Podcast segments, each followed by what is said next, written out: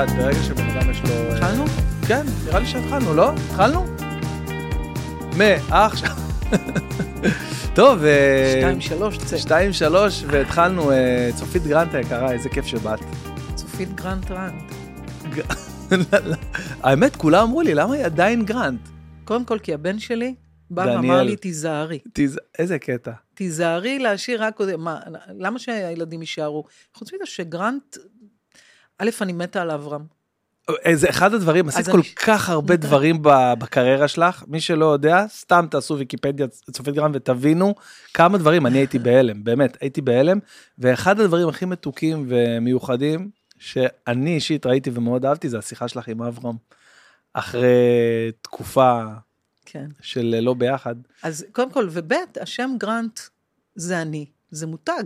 אה, כאילו, אשכרה, זה כבר, בניתי אותו כל כך הרבה שנים, אז מה, ככה מוותרים? ודבר שלישי, יש כל כך הרבה היום אה, פמיניסטיות מאחורי הבחירה של אה, שני שמות משפחה. שאת לא מסכימה איתה? לא, ההפך, שאני כן מסכימה איתה. למה שרומי תוותר על הגרנט כשהיא תתחתן, נגיד? אז אני אותו דבר, צופית גרנט רנד. אה, רנד, לא, ש- פספסתי את זה, גרנט רנד.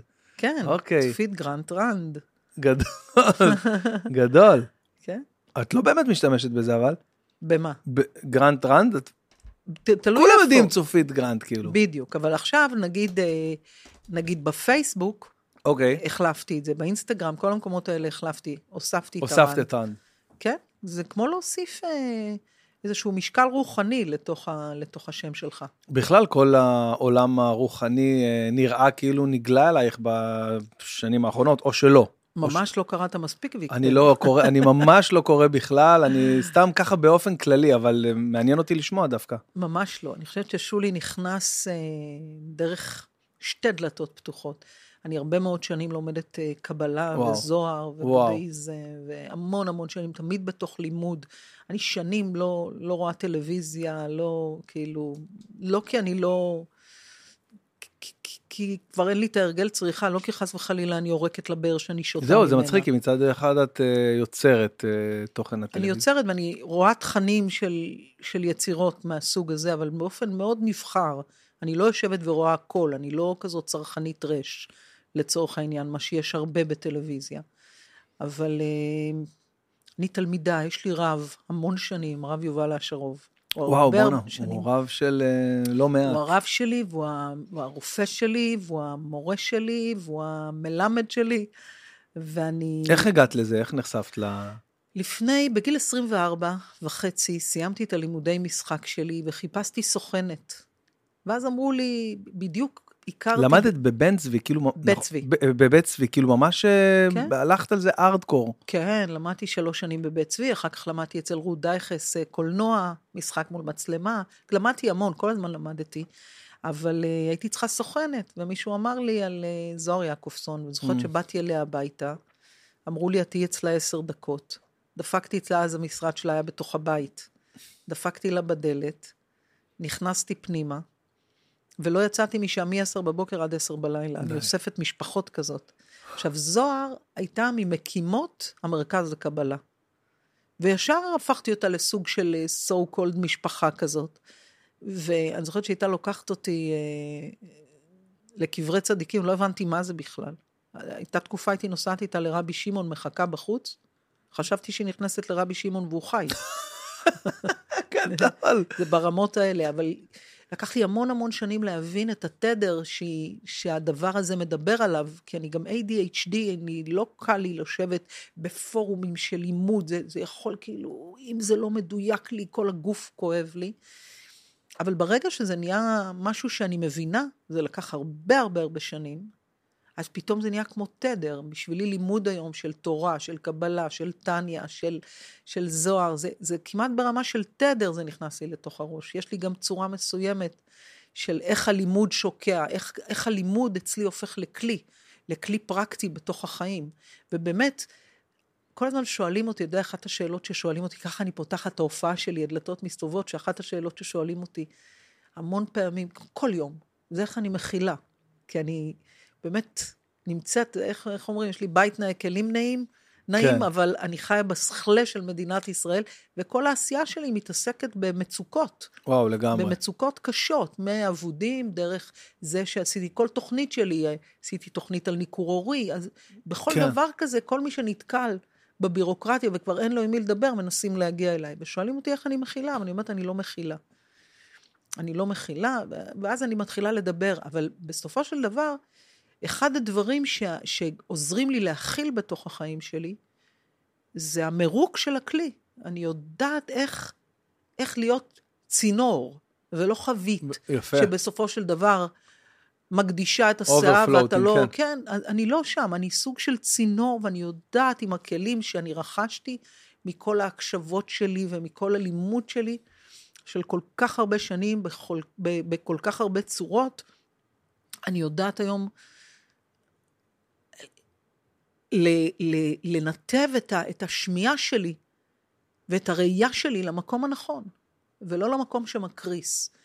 מה שהתחלתי להגיד קודם, שאחד הדברים שאני אומרת, כששואלים אותי איך אני מכילה, אז התשובה הראשונה שלי היא אני לא מכילה. אני פשוט יודעת בוודאות להגיד שאני לא מרכז העולם. עכשיו, מה זה לדעת שאת לא מרכז העולם? איך, איך, מאיפה המשפט הזה בא? מתוך לימוד. מתוך לימוד.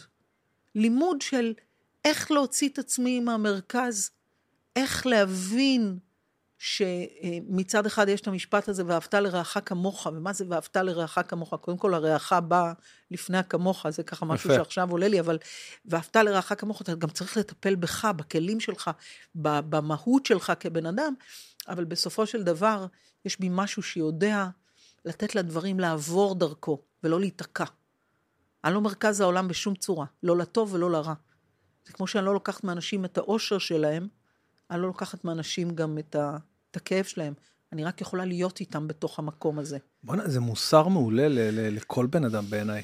להבין, לא משנה מי אתה, מה אתה עושה, פשוט להבין שוואלה, אני לא מרכז העולם. ממש לא, אנחנו לא ממש מרכז העולם, כאילו, בשום צורה, לא משנה איפה אתה, באיזה פיק אתה נמצא. ממש. לא משנה אם אתה למטה ואתה חושב שכולם צריכים לתת לך עכשיו את תשומת הלב כי אתה קורבן, וכולם יודעים עכשיו שאתה קורבן, ונכון להיום יש לנו מלא קורבנות. אחת, הב- אחת הבעיות שלהם תהיה אם הם יחשבו שבגלל שהן קורבנות, כולם חייבים להם, זה מה שיקריס אותן. אני עכשיו לא מדברת על כולם. כולם סבבה, שיחשבו. אני מדברת איך הבן אדם בסופו של דבר מצליח לעבור את המסע הזה שנקרא החיים, בלי לקרוס, כי החיים, בוא, let's face it, הם מחורבנים בהמון אספקטים. אנחנו, מהרגע שאנחנו קמים, אם יש לנו עצירות, אנחנו כבר בבעיה.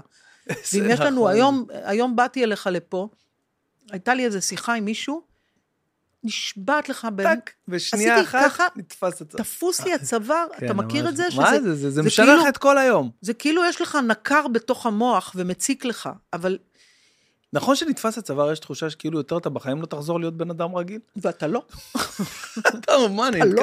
זהו, ככה אני עכשיו? אז זה מה שאני אומרת, שהמסע הזה שנקרא חיים הוא קשה נורא.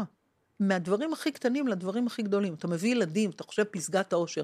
מעבר לזה שאתה צריך ללדת אותם, שזה נורא נורא קשה, ולהתנפח, וכל הצרות שהיריון מביא, עם כל הטוב שיש בזה, ועם כל האושר שיש בזה, יש כל כך הרבה צרות בתוך הדבר הזה, וכל הזמן צריך למצוא את האיזונים בין הצרות שהחיים מזמנים לנו, לאיך אנחנו בעצם עוברים אותם ברספקט, בהערכה. אז איך אפשר לעשות את זה בלי כלים? עכשיו, את מדברת איתי על אה, משהו ש... שנחשפת אליו בגיל 24, גיל מאוד מאוד צעיר, אחרי לימודי משחק, חיפוש עצמי וכאלה, ו... אבל בין זה לבין הפרקטיקה של הדבר, זאת אומרת, נניח לשמור שבת, מתי זה התחיל, או שזה מההתחלה? זה לא קרה אף פעם. אה, אוקיי, אז כאילו... אני לא, לא אמרתי שאני לא, שומרת לא, שבת. על הכיפאק, בגלל זה אני אומר, אני- כאילו, יש, ה... יש לך המון רוחניות, המון אה, כאילו אמונה, ו... וכאילו סדר בראש, זה נראה כאילו יש לך סדר, כאילו, הבנה של הדברים, אה, הכלה מהבחינה הזאת. אבל יש גם את הצד של הפרקטיקה, נניח ששולי מביא איתו. רוחניות, שהיא גם משהו מאוד, זה, זה מתמטיקה. וואו. זה וואו. מתמטיקה רוחניות, ממש. אבל היא לא בהכרח דתיות. היא לא דתיות ב, ב, בפר אקסלנס שלה, היא לא חייבת להיות דתיות כמו שאנחנו אה, מכירים, ואני אני כל הזמן אומרת, החלק הדתי הוא חלק שאתה כנראה צריך להרוויח, אני רוצה גם לדבר על זה ברספקט. אני, אה, בתוך המערכת יחסים שלי עם שולי, מה שכן הכנסתי לתוך הבית באופן מובהק, זה טריטוריה. מה זה טריטוריה? השבת היא טריטוריה. כי אם שולי יחיה בבית ששמים מוזיקה בשבת, mm-hmm. ומדליקים את האור, ומדליקים אש, ומטגנים שניצלים, ו- ורואים טלוויזיה וזה, הוא יהיה נורא מסכן, כי הוא צריך להיות נעול בחדר אחד. הוא לא יוכל לקיים את, ה- את החלק הדתי שלו, ושולי מביא חרדיות אמיתית. Mm-hmm. מתוך המקום הזה, אני בפול רספקט, אני שומרת שבת כהלכתה על מלא, אבל אם אני לא רוצה לשמור שבת, ואני אצא ואסע לאיזשהו מקום, זה שלי, ושולי גם אומר באופן ברור לחלוטין, אני לא מתערב במערכת היחסים בינך לבין הקדוש ברוך הוא, זה שלך. ויותר מזה, הוא תמיד אומר, אני קונה את העולם הבא שלך. יש מקומות שבהם אצלי זה ייהרג ובל יעבור, זאת הדתיות שלי. למשל, אה, הבן אדם למקום, בין אדם לחברו, מערכת היחסים שלי עם העולם, תמיד בנויה קודם כל על רספקט, קודם כל על עדינות נפש, קודם כל על, על להבין מה הבן אדם צריך. זה המקום שלי, ואני, ו, וזה החלק הכי דתי שלי המון המון שנים כבר. כל החלק הזה של מסירות הנפש, זה, זה החלק הכי דתי שלי. לבוא ולהגיד עכשיו, בלי קשר לזה, כן, כשרות למשל, זה משהו שיש לי שנים ארוכות, הדלקת נרות עם כוונה מאוד מאוד חזקה, זה גם משהו שיש לי הרבה מאוד שנים, אבל זה לא עובד אצלי ממקום של פחד. אם אני נוסעת לאיזשהו מקום ולא הדלקתי נרות, כי לא הגעתי, אני לא מתה מזה, אבל אני מאוד אוהבת את החלק הזה. אני מאוד אוהבת להתעורר בשבת בבוקר ישר לתוך ספר התפילה, ובאמת להתכוון לזה. יש מלא מלא דברים, טקסים שלי, נטילת ידיים, זה, שלאט לאט רכשתי אותם מתוך רצון, לא רק מתוך, כן. לא מתוך כפייה ולא רק מתוך אמונה. מתוך רצון, מתוך איזושהי ידיעה פנימית, שיש בזה משהו נורא נורא עמוק. נהיה לי חם. תרגישי הכי בנוח שאת יכולה. אה, זה, זה נכון מצידי לחשוב, יכול להיות שוב, עוד פעם שאני טועה ואני לא רוצה חס וחלילה לסתם זה, אז אני שואל את זה. יכול להיות שזה אה, נכון מצידי לחשוב שאברהם היה הקצה השני? ממש לא. אז הוא גם היה רוחני.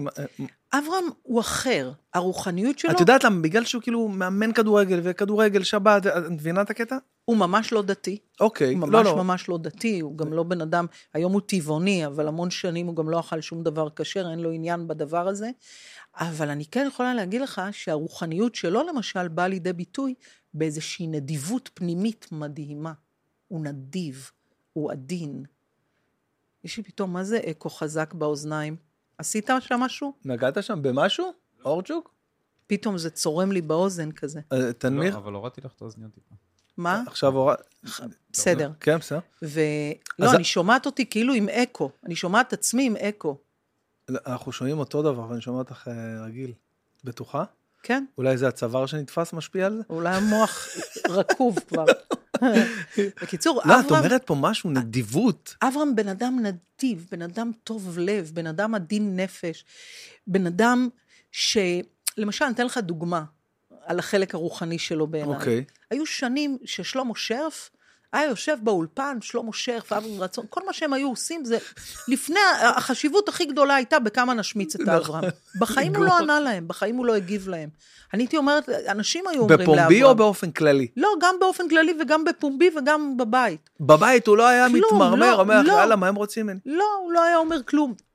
ואני הייתי כאילו, זה היה כואב לי, הייתי אומרת לו, וואו, בא לי לענות, והוא אומר לי, הכל בסדר, צופי, עזבי, הוא מחויב לתפקיד שלו. ובהזדמנות הראשונה שהייתה לו, הוא גם עשה סולחה עם uh, שלמה, ובאמת okay. אוקיי. באהבה. הוא באמת אוהב את האיש הזה. אתה מסתכל על בן אדם ואתה אומר, למה אתה אוהב אותו? כאילו, וזה החלק הרוחני של אברהם. יש באברהם, הוא כזה איש לא נוקם ולא נותר, ו... איזה מעלה מטורפת. יש בו איזו עדינות שזר לא יבין. אני הכי מבינה אותה בעולם, כאילו. בגלל זה אני גם כל כך מעריכה אותו ואוהבת. פעם אמרתי לו, עוד הרבה לפני שנפרדנו, יש דבר אחד שבחיים לא תוכל לקחת ממני. וזה את איך שאני אהבתי אותך. יש לי איזו אהבה מאוד טהורה ומאוד עמוקה נראה שעד היום יש לך אה, מקום... תמיד. אה, מה זה מקום? אנחנו משפחה. איך הילדים שלי אומרים? ההורים שלנו לא, לא התגרשו, פורמלית התגרשנו, רק עשינו שיווי צור... כאילו, חוץ מהפורמליות הזאת, בעיקר עשינו שיווי צורה חדש למשפחה.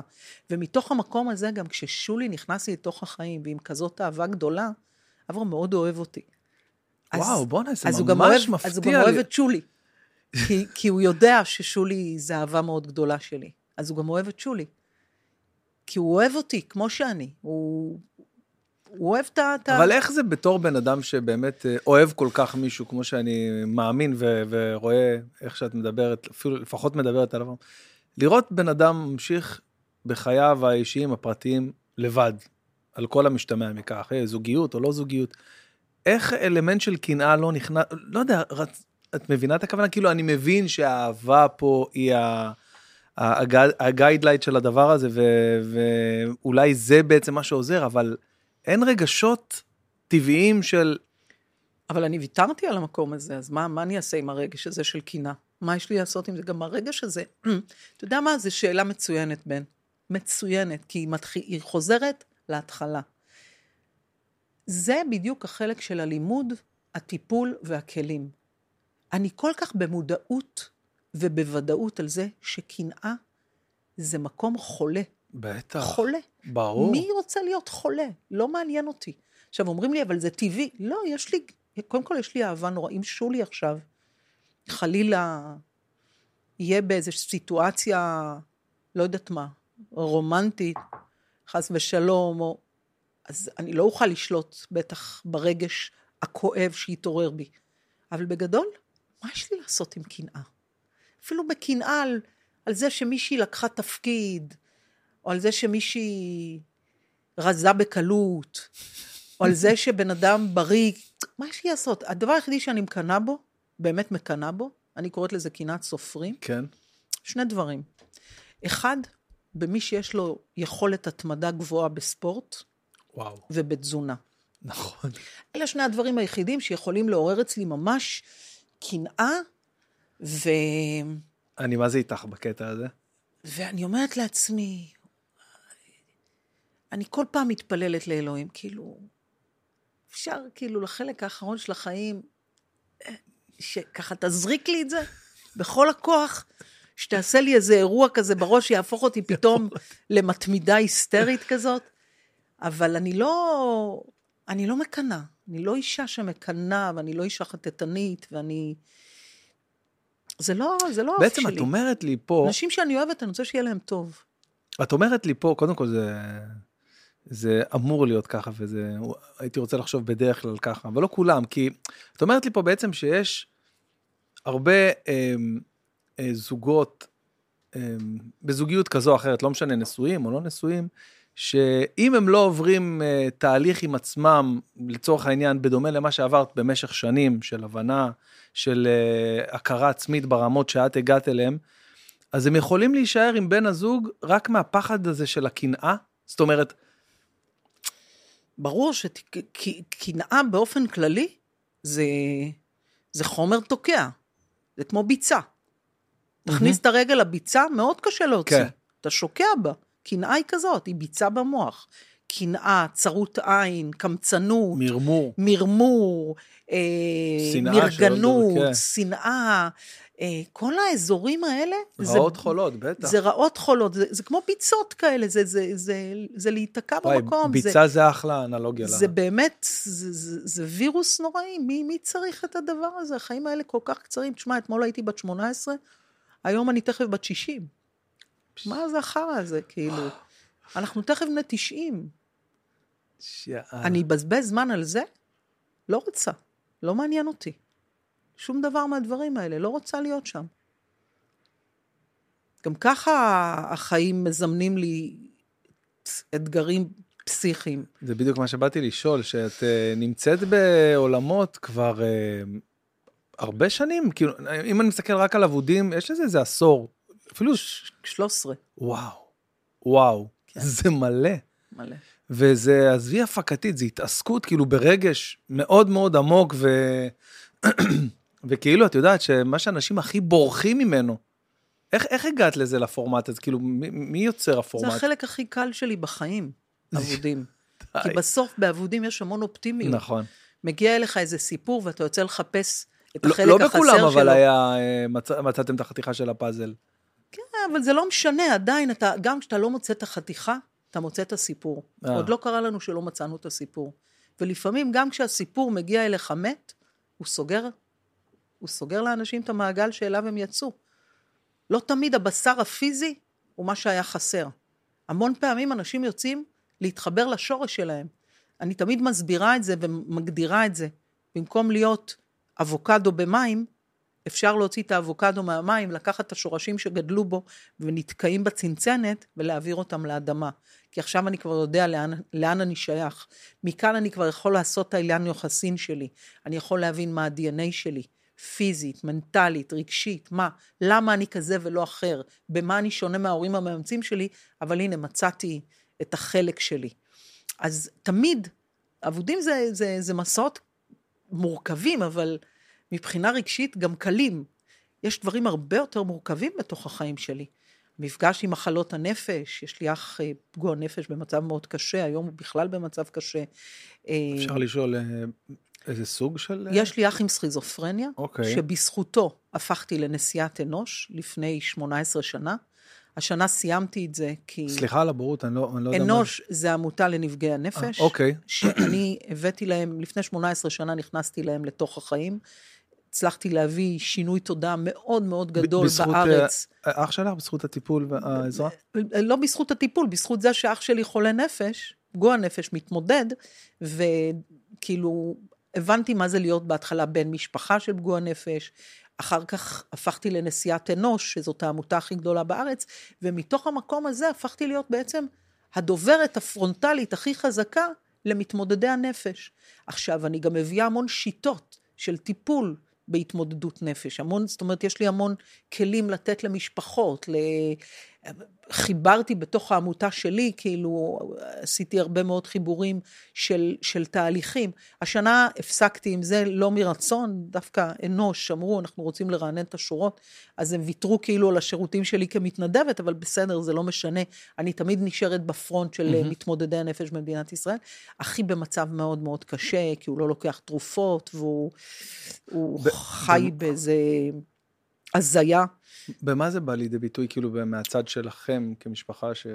אחי כרגע לא לוקח תרופות, אז הוא מנותק, והוא יכול להיות מאוד אגרסיבי לאנשים הכי טובים אליו, הוא גוזר על עצמו בדידות מאוד קשה, הוא חי איזה שנתיים ברחוב, למרות שהיה לו איפה לחיות, ולמרות שהוא גם יכול לחיות בתוך בית, ושהבית ייראה כמו הרחוב ממש, כאילו ברמה הזאת. סכיזופרניה קשה מאוד יש לו, עם הרבה מאוד קולות והרבה מאוד רעש. ויכול להיות שאני זאת שלא מבינה אותו, כי הוא אומר, אתם לא מבינים אותי, אני בריא, אני בסדר, אתם אה, חולים כולכם. אבל uh, המציאות שלו היא מאוד מאוד, uh, במקרה שלו, בעיניי נורא אכזרית. נורא כואבת, ממש, אתה יודע, זה... זה ממש מדיר שינה, ומצד שני, אני מודה שאני בחוסר אונים מאוד גדול מול המחלה שלו. והמון פעמים מצאתי את עצמי מייעצת, אנשים מתקשרים אליי, הורים שהילדים שלהם במצב של מחלה מאוד קשה, והם מאוד אלימים, ומאוד זה, ו... ואני מוצאת את עצמי המון פעמים אומרת לאנשים, אתם צריכים לשחרר, אין מה לעשות, הבן שלכם צריך להגיע לשפל המדרגה כדי לבקש עזרה. אי אפשר להכריח פגוע נפש, מתמודד נפש, לקבל עזרה. אני לא יכולה להכריח את אח שלי לקחת כדורים. אני לא יכולה לכפות על האח שלי בית חולים או מחלקה סגורה, כי לי לא נוח שהוא בוחר להיות כל כך חולה. את לא יכולה... אתה לא יכול לבוא לבן אדם מתמודד נפש ולהכריח אותו לקבל טיפול. אתה לא יכול. אין דבר כזה. אין חיה כזאת. אני לא יכולה להכריח את אחי בגלל שלא נוח לי. בגלל שלא נוח לך. שהוא לא מנקה, או לא מתקלח, או לא מטפל בעצמו, או לא לוקח תרופות. אני לא יכולה להכריח אותו לבחור במגמת שפיות, במגמת איזון. גם פגועי נפש, מתמודדי נפש, יש להם, עד שהם נהיים מאוד מאוד אלימים לעצמם או לסביבה, ואז אתה רוצה כאילו להגן עליהם, אתה לא יכול לאשפז אותם, אתה לא יכול לשכנע אותם להיות שפויים. וזה אחד הדברים שאני הרבה פעמים עוזרת לאנשים אה, אה, להבין שנדמה להם שכל המחלה של, ה, של האהוב שלהם, אין בה שום בחירה. אז אתה יודע, אני אישית מטופלת 24 שנים, כפסיכותרפיסט הוא מטפל בי, פרופסור גיל זלצמן. פרופסור גיל זלצמן הוא פסיכיאטר ילדים, הוא מנהל בית חולים גאה. בי הוא מטפל כפסיכולוג בעצם. ולמדתי ממנו המון על הדבר הזה, כי הייתי מביאה אליו שאלות לתוך חדר טיפולים גם. הוא כמו המורה שלי, הוא לא רק המטפל שלי. הייתי אומרת לו, למה אי אפשר להשווה? אז הוא היה אומר לי, אומר לי חד משמעית, הוא לימד אותי את זה. מתמודדי נפש בהרבה מאוד מהמצבים, זאת, ה, זאת, זאת הדרך שהם בוחרים, ככה הם בוחרים לנהל את הקרמה שלהם. הם לא בוחרים להיות מאוזנים, מכל מיני סיבות. ו, וזה לא נוח, זה לא נוח לסביבה, זה קשה מאוד לסביבה. הורים לפעמים מתקשרים אליי הרוסים. בהרבה מאוד מקרים, אגב, אני מצדיקה אותם ולא את המערכת.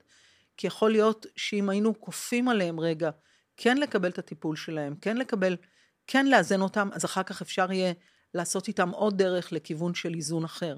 אבל זה כבר מורכב. כן. אנחנו נכנסים פה לשיחת לא, עומק על... זה...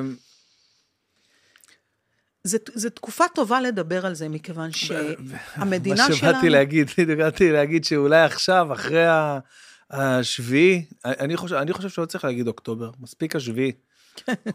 אחרי השביעי, אה, נראה לי שבאמת אה, הולכת להיות פה אה, מעמסה מטורפת על כל מערכת ה...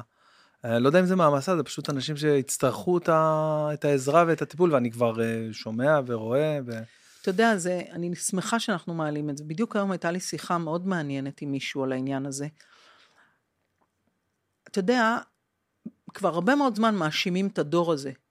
כן. שזה דור שקל על גראס, וקל על כדורים, וקל על משככי כאבים, וקל, יש על זה המון סדרות וכל מיני כאלה, וזה דור הטיק טוק, ודור כן, האינסטגרם, ממש. ודור כזה. והדור הזה, הנה, ראינו אותו. התברר כ... הוא לא התברר כ... הדור הזה, בואו נחלק אותו לשניים. יש את אלה שקמו, עשו שיפט בראש מטורף, 300 אחוז גיוס, הם נמצאים היום בקו הקדמי, הם מנהלים את כל המלחמה הזאת, הם מדהימים, הם מצילים את המדינה שלנו, הם מתפקדים בשטח ברמות שהם לא דמיינו לעצמם שהם ידעו לתפקד. והם אה, זה, ויש גם בעורף, העורף גם מתגייס בצורה מאוד חזקה, אזרחית, ואתה רואה אנשים מהבוקר עד הלילה עושים לילות כימים כדי לתמוך בלחימה, מקימים כל מיני עמותות מתנדבות וכל מיני וזה, וכל מיני אזורים של איסוף מבגדים, דרך אפודים, דרך אוכל, just name it, ועושים מלא מלא, והקימו מרלוגים, יש מרלוגים. ויש את אלה שגם איכשהו שייכים לדור הזה, שלוקחים את הכל לתוך האזור של החרדה. עכשיו, אפשר להתמודד עם חרדות בעוד שיטות, חוץ מאשר להפוך את זה למרכז החיים שלנו. אפשר להתמודד עם חרדות בעוד דרכים, חוץ מאשר לקחת את השחטה, כדי שהיא תמס, ת, ת, תמיס קצת במוח okay. את האפקט הזה של המחשבות הכפייתיות שמפחידות אותנו. אפשר להתמודד עם חרדות בדרכים שבהם נגיד הדור שלי באופן טבעי התמודד.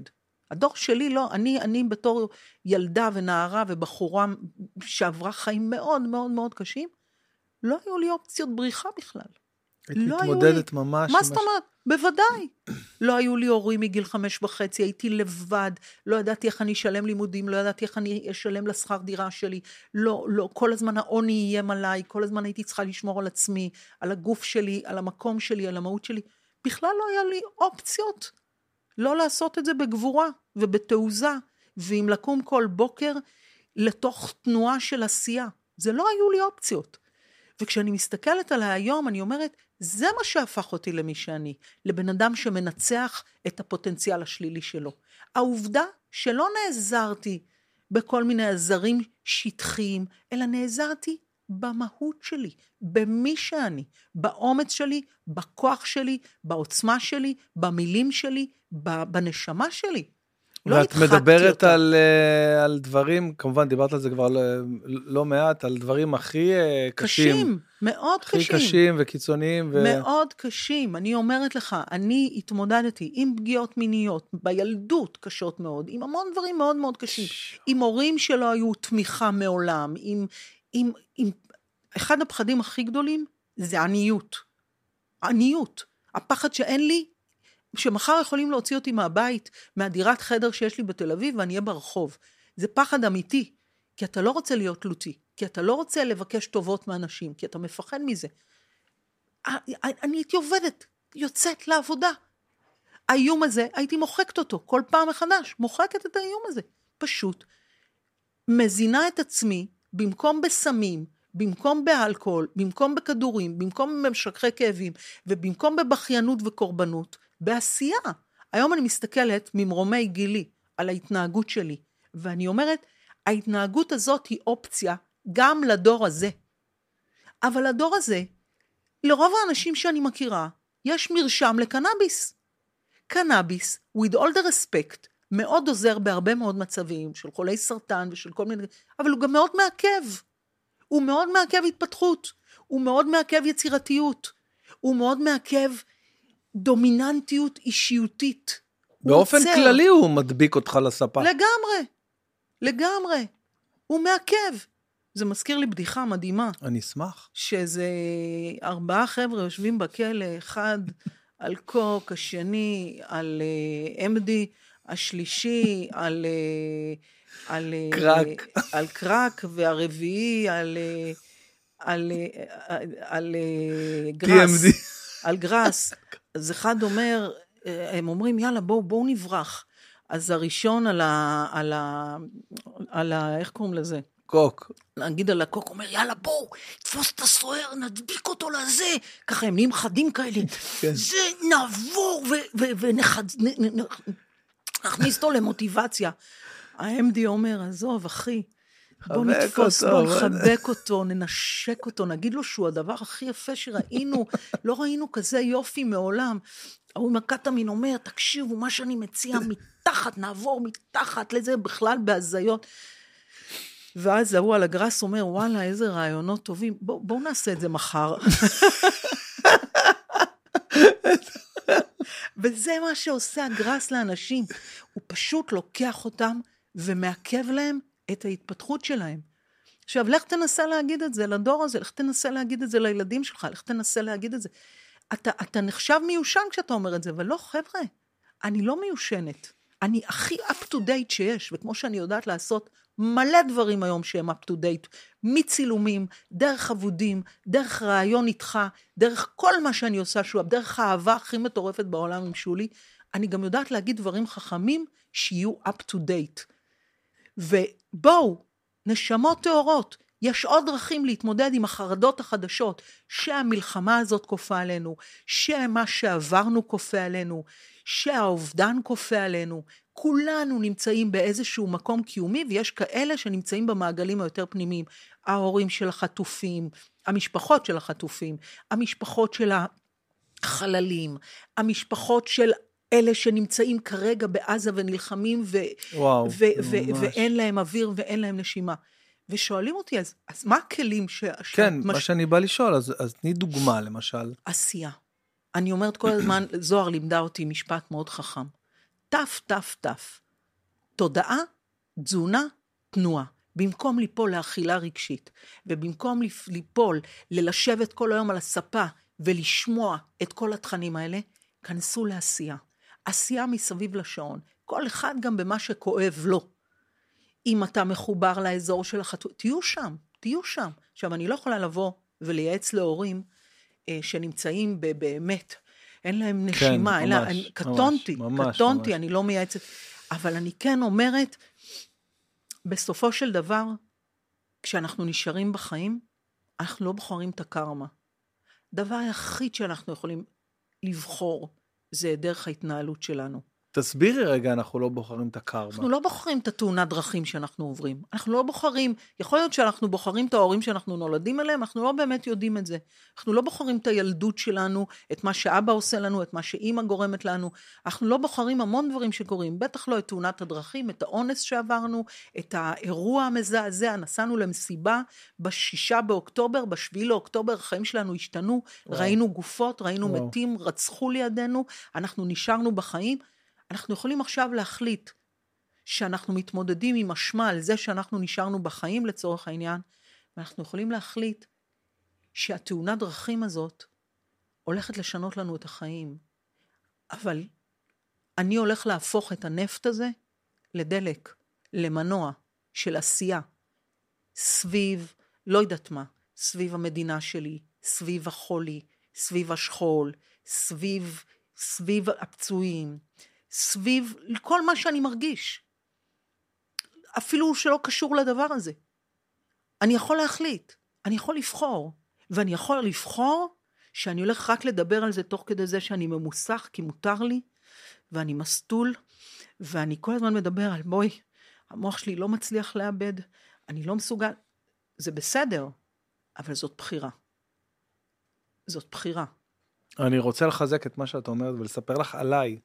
שכמו את כולנו, את יודעת, גם אותי השביעי תפס ממש אה, חזק, ממש ממש חזק. אני הייתי אמור לטוס לטור אה, הופעות בארצות הברית במוצאי שבת של השביעי באוקטובר, וכמובן שזה בוטל והכל, ואני אפילו לא חשבתי על זה. כאילו, אפילו לא עבר לי בראש לרגע איזה באס הייתי אמור להיות עכשיו בניו יורק, הייתי אמור להיות במיאמי, הייתי אמור להיות בלאס וגאס.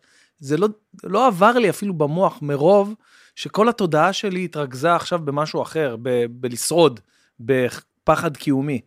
ובימים הראשונים, כשלא ידענו מה לעשות, אז היינו אצלי הרבה, המשפחה שלי, אחי, עוד אחי, עוד אח באים, יושבים אצלי ושותים, ערק, שותים, מנסים לצחוק, כאילו, עושים כאילו, אבל שותים ושותים ועוד יום ועוד יום, ופתאום, כמעט כל יום, ופתאום זה גם נהיה איז, נהייתה איזושהי התניה כזאת. אוקיי, אני טיפה בחרדות, בוא נעשה צ'ייסר, בוא נטשטש, כמו שאת אומרת, את הדבר הזה. ו... ומהר מאוד הבנתי, לא בגלל שאני כזה מדהים וכזה גאון, ממש לא. הבנתי אה, את מה שאת אומרת בגלל איזושהי אה, אה, מחשבה עמוקה שאני כל הזמן, כל הזמן, כל הזמן משתדל תמיד להחיות אצלי בראש, כל הזמן לגרום לה להיות קיימת, גם אם אני לא מתרגל אותה. שצריך לקום ולעשות כל הזמן, גם אם לפעמים אין לך כוח וגם אם לפעמים הייתי מעדיף לשכב במיטה בחדר ולראות אה, אהרוני וגידי מטיילים בעולם ואוכלים כל מיני דברים. אמרתי אני חייב לקום ולעשות והתחלתי לעשות כל מיני דברים גם אם פה באולפן לעשות עוד איזושהי תוכנית או עוד איזשהו פודקאסט ולאט לאט אמרתי אוקיי סבבה את הקטע של העשייה וי כאילו אני עושה. עכשיו אני צריך אה, לשחרר את כל השתייה לצורך העניין, שבאמת כמעט, כמעט וכל יום שתיתי אלכוהול. ומצאתי את עצמי אתמול, עכשיו אנחנו כל שבת בבית כנסת, את יודעת, שותים כזה בבוקר, ערק, וודקה, לא משנה מה, כאילו חלק מההוויה, מהכיף. ואמרתי, אם אני אלך על הדבר הזה, שזה כאילו הרגל של כבר כמה שנים, יתחיל משם, דווקא ביום שהכי אנחנו רגילים לשתות, והכי כאילו, זה, זה, זה מתכתב לנו ישר עם, אה, עם הכיף הזה של ללכת לתפילה בבוקר. כולם הסתכלו עליי, אמרו לי, היום, דווקא היום, אל תשתה כל השבוע, מה אתה? אמרתי, לא, אני חייב להתחיל עכשיו. עכשיו אני חייב להתחיל כדי שכל השבוע היה לי את הכוח הזה. כי אני אומר, בואנה, אם אני לא שתיתי עכשיו בית כנסת, אז מה בעיה, בעיה בשבילי לא לשתות יום ראשון, שזה גם ככה?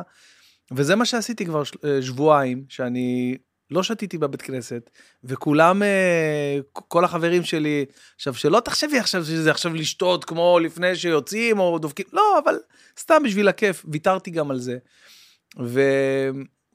ואתמול, ואז גם היה לי הופעה באילת, ובדרך כלל באילת אנחנו הולכים, ובערב אחרי זה יוצאים, וגם שם לא שתיתי בכלל, ונכנסתי לאיזה loop, אה, נכנסתי לאיזה... אה, אה, אה, קיבלתי drive כזה, שיום חיזק עוד יום וחיזק עוד יום, ופשוט אחרי איזה שישה, שבעה ימים, יש לך כוח. פתאום אתה מקבל כוח, אתה מקבל תנופה. ואתמול, כזה, שחזרתי מהבית כנסת מוקדם, אני כזה הלכתי להביא כזה את האננס, משקה כזה אננס שאני אוהב כזה, פינה, והוא נמצא במקרר בחוץ שם עם כל הוודקות והזה, ואני פותח את המגירה ואני רואה ככה מלא וודקות כאלה, ו- וערק וזה, אמרתי, יאללה, בוא נעשה איזה.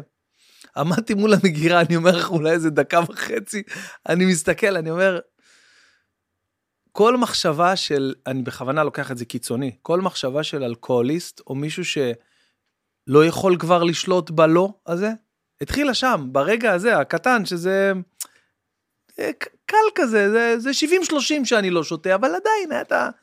אמרתי, עכשיו אין, אני מתנגד לעצמי, לקחתי את האננס כמו שרציתי, והמשכתי עם התנופה. ו... וזה כל כך נכון מה שאת אומרת, שהכי קל בעולם לבוא ולטשטש את המודעות שלנו, במיוחד, כאילו יש לך גם תירוץ. יותר מזה. יש לך תירוץ, אומר. יותר מזה אני אגיד לך. לא רק שממסכים, מפסידים משהו. אתה יודע, בסוף, אני עכשיו נמצאת בלימודים חדשים, אני כל הזמן לומדת, ואני תמיד הלימודים שלי מרוכזים לטיפול. אז עכשיו אני לומדת, אה, אה, זה שישה מסעות שנקראים, אה, זה חניכה בטבע. אוקיי. Okay. מעבירה את זה דוקטור ליה נאור, מדהימה ברמות שאי אפשר. היא הקימה גם את המרחב מרפא, יום אחרי זה לחבר'ה מנובה. אה, וואו. בחוות רונית. זאתי, זה הכל יוזמה שלה. עכשיו זה עבר למקום של חוות נערי האור שם. אבל היא, היא, היא, היא המוח של חוות, של, של מרחב מרפא. ולה יש קורסים כאלה של התבודדות וזה, ועכשיו היא עשתה מזה משהו מאוד מאוד גדול. והתחלתי את הלימודים איתה. ואחד הדברים שהיא מדברת, יוצאים לטבע, לשלושה, לשלושה ארבעה ימים, במסע הרביעי אפילו יוצאים לשישה ימים, מתוך זה שלושה ארבעה ימים, או שלושה ימים אתה לבד לגמרי לגמרי לגמרי, בחושך, בלי פלאפון, רק עם מדורה, עם הפסק שינה שלך ו- ועם האוהל. כן, מפחיד, אבל היא עושה לנו הכנה לקראת, ה- לקראת החניכה הזאת. אני אין לי אומץ. לא משנה, בשורה התחתונה, אחד הדברים שאתה מבין, הנשמה שלנו, בסוף, אתה שואל בן אדם מה הוא רוצה, הוא רוצה להיות מאושר, נכון? בטח. אנחנו לא רוצים סתם משהו. כן, להגיד אני רוצה שיהיה לי כסף, אתה תשאל מישהו, אז מה, הכסף עשה? לא, כסף לא עושה בן אדם מאושר. אהבה לא עושה בן אדם מאושר. בריאות לבד לא. הכל עושה את הבן אדם מאושר. נכון. כי בן אדם צריך בסוף פשוט להיות מאושר. כן. זה, זה מה שאנשים רוצים. מה זה להיות מאושר? זה להצליח להביא את הנשמה שלנו, להיות בהלימה עם מי שאנחנו, עם כל הקליפות שאגרנו עלינו. ואיך אומרת ליה, תמיד יש לי ויכוח איתה על זה, הנשמה שלנו רוב הזמן נמצאת במחשכים. היא נמצאת באיזה מקום מאוד מאוד תחתון. אנחנו פוגשים אותה ברגעים, דווקא ברגעים של המצוקה, כשאנחנו, הנה, מה קורה לך עכשיו? אתה עומד מול המקרר, הרגע הזה, גם אם זה לא נכון אגב, אתה סוגר את הדלת של המקרר, אתה לא יכול להסביר את זה, אבל יש לך איזה רגע קטן, שבריר שנייה, כמו אור של ניצחון. ממש ככה. ניצחת אותו, לא בדיוק. לא הוא ניצח אותך. בדיוק מה שהיה לי. בעצם אנחנו אוספים רגעים כאלה של ניצחונות. עשיתי ספורט, יצאתי, רצתי שעה. ממש. איזה סבל זה, אבל כשאני חוזר, זה מה שגורם לי גם לעשות את זה. הידיעה שאני מנצח איזה כוח שלילי שרוצה לשבת בכורסה ולראות טלוויזיה, או לעשות מה לגר... לגרבץ, לא יודעת מה. החבר'ה, כשאנחנו עוברים טראומות, הטראומה שלנו יכולה להפוך להיות מקור הכוח שלנו. משם יכולה לגדול התנופה האמיתית של החיים שלנו. זה מה שנקרא הירידה לצורך עלייה. והמון פעמים אנשים מפספסים את זה. לוקחים טראומה ומעמיסים עליה טראומות משניות. כי פתאום אתה מתחיל לקחת גם כדורים, ואתה לא לוקח את הטיפולים הנכונים, ואתה לא, לא מאמין בעצמך יותר. מישהו כאילו פגע לך, המון פעמים שאתה שואל בן אדם, מה קרה לך? אז הוא אומר, איבדתי את התמימות שלי. למה שתאבד את התמימות? למה? למה שיקחו לך? מה, נגיד מישהו עכשיו פגע בי, שהוא ייקח לי את כל התמימות שלי? והמון פעמים אני מרגישה שבטיפולים שאנשים מקבלים, לא מפנים להם את המבט למקום הנכון. מפנים להם, הם מסתכלים על הטראומה, אבל הם שוכחים גם לחזור חזרה ולהסתכל על עצמם, על, ה, על הכוחות נפש שלהם. ובסוף הכל נמצא אצלנו. יש לנו כוח לברוא את עצמנו מחדש, יש לנו כוח לגדול.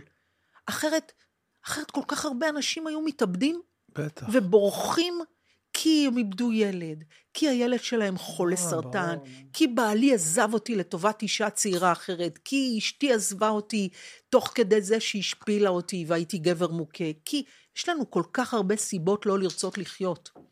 אבל אם אנחנו יודעים להתבונן פנימה ולהסתכל על הטראומות שלנו ולראות אותם ורגע, שנייה, להאיר אותם, להאיר אותם, לראות מה הם התכוונו לבנות בתוכנו, אנחנו לא כל כך נרצה למסך את זה.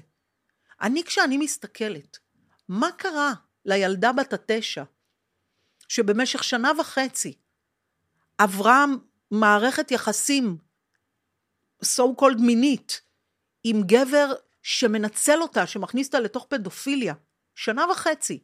מה קרה לילדה בת ה-14 שהמדריך פוגע בה מינית במשך עשרה חודשים? מה קרה לבחורה בת ה-24 שעוברת אונס בתוך הבית שלה? מה קרה לילדה שההורים שלה פירקו את החבילה והשאירו אותה לבד בגיל חמש וחצי? מה קרה לילדה, ש... אה, ל- ל- ל- לאישה בת ה-35 עם השני ילדים, שהתחת... כאילו שהתחתנה עם, עם, עם גבר שהיא כל כך אוהבת, ויום אחד, אחרי 23 שנה, החיים מתפרקים לה, היא מפרקת את החבילה הזאת. מה קרה לי? היום אני מסתכלת על כל הצמתים בתוך החיים שלי, ואני רואה דבר אחד, אני רואה בן אדם שהסתכל פנימה, לא עזב אף אחד מהאבני נגף האלה, וכל אחד מהרגעים האלה הפך ליהלום בשרשרת שלי. כולם הפכו ליהלומים בשרשרת שלי. וואו. כי מינפתי את זה נכון. בחיים, אני זוכרת שפעם באתי לגיל זלצמן, למטפל שלי, גמורה, גמורה, גמורה, מפורקת לחתיכות, עם משבר מאוד גדול. ואמרתי לו, גיל, אני לא מסוגלת להחזיק את זה. אני לא מסוגלת להכיל את הכאבים. הוא אמר לי, אני לא חושב שאת צריכה כדורים, אבל את רוצה שאני אתן לך משהו להרגעה? ואני זוכרת שהוא נתן לי שני כדורים, והם עשו לי עובש בפה. אחרי יומיים שלקחתי, או שלושה ימים. ואני לא אשכח את הרגע הזה בחיים שלי, רגע מעצים. לקחתי את הכדורים, זרקתי אותם ואמרתי, ימות העולם שאני צריכה בגללו לקחת כדור כזה או אחר. זה לא שאני אומרת עכשיו, אסור לכם לקחת כדורים. חס וחלילה, שלא יבינו אותי לא נכון. אוקיי. אני לא רופא, אני לא פסיכיאטר, אני לא פסיכו... אני לא אומרת לאנשים מה לעשות. תעשו מה שאתם רוצים. גם אני יש חושב שזה גם תלוי אה, גם בנפש. יש מצבים ש- אקוטיים שצריך לקחת. אני לא אומרת, אחי למשל, אחי למשל, זה ביזיון שהוא לא לוקח את התרופות שלו. אני מאוד כועסת עליו על זה. לא רק בשבילי, גם בשבילו, כי הוא חי חיים עלובים, במקום, הייתה לו פוטנציאל, היה לו פוטנציאל לחיות חיים אחרים. אבל בהמון המון מקרים, אני אומרת, שלדעתי חסרים גם המטפלים, שמהרגע הראשון אומרים למטופלים שלהם, בתוך הדיאלוג, תסמוך על עצמך. יש לך המון המון כוחות. הטראומה שלך היא לא חזות הכל. הפגיעה, המראות שראית, החוסר אונים המזעזע שחווית, הפחד מוות, זה לא חזות הכל. לאט לאט, אני אזכיר לך כמטפל כמה כוחות יש בך, כמה עוצמה יש בך, איך הצלחת או הצלחת להמשיך לנשום, לרוץ, להתעורר בבוקר, לבחור בחיים. יש לכם המון המון כוחות. את מקבלת קהל? עוד. מעט. וואלה, תקשיבי, את... אה, אני וואי, לומדת הרבה שנים זהו. האמת שזה נראה זיקוק של אה, המון אה, שנים של מידע ו- ולימוד. אמן. וואו, בואנה, תקשיבי, זה באמת דברים שאני כל כך שמח שהם עולים עכשיו, במיוחד עכשיו, כי כל כך הרבה אנשים אה, יכולים בשנייה לאבד את הדרך, בשנייה. נכון? פנייה אחת וגם לפה. גם עוזרים להם. אני חייבת להגיד את זה. עוזרים להם לאבד את הדרך. אה, עוזרים להם. עוזרים להם כי הרבה. מאוד פסיכולוגים ופסיכיאטרים נורא ממהרים, נורא ממהרים. חותרים לתרופות. לא, גם, גם סליחה שאני אומרת את זה ככה, לא רק חותרים לתרופות, שוכחים להזכיר לבן אדם את העוצמות שלו, מחלישים. אחד הדברים שאני אומרת... אבל אולי לא כולם אה, צופית גרנט. אולי לא כולם, אולי לא לכולם יש את התעצומות נפש המטורפים ש... אתה יודע מה? אתה יודע מה? זה לא קשור לצופית גרנט או לא. לכולם יש תעצומות נפש. הרבה מאוד פעמים צריך להזכיר להם את זה. עוד פעם להזכיר, ועוד פעם להזכיר, ועוד פעם להזכיר, עד שזה כבר נטמע. זה לא אומר שאתה לא יכול להיעזר בתרופה, או בגראס, או במה שזה לא יהיה. זה לא כזה גורף, אבל כן, כן, אני קודם כל מאמינה. קודם כל אני מאמינה בבני אדם. קודם כל אני מאמינה בתעצומות הנפש שלהם. האסכולה שלי, האסכולה שלי באה, מעניין. אני עכשיו התחלתי לקרוא ספר מדהים, מדהים, מדהים, תכף אני זוכר בשם שלו, הבחירה. אוקיי. Okay. ספר נפלא שכתבה ניצולת אושוויץ, והפכה להיות אחת המטפלות הגדולות בעולם. היא כבר יש לה נינים. אחת המטפלות הגדולות בעולם בתחום של טראומה ופוסט-טראומה. ואת כל הטיפול שלה היא בנתה סביב מה שהיא, היה לה מפגש עם מנגלה. וואו. בגיל 14, והוא הסתכל עליה ואמר לה, תרקדי לפניי. והיא לא הייתה לה ברירה. ומפה הסיפור שלה מתחיל, וואו. והיא הפכה להיות מטפלת גדולה. ואחד הדברים, כאילו, האסכולה שלי, אני כל כך מבינה גם למה בחרתי לקרוא את הספר הזה, אבל גם המון המון כלים אני מקבלת מניצולי שואה. כי גם, גם פרנקל, באדם מחפש משמעות, כן. מדבר על מה הכוחות שעוזרים לנו לא רק לשרוד, אלא לחיות. וזה הכוחות שנמצאים בתוכנו, שאחד הדברים, דרך אגב, שמזכירים לנו בעיקר מי אנחנו, זה הכוח של הנתינה. כשאני מתעסק ב... גם בבעיות של אחרים, כשאני מסתכל ומתבונן על, על אנשים אחרים. עכשיו, אחד הדברים שקורים לאנשים עם פוסט-טראומה, זה שנורא מרכזים אותם פנימה. עכשיו אני, עכשיו זה רק אני, אני חייב לקחת לעצמי את הזמן, זה אני, מה שאני עברתי, אני צריך עכשיו, זה נורא, בעיניי זה מסוכן. אני, אחד הדברים שאני אומרת לאנשים זה בדיוק ההפך. צא רגע מעצמך. צא, תסתכל החוצה. בגלל זה באמת הרבה אנשים, או הורים שקול, שכולים שלא נדע וכאלה, הם באמת, אה, אולי אפילו באופן טבעי, מתעסקים בנתינה ומחפשים... אה... זאת הדרך כמעט היחידה שלהם להשאיר את, ה, את המת שלהם חי. וזה באמת מחזק אותם, זה לא המצאה. זה באמת נותן להם את הכוח להמשיך לחיות. הידיעה שמחר עוד פעם אני הולך לראות את הילד המת שלי חי במה שעשינו למען אנשים אחרים, בריצת מרתון אה, לזכרו של זה וזה, אנחנו הולכים לפגוש את הבן שלנו חי בכל אחד מהרצים. זוהר יעקובסון, הסוכנת שלי, איבדה את הבת שלה מסרטן אה, ב-2013, והיא מאז הקימה גם את מרכז טל, שזה נותן 360 מעלות אה, את כל הטיפול האלטרנטיבי, כולל מחקר לחולי סרטן. והדבר השני שהיא הקימה זה מטורף, פורטל הכי מדהים בעולם, שנקרא חלה סרטן. הבת שלה, טל, קודם כל לי יש תמונה של טל, טל הייתה כמו רוח גבוהה שלי. הייתה טיפוס מטורף, מדהימה, מדהימה. כיף שאנחנו מדברים עליה, כי זה בדיוק, תכף, ביום חמישי זה, זה היום שבו היא נפטרה. וואי. ואני הייתי שם איתה. יום אבל... חמישי בעברי? כן, בעברי. זה יום הולדת שלי. כן? ט' בטבת? כן. וואו. אז הילדה המדהימה הזאת, שמתה בגיל 26, בעצם היא חיה בכל כך הרבה אנשים דרך הפורטל הזה ודרך המרכז הזה. שם הוויה ב... בראשי תיבות. כן. בגימטריה. מה? י"ק ו"ק. כן. 26, הגיל שלה, סתם כן. אה, מאמר. נכון, נכון, לגמרי. היא מתה בגיל 26, בחדר 26, ב-26 ל... לדצמבר. מטורף. אימא'לה. כן. אבל לא משנה, בקיצור, אתה המון, ופגשתי עכשיו משפחות שכולות, כי אני עוברת בכל מיני זירות עכשיו. ואחד הדברים שברגע הנכון אני מוצאת עצמי גם אומרת לאנשים, למשפחות השכולות, זה אתה לא תאמין. בכמה צורות הילד שלך יחיה בתוכך עכשיו. בכל כך הרבה צורות משפיעות אחרות. כי אנחנו לא בוחרים, אנחנו בוחרים שיקרה משהו לילה, זה הפחד הכי גדול, זה האימה של כל אחד מאיתנו. אבל בסוף, אם אני נאלץ להישאר בחיים, גם כי יש לי עוד ילדים וגם כי זה העולם. אנשים מאבדים יותר מבן משפחה אחד, ואתה אומר, יואו, מה זה? איך זה יכול להיות שאלוהים עשה לי דבר כזה? לא איך זה יאומן. יכול להיות? לא יאומן. אז אתה מוצא דרכים, כל מיני דרכים לגרום לילדים האלה לחיות.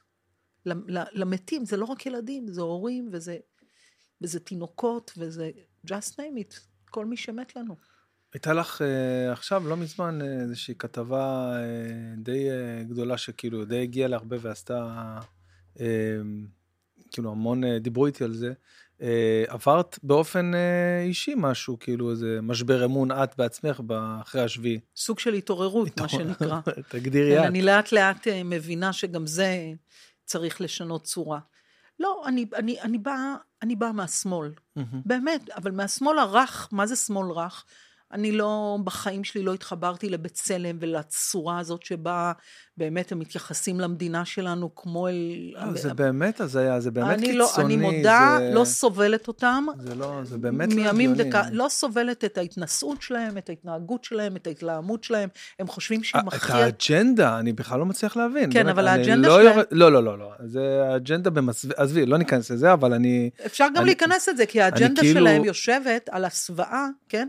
הם כאילו... או, תודה הם רבה. כאילו נורא נורא עדינים, הם פלורליסטים, הם קודם כל בעד, כאילו, הם כל כך בעד הפלסטינים ובעד כולם, שהם הם הכי, בעיניי, אנטישמים, הכי שונאי המדינה, הכי שונאי יהודים, אני ישראלים. מסכים איתך. באשר. לא, אני אישית מודה, לא סובלת אותם, אני מודה. אבל כן הייתי שמאלנית לגמרי, וכן היו לי מלא מלא טענות על הכיבוש, וכן היו לי מלא טענות על, על הרבה מאוד דברים. וזה בא ממקום פתוח.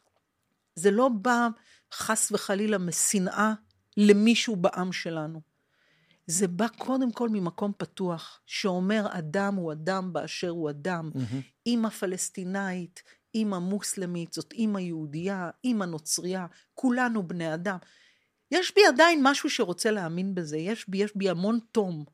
מצד שני, חברים, כאילו, ההתעוררות הכי חזקה שהייתה לי הייתה מול דבר, נתון, שיש מיליארד פסיק שמונה מיליון מוסלמים מהמם. בעולם. מהמם. למה אין אף תנועת שלום עכשיו ברמה של בצלם לצורך נכון, העניין? מהצד שלהם. שמחזיקה, הם, הם מיליארד, מעל מיליארד, שמחזיקה באיזה אג'נדה שנלחמת בכל הכוח על שלום ונגד הג'יהאד האיסלאמי האלים, שמוכר את הילדים בשם הבתולות ו- ו- וכל השהידים למיניהם. למה אין אף תנועה כזאת? למה תמיד השלום בא מאיתנו, מהעולם המערבי? אנחנו פותחים. באיזה מדינה מוסלמית נכנסים עשרות פליטים מערביים לצורך העניין, שבורחים מאוקראינה, נכון. שבורחים מאפריקה, באיזה מדינה מוסלמית? אין. הם לא פותחים את שערי המדינה שלהם. הם לא משתתפים אף פעם בעזרה לזולת בקטע של אנחנו שולחים מטוסים אנחנו של עזרה. לטורקיה נוסעים, עוזרים לטורקיה. בטורקיה, בצונאמי בתאילנד. אינדונזיה. אינדונזיה, לכל מקום אנחנו נוסעים ואנחנו מנסים להביא רפואה, מקימים בתי חולים לחולי שד... מתי פעם אחרונה המוסלמים עשו את זה למען הטורקים אפילו? נכון. מתי הטורקים עשו את זה למען מישהו? אני לא ראיתי את, המו... את הפליטים האוקראינים בורחים לאיזה מדינה מוסלמית. הם ברחו יודעים, למדינות אה, מערביות. הם, יודעים מה הם ימצאו שם. והדבר הזה עורר אצלי שאלה. האם יש דבר כזה שנקרא אבל רגע, עכשיו חמאס? כל- כל המדינות המערביות הן כבר מוסלמיות, אז הפליטים כן. זה- זה באמת...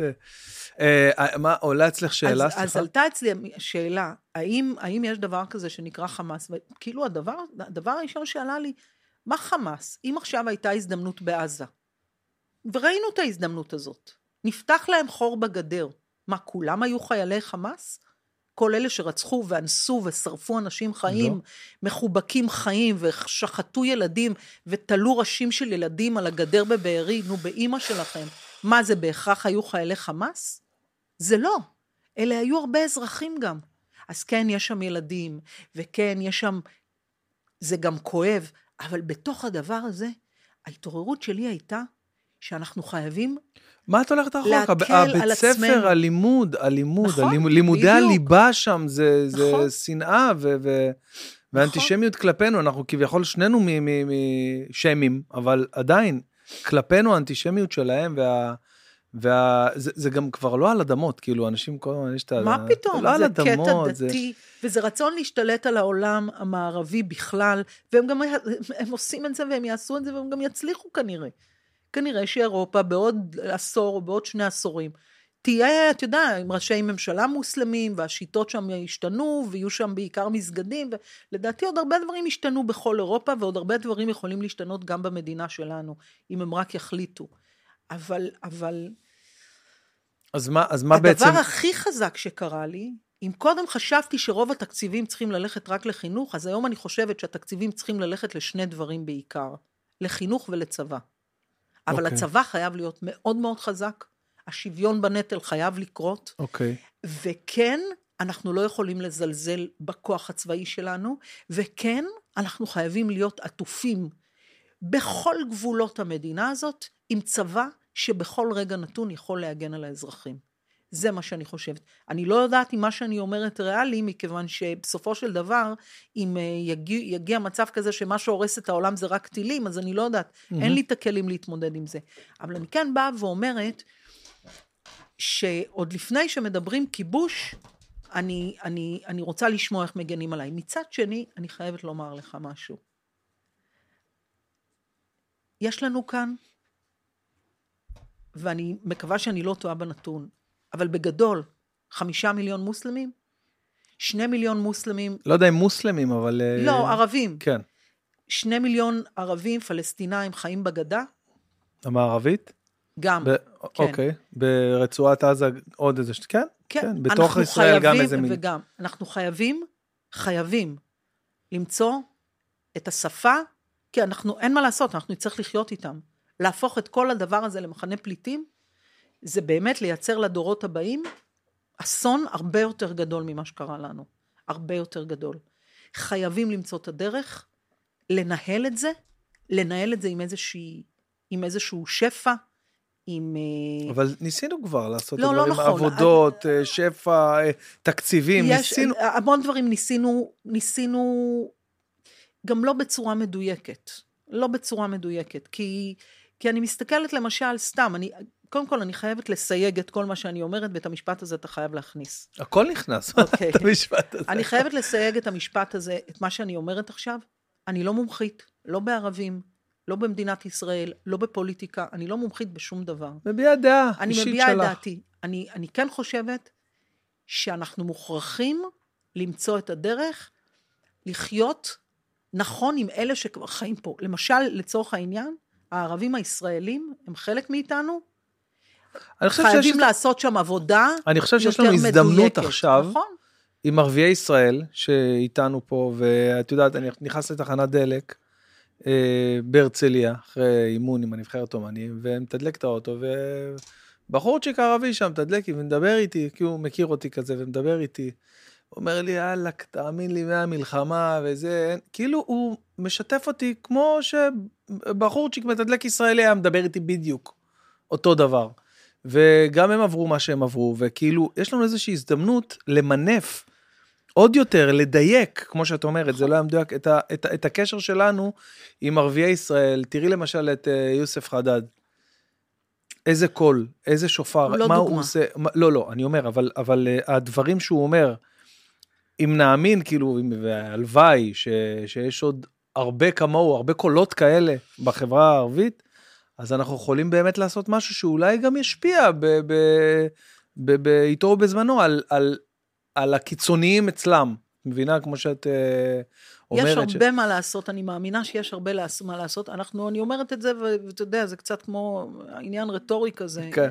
לא יהיה פתרון כל כך לדבר הזה, כי בסוף ההנהגה שלנו היא הנהגה כושלת בבסיס שלה, ביסודות שלה, במהות שלה, בדרך שלה, ואני לא יודעת אם הדבר הזה הולך להשתנות. וזה לא קשור ביבי יהיה בשלטון או לא יהיה בשלטון. אני גם לא יודעת אם הבאים שיהיו בשלטון ינהלו נכון את המדינה הזאת. המדינה הזאת בשורש שלה מנוהלת נורא, המון המון המון יש שנים. מצב לעשות ריסטארט? כאילו, פשוט לשנות חושבת- שיטה, ל, ל, לא יודע מה. ריסטארט, פשוט לעשות ריסטארט. איך דבר כזה יכול לקרות? אני חושבת ש... שצריך לשנות פה המון דברים, המון המון המון דברים, אבל אני חושבת, אתה יודע, יש סרט, סדרה מדהימה, זה נקרא לחיות עד מאה, וזה מעקב אחרי חמישה אזורים בעולם, אה, וואו. The Blue Zone, מי- מי ששם באמת, ששם. באמת יש אנשים, הם לא סתם חיים עד מאה, הם חיים עד מאה, הם לא שורדים עד מאה. ומצאו שם כל מיני זה, אבל אני רוצה רגע להתעכב על סינגפור. סינגפור זה דוגמה מצוינת להכל. היא דוגמה מדהימה, אבל מה, מה מיוחד בסינגפור? שה... ש, ש, רגע, שמיד, שברגע שאתה אומר את זה, זה ישר יוצר את גם. זה דיקטטורה. נכון, let's face it. נכון. איך דניאל אמר לי פעם, אמא, זה דיקטטורה. נכון. ובאמת, באמת, אני באה ואומרת, הדמוקרטיה, כמו גם אה, עלייה וקוץ בה. כאילו, בדמוקרטיה, בחופש הטוטלי שיש לנו, אנשים לא יודעים איך לנהל אותו. ובסוף באה הממשלה, וואו, כמה שזה מדויק. באה הממשלה לסינגפור, ושמה לטובת, לנגד עיניה רק דבר אחד, את טובת האזרח. מזה שהם ייתנו לו קנס אם הוא יורק, יורק ברחוב, ברחוב. או זורק מסטיק, דרך זה שהמכונית, אם הוא רוצה מכונית כמו שלי, היא. עולה אל- לו חצי מיליון כן. דולר, ולכן לא תהיה לו מכונית, אבל מה כן יהיה לו? עשרה, אה, עשר דרכים שונות לנסיעה לכל לנסיעה, מקום שהוא נכון. רוצה להגיע. אז למה הוא צריך מכונית? נכון. יש לו הכל, יש לו הכל. מרכבת, אופנה, הכל, לכל דבר יש מסלול, לכל דבר יש זה. יש משהו בהיגיון של המקום הזה, איך דואגים לזקנים שלהם, איך דואגים למוחלשים שלהם, אין שם כמעט בתי אבות. כי כל בן היית אדם שם, אגב? מבוגר, לא, אבל במסע- ראיתי את מסעותייך הסרט. בעולם? לא. אבל מה שכן יש שם, נגיד משפחה, אוטומטית אתה תקבל כסף, 80 אחוז מערך הדירה של, לידך, כדי שתביא את ההורים שלך לגור לידך. וואו. על מנת שלא תזרוק אותם לבית אבות. ולא רק זה, הם גם כל השכונה יודעת להכיל את הזקנים שלהם. אז הזקנים שם הופכים להיות, הם עוזרים לילדים, הם עוזרים לנכדים, הם, הם, הם יעילים, אז הם חיים. כן, המוח בטח. שלהם לא רקוב. בטח. מה קורה פה לבן אדם מבוגר? הוא נרקב. נכון. הוא נרקב כי הילדים שלו מזניחים אותו, כי זורקים אותו בבתי אבות, כי הדבר היחיד שמחכים זה לעשות לו וידוא הריגה. ולקחת את הכסף שהוא אבל הרוויח? כל החיים. כי, כי זה החינוך פה. לא, לא, לא. כי גם ב- ב- במימד הזה שאנחנו מדברים עליו, של הכלכלה בהשוואה לסינגפור, אז טוב, אני לא יכול להגיע לדירה, אז אני אחכה שההורים שלי זה, ואז לפחות תהיה לי, שם אומרים לך, הנה, קח 80 אחוז, את יודעת, הכל כאילו זה הכל אקו יותר סיסטם. נכון. ה- הבן אדם העני משלם 10 אחוז מיסים, הבן אדם העשיר משלם 80 אחוז מיסים. make sense. יש היגיון. לא יודע זה. לא, גם בסקנדינביה זה לא- ככה. אני לא מצליח להבין את זה. זה נכון אבל, יש אבל בזה מה, משהו. בגלל שבן אדם שעושה הרבה כסף והוא מוכשר והוא מרוויח, אז הוא צריך לשלם 80 אחוז? כן, כי הוא יישאר עם המון כסף. עדיין, אז למ- לא, למה? אז אני אשב על הספה, אני לא אעשה כלום, מה- למה שאני... אה. לא. אני לא מצליח להבין, אני חושב שהמדינה צריכה להגיד, בואנה, תשמע, אם אתה כזה מוכשר, שאתה מעל מיליון, קח, תרוויח. בן, בן, מי. שמנהל היום את העולם, וזאת אחת הבעיות הכי גדולות שלנו, זה השכבה העשירה, שיש ברור, לה נו, יותר כסף ברור. מ... יש לה יותר כסף ממדינות... אה, ב- ממדינות. נכון, למה? נכון. למה שהם לא ישלמו מיסים יותר גבוהים? למה? הבן אדם העשיר במדינת ישראל משלם פחות מיסים מהבן אדם העני, כי יש לו מלא הטבות, ומלא זה, לא, ומלא זה אני זה. לא, כן, זה, זה, בוא, אני יש לא, פה לא משהו מדבר, לא לא- הגיוני גם. יש אני- פה משהו לא הגיוני.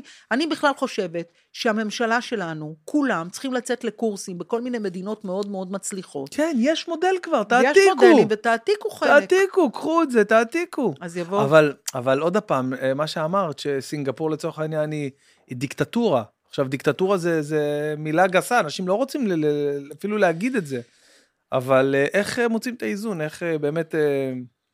איך מוצאים את האיזון? יש כמה דברים שכן אפשר לקחת שם. למשל, מורה במדינת ישראל צריך להיות בין מקבלי המשכורות הגבוהות נכון. ביותר בעולם. נכון? מורה במדינת ישראל, אם הוא יקבל 20 אלף שקל לחודש לצורך העניין, והכיתות יהיו כיתות של 25 ילדים, אז החינוך שלנו בטח. יהיה במקום אחר. יהיה במקום ולא אחר. כל אחד יוכל להיות מורה. עכשיו, זה... יותר מזה, זה, זה גם, גם יש כאן המון פערים חברתיים. למשל, סתם, אתה מסתכל על הרחובות של העולם החרדי. מלוכלכים, יש המון דברים מדהימים בעולם, אני מאוד אוהבת החרדים, כן? לצורך העניין. צריך לעזור להם לעבור שינוי. צריך לעזור להם, באמת. לעזור להם באופן אמיתי. לבנות להם מגרשי משחקים, ל- ל- ל- לארגן את, ה- את הצורה של הערים שלהם, לעשות שם יותר חוגים כאלה של חינוך בנוסף לחינוך שהם... לעזור להם רגע להיפתח גם, גם כדי לעשות את החלוקה בנטל. זה לא שאני חושבת שתלמידי ישיבות, שפיצים של שפיצים, צריכים להתגייס מחר לצבא, כי זה גם סוג של גיס. להיות שפיצים בתורה ולהיות הפוסקים הבאים נכון. שלנו ביד. תשאירו אותם בבית שלהם, תשאירו אותם ללמוד בישיבה שלהם מהבוקר עד הלילה. אבל את אלה שסתם משתמשים בישיבה ולא לומדים שום דבר, תשלחו להתגייס, יעשה להם יותר טוב. זה יהפוך אותם לבני אדם יותר מדויקים. יש עכשיו דווקא המון, המון, נכון? המון, המון שאני שומע נכון? שבאמת קמים, הולכים, מתנדבים. חד משמעית. וגם הרבה רבנים שאומרים, די, חלאס, לא רוצה לעצור לא את הבת שלי ולא את הבן שלי יותר. אני תומך בהם. שילכו ואני גאה בהם גם. יש שינוי מאוד גדול בחברה החרדית, אבל צריך לעזור להם עדיין. צריך לעזור להם. צריך לעזור לחברות שלנו, צריך לעזור לבדואים לצורך העניין. תראה כמה דברים טובים הבדואים נכון. עשו לנו בתקופה הזאת, מ-7 באוקטובר. אני פוגשת עכשיו בדואים שכאילו חזרה להם גאוות היחידה שלהם, נכון, אחרי נכון, שכל נכון. הזמן רק מאשימים אותם במאפיות ובזה ובזה, וב... צריך לעזור להם. לעזור להם למגר את הפשע מתוכם, לעזור להם עם אוניברסיטאות, לעזור להם להתפתח, לעזור להם עם מגורים, לעזור לחברה הבדואית להפוך אותה כמו החברה הדרוזית. צריך לעזור להרגיע... אבל הם צריכים לרצות קודם. הם רוצים. אני לא יודע עד כמה. הרצון... ראיתי עכשיו גם איזושהי... אה, את יודעת, בן אדם, אתה לא יכול לעזור לו, כמו שדיברנו מקודם, אה, בדוגמה שנתת. בן, אבל זה לא בן אדם, זה חברה. חברה, חברה, חברה צריך לעזור לה דרך פיתויים גם. צריך לפתות אותם לרצות את העזרה. אז מה באמת, מה בעצם uh, את מרגישה שהשתנה אצלך? כאילו, אם אני סתם לוקח את זה ברמה הכי, הכי בייסיק שיכולה להיות, ברמת שמאל-ימין, למרות שהיום אני כבר לא יודע בכלל אם יש דבר כזה. את כאילו מרגישה שהדעות שלך, uh, את... אני קודם כל מאוד התחברתי ליהדות שלי, ואני יודעת שכיהודייה אין לי ארץ אחרת. הארץ הזאת היא גם הביטחון ליהודי העולם. כמו שגם הביטחון שלנו תלוי ביהדות העולם. אנחנו צריכים אותם גם שם. אבל אנחנו, אני, היהדות שלי מאוד, קודם הייתי רק ישראלית, היום אני גם יהודייה שסובלת מאנטישמיות. החבר'ה האלה מנובה, אי אפשר לבוא ולומר שהם הם, הם, הם נהרגו כי הם באו להילחם. הם מתו על קידוש השם. הם, הם, הם, הם הפכו להרוגי מלכות. הרוגי מלכות, כי, בטח. כי הם מתו רק בגלל שהם מתו יהודים. מתו על קידוש השם, ברור. בדיוק. ואני אומרת, אם הייתה אפשרות לעולם לעשות שואה שתיים, זה היה קורה. הייתה שואה שתיים. אם אפשר היה לבנות לנו גזים, היו בונים גם. בכיף. ושולחים אותנו ככה, כל פעם אני יושבת עם שולי בבית ואני אומרת לו, אתה יכול לדמיין את הבית פה עכשיו מלא באנשים זרים שהשתלטו, כאילו, זה דברים שיכולים לקרות. מצד שני, זה לא שאני רוצה שנהפוך להיות יותר אלימים. זה לא שאני רוצה להפוך, אני לא רוצה להפוך לחמאס. אני כן רוצה שאנחנו בסוף, בסוף, בסוף, נמצא איזשהו פתרון נורמלי, אבל שהעולם ידע שקודם כל אנחנו יודעים להגן על עצמנו. אל תנהלו אותנו. אנחנו נוציא עד אחרון החטופים. עד אחרון החטופים אנחנו נוציא משם. גם את הדר גולדין אנחנו נביא משם. Mm-hmm. ודי. ואני אני, אני לא יודעת, אין לי פתרונות, כן? אני לא יודעת מה קורה ואיך מנהלים את זה, אבל קודם כל המדינה שלי כרגע מעניינת אותי. הבית שלי.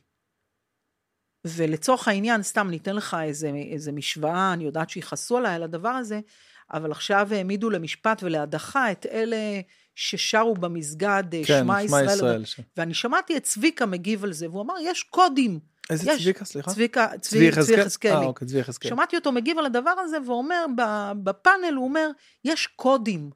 וחלק מהקודים זה אנחנו, זה כמו שהם צועקים את האללה אכבר שלהם אחרי שהם זה, מותר גם לנו להגיד את השמע ישראל שלנו, כדי להעלות מורלית את המורל. ועמד, אה, אני לא זוכרת מי זה היה, אחד החבר'ה בפאנל ואמר, זה לא מקובל, לנו אסור לעשות דבר כזה וזה, ווואלה, אני עם צביקה. אני גם, אני, אני כאילו, צביקה. תחשבי שחטוף אחד, חטוף אחד, ישמע, ישמע את זה, נכון. איזה אוויר זה, איזה נכון. אוויר נשימה זה ייתן לו. אז אני קודם כל, קודם כל חושבת שמצד אחד לא הייתי רוצה עכשיו שלצורך העניין אה, אה, נערי הגבעות או בכלל ההתנחלויות יהפכו להיות יותר אלימים, מצד שני בואו חבר'ה, אה, למשל הציונות הדתית, אני בפול רספקט אליה. צריך לעזור, מה, מה, אתה יודע מה הבעיה הכי גדולה היום, פוליטית? שלאף אחד מהציבורים אין את המנהיג הנכון. למשל עכשיו, עכשיו, כן, אם אני... לאף אחד מהציבורים אין את המנהיג כן, הנכון. כי למשל עכשיו, לבן. גביר, הייתי אומרת לו, נשמה, תעצור, תעצור הכל עכשיו, ההפך, תתחבר לרכות שלך, תחבר את המדינה עכשיו לערכים שלכם, לא לאלימות, לא לאגרסיביות. תחבר אנשים לערכים אחרים, לא לערכים שהכי מפחידים אותם. אבל אין כל כך עם מי לדבר על הדברים האלה. עכשיו, אני מכירה טוב את הציונות הדתית. אני מכירה את המתנח... זה, זה, זה מלח הארץ. כן, יש שם הם, הם, אנשים. הם האנשים שנמצאים עכשיו בפרונט, הם מטורפים. הראשונים שרצו לקו עוד לפני שגייסו אותם. הם מגדלים את, ה, את, ה, את הילדים שלהם על אהבת ארץ ישראל, באמת, כאילו, הם מדהימים, הם גם משפחות מדהימות, הם לא משפחות שמתעסקות בחרא, הם מתעסקים בלימוד, בזה. הם האחרונים שצריך לקרוא להם הסרטן של המדינה, הם לא הסרטן של כלום, הם לא, הם ממש לא. אם יש סרטן, אם כבר, זה הבצלם האלה יותר, בטח לא הם. אבל, אה, אבל טרמינולוגית צריך להתחיל לייצר שינוי במדינה הזאת. אחד האנשים הכי חשובים שפגשתי מאז השבעה באוקטובר היה אה, הרב סלוטקי, ששכל את שני בניו ביום הראשון, בשבעה באוקטובר, יואו, שני אלוהים הילדים שלו, הורים לתינוקות, איך שהם שמעו את הסיפור הזה, שניהם היו מבאר שבע, יש לו חמישה בנים קרביים. אספו את עצמם אמיתי. ונסעו, אני חושבת שעד 11 וחצי הם כבר לא היו בין החיים, הם שניהם נרצחו, הם באו להציל את הלומים, גם הצליחו לעשות שם דברים, והוא עצמו, הרב, הוא כבר 15 שנה אה, ביס"ר זה נקרא, הוא בזיהוי ואיסוף אה, גופות יואו, וחללים. זה בכלל, זה הכי הזיה. והוא איש מדהים, מדהים, מדהים, הוא והמשפחה שלו, עשינו, צילמנו אותם, הם אנשים מהממים, אי אפשר לתאר כמה הם אנשים מיוחדים. ואחד הדברים שהוא אמר, שמה שהוא רוצה עכשיו לעשות, כדי שהקרע שהיה בינינו לא יחזור, כדי שנישאר מאוחדים, או נהיה מאוחדים לצורך העניין, צריך לשנות פה טרמינולוגיה. צריך לשנות את השפה במדינת ישראל. אנחנו חייבים. כי אם אנחנו לא נהיה מאוחדים, הצרות יבואו לנו מכל מקום. אם אנחנו עכשיו, לצורך העניין, לא נאסוף את עצמנו ולא ניתן לקרע להתחיל שוב לקרוע אותנו אחד מהשני, חבל על הזמן מה יקרה לנו מצפון. זה מה שאני מרגישה. חבל על הזמן. אנחנו חייבים להישאר עם יכולת לדיאלוג אמיתי, וגם אם היה תלוי בי, גם התקשורת הייתה עוברת, כולם, ביחד, ערוץ 14, ערוץ 13, ערוץ 12, ערוץ 11, כולם, ארבעה ימים הייתי סוגרת אותם במלון, סוגרת, מחשיכה את המחסכים לצורך העניין, משאירה רק חירום. משאירה רק חירום, מכניסה את כולם לבית מלון סגור עם רוטוויילרים מסביב, בלי מצלמות ובלי פלאפונים, ומדברת איתם על איך לא לעשות נזקים במ- למדינה שלנו. איך לנהל נכון תקשורת בתקופה כזאת של מלחמה, כי אני חושבת שהנזקים שאנחנו עושים לעצמנו רק מתוך החיבור המטורף הזה של תקשורת ופוליטיקה, הם פנומנליים, הם, הם פסיכופטים.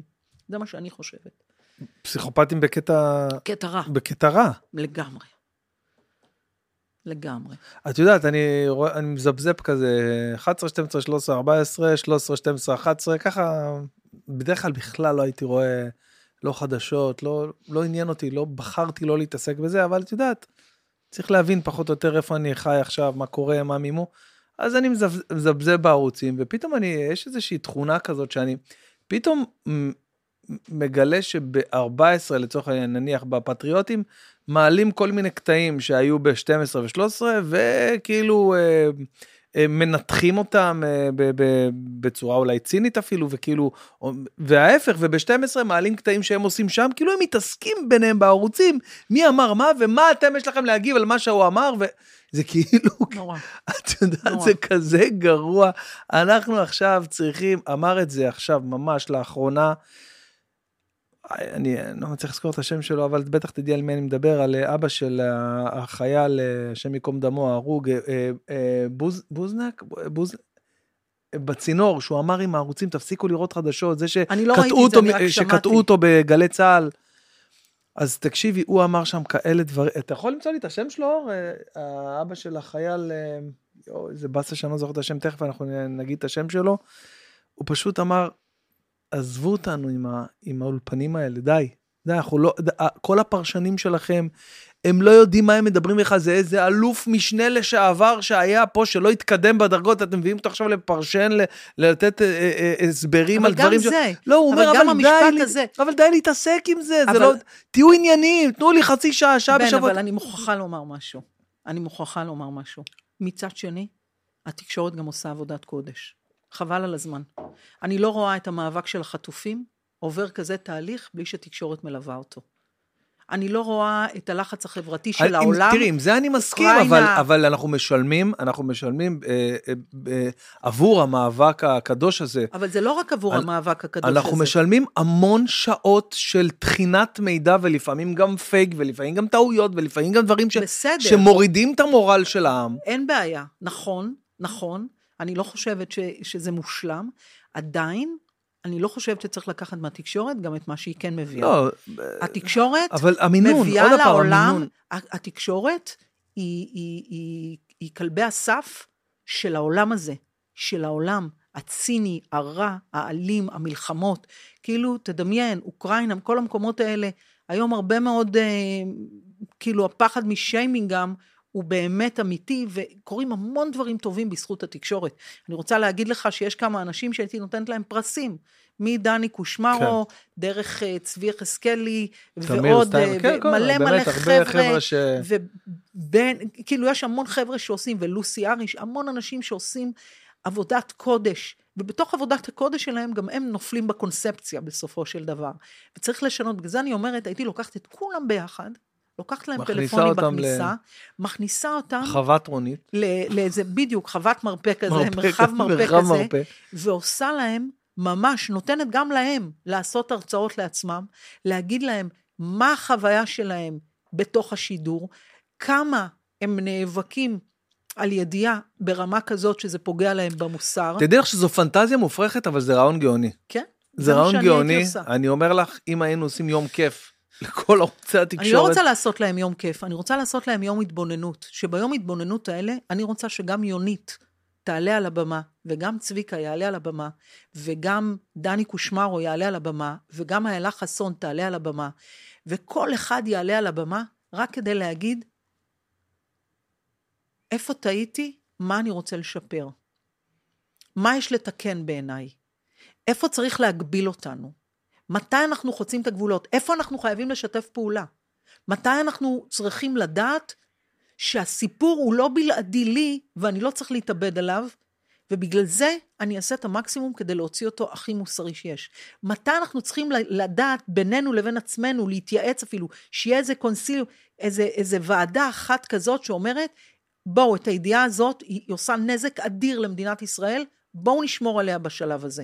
בואו, בואו נגן על עצמנו רגע. מה אנחנו כן צריכים לעשות כדי שגם הדוברות שלנו, שכל העולם רואה אותה, תהיה מדויקת. איך להשתמש בכתבים שלנו.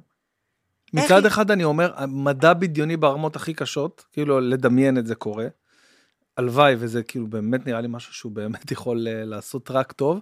מצד שני, אה, שימי לב שהתקשורת די יישרה קו לצורך העניין עם כל הסרטוני תעמולה וסרטוני לוחמה פסיכולוגית של, ש, שהם לא משדרים, אוקיי? אז זה כאילו גם משהו שלא היה. הייתה, היה את המרדף ל... ל אה, ל- את יודעת, ל- ל- לבכורה, ל- להראות ראשונים, להוציא אגב, ראשונים. אני חושבת שצריך היה לפתוח ערוץ, אם אתה שואל אותי. לעולם, לתת להם לראות הכל. אני חושבת שהיה צריך לפתוח ערוץ עם קוד, כדי שילדים לא יוכלו כן. להיכנס אליו. שכל מי שבוחר לראות את הסרט של 45 דקות נכון, חייב אני לראות את מסכים הסרט, איתך. ולראות את כל מה שקרה כאן, כי תודעתית בעולם, נכון, זה יוסף חדד המדהים שלנו. והמהמם, הוא לא מספיק. נכון, הוא לא מספיק. זה האס שלנו. אני הייתי פותחת ערוץ למשל, ערוץ, אם אני הייתי המנכ"ל של רשת, אני הייתי פותחת ערוץ תקשורת אחד רק ללוסי אריש, שמדברת אנגלית, ערבית ועברית שוטפת, וגם ספרדית היא מדברת, והייתי נותנת לה רצועות שעובדות רק מול כתבים בעולם, רק מול תופעות בעולם, שמראיינת מוסלמים, ומראיינת זה, ומראיינת, ומוציאה אנשים כאילו, לא, לא נותנת לה בכלל לראיין בעברית, לא מעניין. במקום שלוסי, זה מה שאני אם אני הייתי המנכ"ל של רשת, זה מה שהייתי עושה. פותחת ללוסי ערוץ משלה. 13 לוסי. אין עוד לוסיות כמעט. מהמם. ואם יש, שיבואו גם. אולי לוסי איוב, אולי עוד so called דוברי ערבית, צביקה יחזקאלי. הייתי פותחת לאנשים האלה שהם דוברי עוד שפות, שמתוך הארץ שלנו תצא הדוברות שלנו גם. וואי, זה כל כך חכם. אבל אין עם מי לדבר, אין עם מי לדבר. אין, פשוט אין עם מי לדבר. ערוצי התקשורת כל כך מלאים בעצמם, וכל כך כאילו סגורים לקונספט שלהם, שכולם נראים אותו דבר. מה זה משנה אם אתה רואה 12, 13, 11 או 14? זה כולם אותו דבר. אלה חושבים שהם יותר ימניים, אלה חושבים שהם בולשיט, חרטא. מה זה משנה? כולם מביאים את אותם אנשים, כולם מביאים את אותם רעיונות, כולם מביאים את אותם פרשנים. הכל בסוף מתנקז לאותו דיאלוג, עד כדי כך שזה הופך להיות מנטרה, וזה משעמם. וזה לא... אין, אין... וזה בדיוק מה שאמרתי מקודם עם האבא של אותו אה, חייל. אה, מצאת את השם שלו? כן, קוראים אה, לילד עמית, ואבא שלו זה איציק בונצל. איך? תגיד. איציק אני לא- בונצל. איציק בונצל. בונצל, כן. אה, אז הוא, פשוט זה מה שהוא אמר. פשוט אמר, בוא, אה, תנו את מה שצריך לדעת, תנו את מה שחשוב, אני לא אומר שלא, אנחנו רוצים לדעת איפה זה עומד, מה עם החיילים שלנו, מה עם המבצע, מה עם, ה, מה עם החטופים, אבל תן לנו חצי שעה, שעה ביום, אל תטחנו לנו כל היום את הראש באולפנים, ת, תביאו פרשנים, כאילו, את מבינה לאן זה, זה, זה כן, אבל מצד שני אני רוצה לשאול אותו את איציק. אה,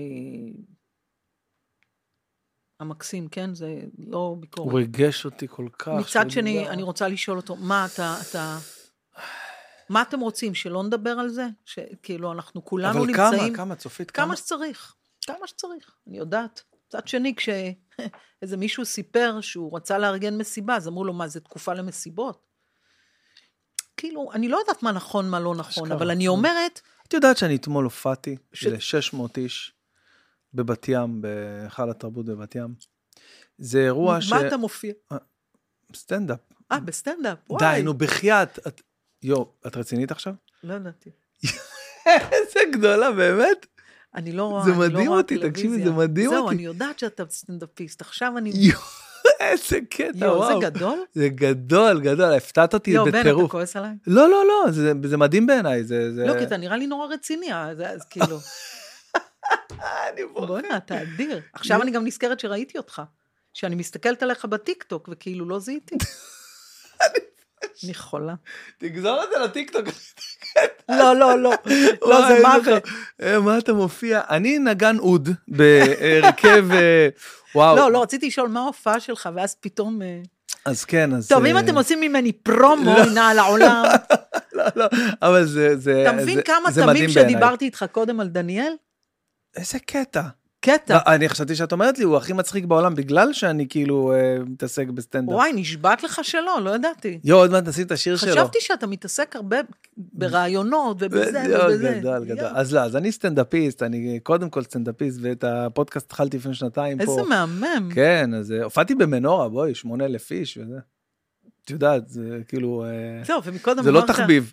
אבל אני אמרתי קודם שאני לא רואה, הרבה דברים. אני לא רואה, כאילו. גדול. אז אה, בקיצור, אז אנחנו עכשיו, עכשיו... אני כל הזמן בן בן ברוך, בן בן ברוך, בן בן ברוך, זה שם כאילו גדול, זה שם שעף לי במוח מלא, וגם ראיתי מלא מלא דברים, ואיכשהו, קטע. טוב, יש לי סוג של טיפשות. וואו, איזה... מישהו אמר לי היום, מישהו אמר לי לפני כמה זמן, טפשת מלחמה. הוא אומר, בואי, בשביל טפשת לא, יש מלחמה. לי טפשת גיל, גיל כמעט 60. טפשת, אנחנו מת- מתחילים את ההידרדרות שלנו. תראי איך את נראית, את אומרת לי, בואנה, איזה קטע זה, איך ה-60 של פעם היה היה משהו אחר לחלוטין. נכון. מה זה? את היית מדמיינת את עצמך בתור ילדה, שתהיי ככה בת 60? אני לא כל כך אוהבת את איך שזה עכשיו, זה כזה לא... באמת? למה? מה? יש להרים כזה, קצת, יאללה, יאללה, קצת ש- הרמות. כל- עצם העובדה שאת, קצת, אני כבר חולמת על הניתוח. עצם העובדה שאת באה לפה ו... ובלי איפור וכל כך טבעית וכל כך זה, אז כי אה, איפור מזקין, וואלה, וזה מה שאנשים לא מבינים. איפור, בעיניי, הוא מכער. וואלה. אני, ככל שאני יותר מתבגרת, אני פחות מתאפרת. אני גם לא עושה אה, מילואים, ו... כי פשוט כל אלה שעושות, פתאום נראות אבו נפחא כולם. אני מבין, מבין, מבין מה את אומרת, כן, שפתיים. ה... וכולם נראות מה זה נפוחות. אני אומרת, כשיגיע הרגע, אני אגזור, ואני ארים קצת, אבל אני לא אתחיל למלא, זה, זה מלחיץ אותי כל ה... גם ככה הכל נפוח לי. מרגישה, יש איזה גיל שאתה פשוט מתחיל להתנפח. אשכרה, זה... אני עכשיו מצליח בראש לחבר כאילו כל מיני אנשים שאני רואה אותם פשוט נפוחים יתר על המיטה. כן. שפתיים, כי לא, היום לכולם, כאילו, יואו. זה מוזר קצת, לא? אני לא מבינה למה. אני לא מצליחה להבין, בעיקר ילדות, מלא ילדות עם שפתיים כאלה של ברווזים כאלה. רגע, אני, אני, אני אסיים את מה שרציתי להגיד. אמרתי משהו על... או, על מה- ההופעה? מה- על ההופעה בהיכל תרבות. למה אמרתי את זה? אה, זה לא וואו. הזמן. איך? כי זה לא הזמן, אנשים אומרים. אה, אוקיי, נכון. בדיוק, נכון, תודה אור. אה, אז, אז כאילו אה, הופעתי אתמול, עכשיו תביני, אני שומר שבת, ואני לא הייתי מודע לחדשות הקשות מאוד שהיו ב... עם השלושת והגיעו החטופים. 600 איש? בטח, איזה מדהים, מתי אני באה? מתי שאת רוצה. מתי האמת יש? שאין יותר מדי, אבל אני עושה עכשיו מופעים אינטימיים, אה, של איזה 100 איש כזה. ומי. כותב לך? אה, בגדול אני, אני כותב את ההופעה אני, ואני יושב לפעמים, נפגש עם אה, חברים שאני עובד איתם, אה, יש לי את... אתה יודע שגם לי יש הופעה? אני יודע שיש דלתות מסתובבות. כן, זה אבל לא. ראיתי, זו לא, הופעה. זו הופעה? זו הופעה גם שמופיעה מול אלף איש. אה, די, אני חשבתי שזה גם 500, הרצאה. 800, 600, זה כאילו, זה, זה התחיל מהרצאה, אבל זה ממש... זה רק את? רק אני. אז ספרי לי על אני זה, ובקבוק וואו. מים, וואו, מה זה, זה ממש... שעכשיו אני כמעט לא משתמשת בו. לא, זה החצי הראשון נורא עצוב, החצי השני קורע. והחצי השני מדבר על, נו, ומישהו כתב לך פאנצ'ים לזה? תקשיב טוב, אין מילה כתובה. אני יכולה לעשות את זה חמש שעות גם, רצוף. אני מתעקשת לעשות את זה שעה וחצי, כי לא נעים לי. כן. אבל בזום למשל, כשאני עושה את זה, אז זה, זה תמיד נגרר לשעתיים, כי אני אומרת להם, אני אחרי, אני אחרי שעה מסיימת, ואז אני אומרת להם, עכשיו תשאלו, אז כל שאלה מרימה לי לפאנץ'. בטח. גם דרמטי, אבל גם קומי. והחצי השני, החלק הקומי, מדבר על אברהם. על אברהם, על צ'לסי, על המפגש שלי עם האנגלים. תכף, תכף נגיע לזה, אני שומר את זה לסוף, מה זה הכי מעניין בעולם. כולם זה הכי... תגידי, לא, לא מבאס אותך קצת? הכי אמיתי, אבל אני שואל אותך הכי אמיתי. תקשיבי, עשית מיליון דברים. אנשים לא יודעים, אני מתערב איתך ש-90% מהאנשים שמכירים את השם צופית גרנט, אין להם מושג לעשירית ממה שעשית בחייך. זה מלא סדרות, סרטים, אה, אה, כל מיני אה, פיצ'רים, פורמטים. מלא אחרים. דברים לא מלא חשובים. דבר... חוץ מהפיפי. כולם מדברים על זה, זה לא מבאס אותך? לא, זה הדבר הכי חשוב בעיניי שעשיתי. איזה קטע. אתה זה היה? במילקשיק בבוקר או בערב? בבוקר, בבוקר. זה היה בבוקר? זה היה בבוקר. אבל לא, מה זה מילקשק בבוקר? מילקשק בבוקר הייתה החלק הכי טוב של ארז טל ואורנה בנאי ב... רק בישראל. אה, נכון, הם היו תמיד מביאים משם... אני הייתי ההבטחות נכון, שלהם. נכון. היום נכון. כמי שמבינה טוב טלוויזיה, אני מבינה, ש- תמיד לסוף הם השאירו אותי בשביל רייטינג, כי אנשים היו מחכים לראות את זה. יאללה. אז אני, אני חושבת שאני נולדתי שם מלהיות הפיקציה של אברהם. כי ברגע שהתחתנתי איתו, אני באתי מתפקידים ראשיים, בקאמרי, כל מיני דברים, הצגות יחיד, דברים. קאמרי, טלוויזיה, ובשנייה- סרטים. ובשנייה שהתחתנתי עם אברהם, נהייתי אשתו של אברהם גרנט. והפיפי גאל אותי מזה. וואו. אז וגם היו עוד מלא דברים שם, אני זוכר, עלוקות היה. הכל, כאילו כל- כל מיני דברים קונספט קיצוניים. גאוני. אה, היית באיזה, עשית פעם אמ- אמבטיה של, אה, לא יודע, אמבטיית שוקולד, שוקולד, ספגטי. ספגטי, ספגטי, זה אני זוכר. זה הקונספט, הקונספט היה, לא משנה על מה אני מדברת, הוא הופך להיות לדבר. אז אם אני מדברת עם שף איטלקי, נהיה אוכל איטלקי בעצמנו. ניכנס לתוך אמבטיית ספגטי, ונהיה אנחנו האוכל. ואז נדבר על מה שאנחנו רוצים. וואו. אם אני למשל רוצה לדבר על הקשר בין סקס לשוקולד, יש קשר. אז לא נדבר סתם, נביא את הסקסולוג, אבל אני אשב בתוך אמבטיית שוקולד. אם אני רוצה לדבר עם אישה שמרפאה אנשים באמצעות שתיית שתן, אז מה, אני אדבר איתה סתם? לא, אני אשתה, והיא תוך כדי זה תסביר לי מה הרעיון. ומזה, התוכנית, הקונספט שלה, הוא אני הופכת להיות הדבר עצמו. עכשיו, זה גם מה שהגדיר את האומנות שלי. כי אני בעצם באומנות שלי קונספטואלית. אז אם אני עושה את אבודים, לצורך העניין, מה, אני סתם הולכת לחפש אבודים? לא, אני אקח את כל הסיכון במה שזה אומר. אני אכנס ואני אהיה עם מצלמות ואני אהיה חוקרת ואני אקח סיכונים. אתה יודע כמה פעמים יכולתי להיעצר במדינות מוסלמיות כן, ועד יש- היום לא היו זהו, זה מה משחררים שאני אותי? אומר, זה היה נראה מאוד קיצוני כמה דברים שעשית שם. אני מאוד קיצונית, אני, הקונספט שלי בחיים הוא קיצוני. אותו דבר דלתות מסתובבות, כשאני עומדת על הבמה, אז כשאני מספרת את מה שחוויתי עם השכן, מה שהקהל רואה זה ילדה בת תשע שעוברת בעצם רומן עם גבר בן שלושים. אני לא מגדירה את זה בתור פגיעה מינית וזה. הפגיעה המינית נראית להם שאמרו לה, אני מגדירה את זה בתור אומן. וכששואלים אותי אנשים, אבל למה את קוראת לזה רומן? אני אומרת להם, כי זאת הייתה החוויה של הילדה בת התשע. כי לשם הוא הכניס אותי. זה שזה פדופיליה פר אקסלנס, זה אתם יודעים להגיד. בחוויה שלי, אני לא ניהלתי את זה ככה. אני לא חשבתי שזה ככה. הרבה שנים לא חשבתי שזה ככה. אותו דבר עם המדריך שפוגע בי ופוגע בי ופוגע בי ופוגע בי. אני מביאה להם באילוסטרציה כשחקנית גם, כי באותו רגע אני הופכת להיות הבן אדם הזה. ו, ואני כאישיות, אני כאומנית, לא כאישיות, אני בן אדם, אני אומנית קונספטואלית. מה שתיתן לי עכשיו כקונספט, זה מה שאני אהיה. זה מה שכיף לבמאים שלי. את שאני מתאבדת יוצרת- עליהם. את, את כאילו יוצאת, אנשים אולי לא, לא מבינים את ההבדל, אבל יש מנחה, מגיש, שבא ואומרים לו, תקשיב, זה הפורמט, את, את כאילו יוצרת בעצמך את הדברים שאת עושה. לגמרי. אני, יש לי במאי, יש לי עורך, דוד דרעי באבודים למשל, דני דותן היה במילקשק. תמיד יש לי את הבמאי ואת העורך ואת האנשים הכי טובים שעובדים איתי. אני אוהב- אוהבת לעבוד עם האנשים הכי טובים. אבל הם גם יודעים, מי שיודע לעבוד איתי נכון, יודע שהוא מקבל חומר גלם שהולך לקפוץ יחד עם המוח שלהם. המוח שלי והמוח שלהם הופך להיות מוח אחד, ואנחנו נקפוץ יחד למים הכי עמוקים, לבלו הול. למקום הכי עמוק, הכי מסוכן, הכי קיצוני, הכי מופרע, הכי פרוע, הכי טוטאלי. עכשיו, בוא אני אתן לך דוגמה. כשעשיתי את מילקשק, אז לטל ברמן גם הייתה איזה late night, תוכנית. והוא הזמין אותי. בתור אחת שעושה הכל ולא רואה ממטר, היה שם, היה שם משחק. לא זוכרת מה היה המשחק, וכאילו מי שמפסיד צריך לעשות את המשימה שטל קובע לו. מה המשימה שהם קבעו לי? להיכנס לאמבטיית אמבה. הסתכלתי עליו, אמרתי לו, תכנס אתה. הוא אומר לי, לא, אבל זה המשחק. אמרתי לו, נשמה, זה המשחק בתוכנית שלך. אני לא משחקת בתוכניות של אחרים את הקיצוניות שלהם. משחק את זה אתה. גדול. כנס אתה לאמבטיית האמבה שלך. או למשל, כשדנה מודן, גם לה הייתה תוכנית late night, והיא, התוכנית שלה, אם אתה זוכר, דיברה על מין. היו מביאים ארבעה אנשים, והם היו מדברים עם שיחות אה, סקס. רוי לוי? זה? או שמשהו לא, אחר? דנה מודן, לבד, הייתה לבד? מנחה, או עם רועי לב, אני לא זוכרת עם מי. זאת הייתה התוכנית, מדברים על סקס. היו אוקיי. שם כל מיני אנשים שסיפרו, ועל הסקס ועל האורגיות. יום אחד היא התקשרה אליי, והתקשרו אליי, מה התוכנית, ועוד פעם, ובסוף גם היא התקשרה אליי. והיא אמרה לי, צוף, בואי תתארחי בתוכנית, אתה בן אדם הכי פתוח, הכי פרוע.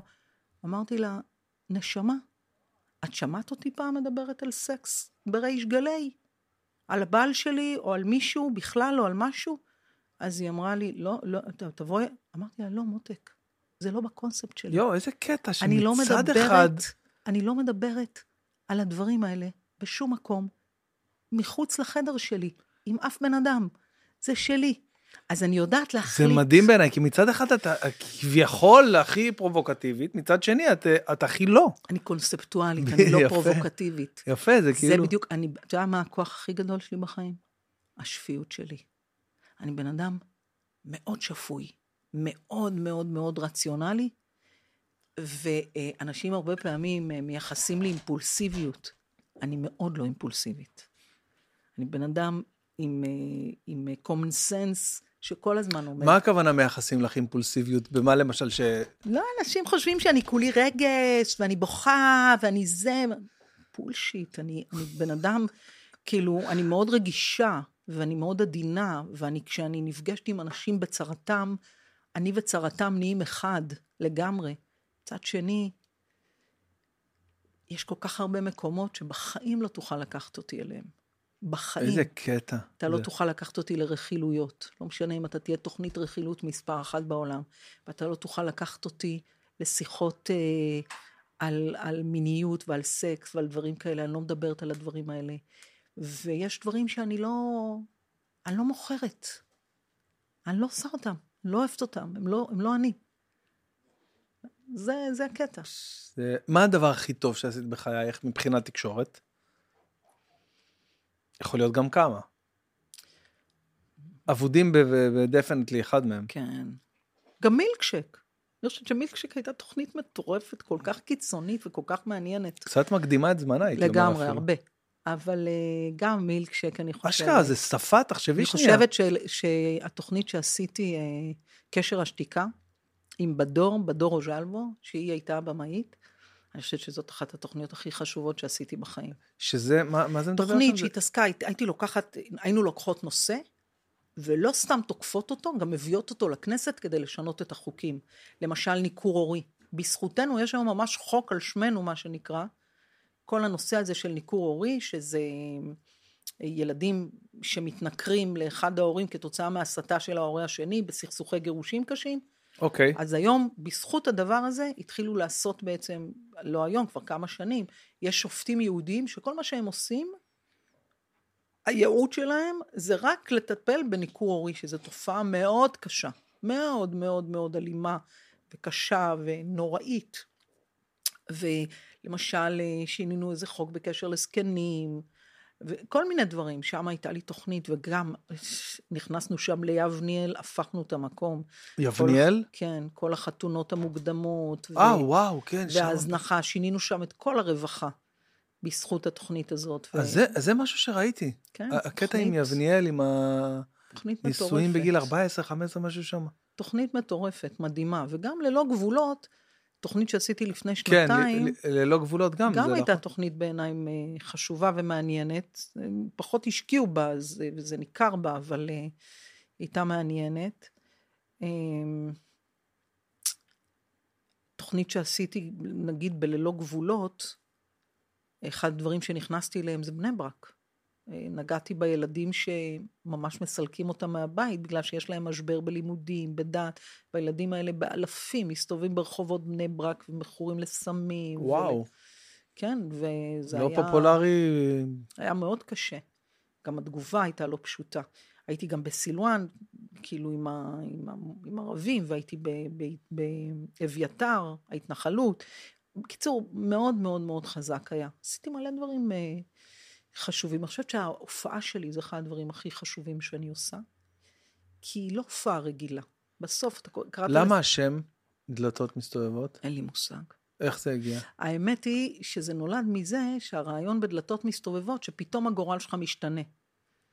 כאילו הגורל יכול היה להיות כזה, והוא הפך להיות כזה. נגיד, הגורל שלי, החצי הראשון, אני מספרת על הילדות שלי.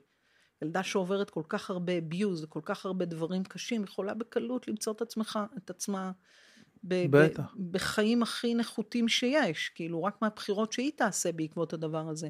ואני מראה איך, איך לא, איך לא, איך, איך, איך הבחירות שלי תמיד היו בחירות שעזרו לי לשמור על השפיות שלי. את יכולה לתת לי איזה, אני יודע מה, איזה פרומו קטן, ל- סתם לדוגמה אחת של למשל, אני החלטה ששינתה. מספרת, אני מספרת על זה שבאמת אימא שלי עזבה אותי בגיל מאוד מאוד צעיר, ואני מגיעה באיזשהו שלב ל... ל...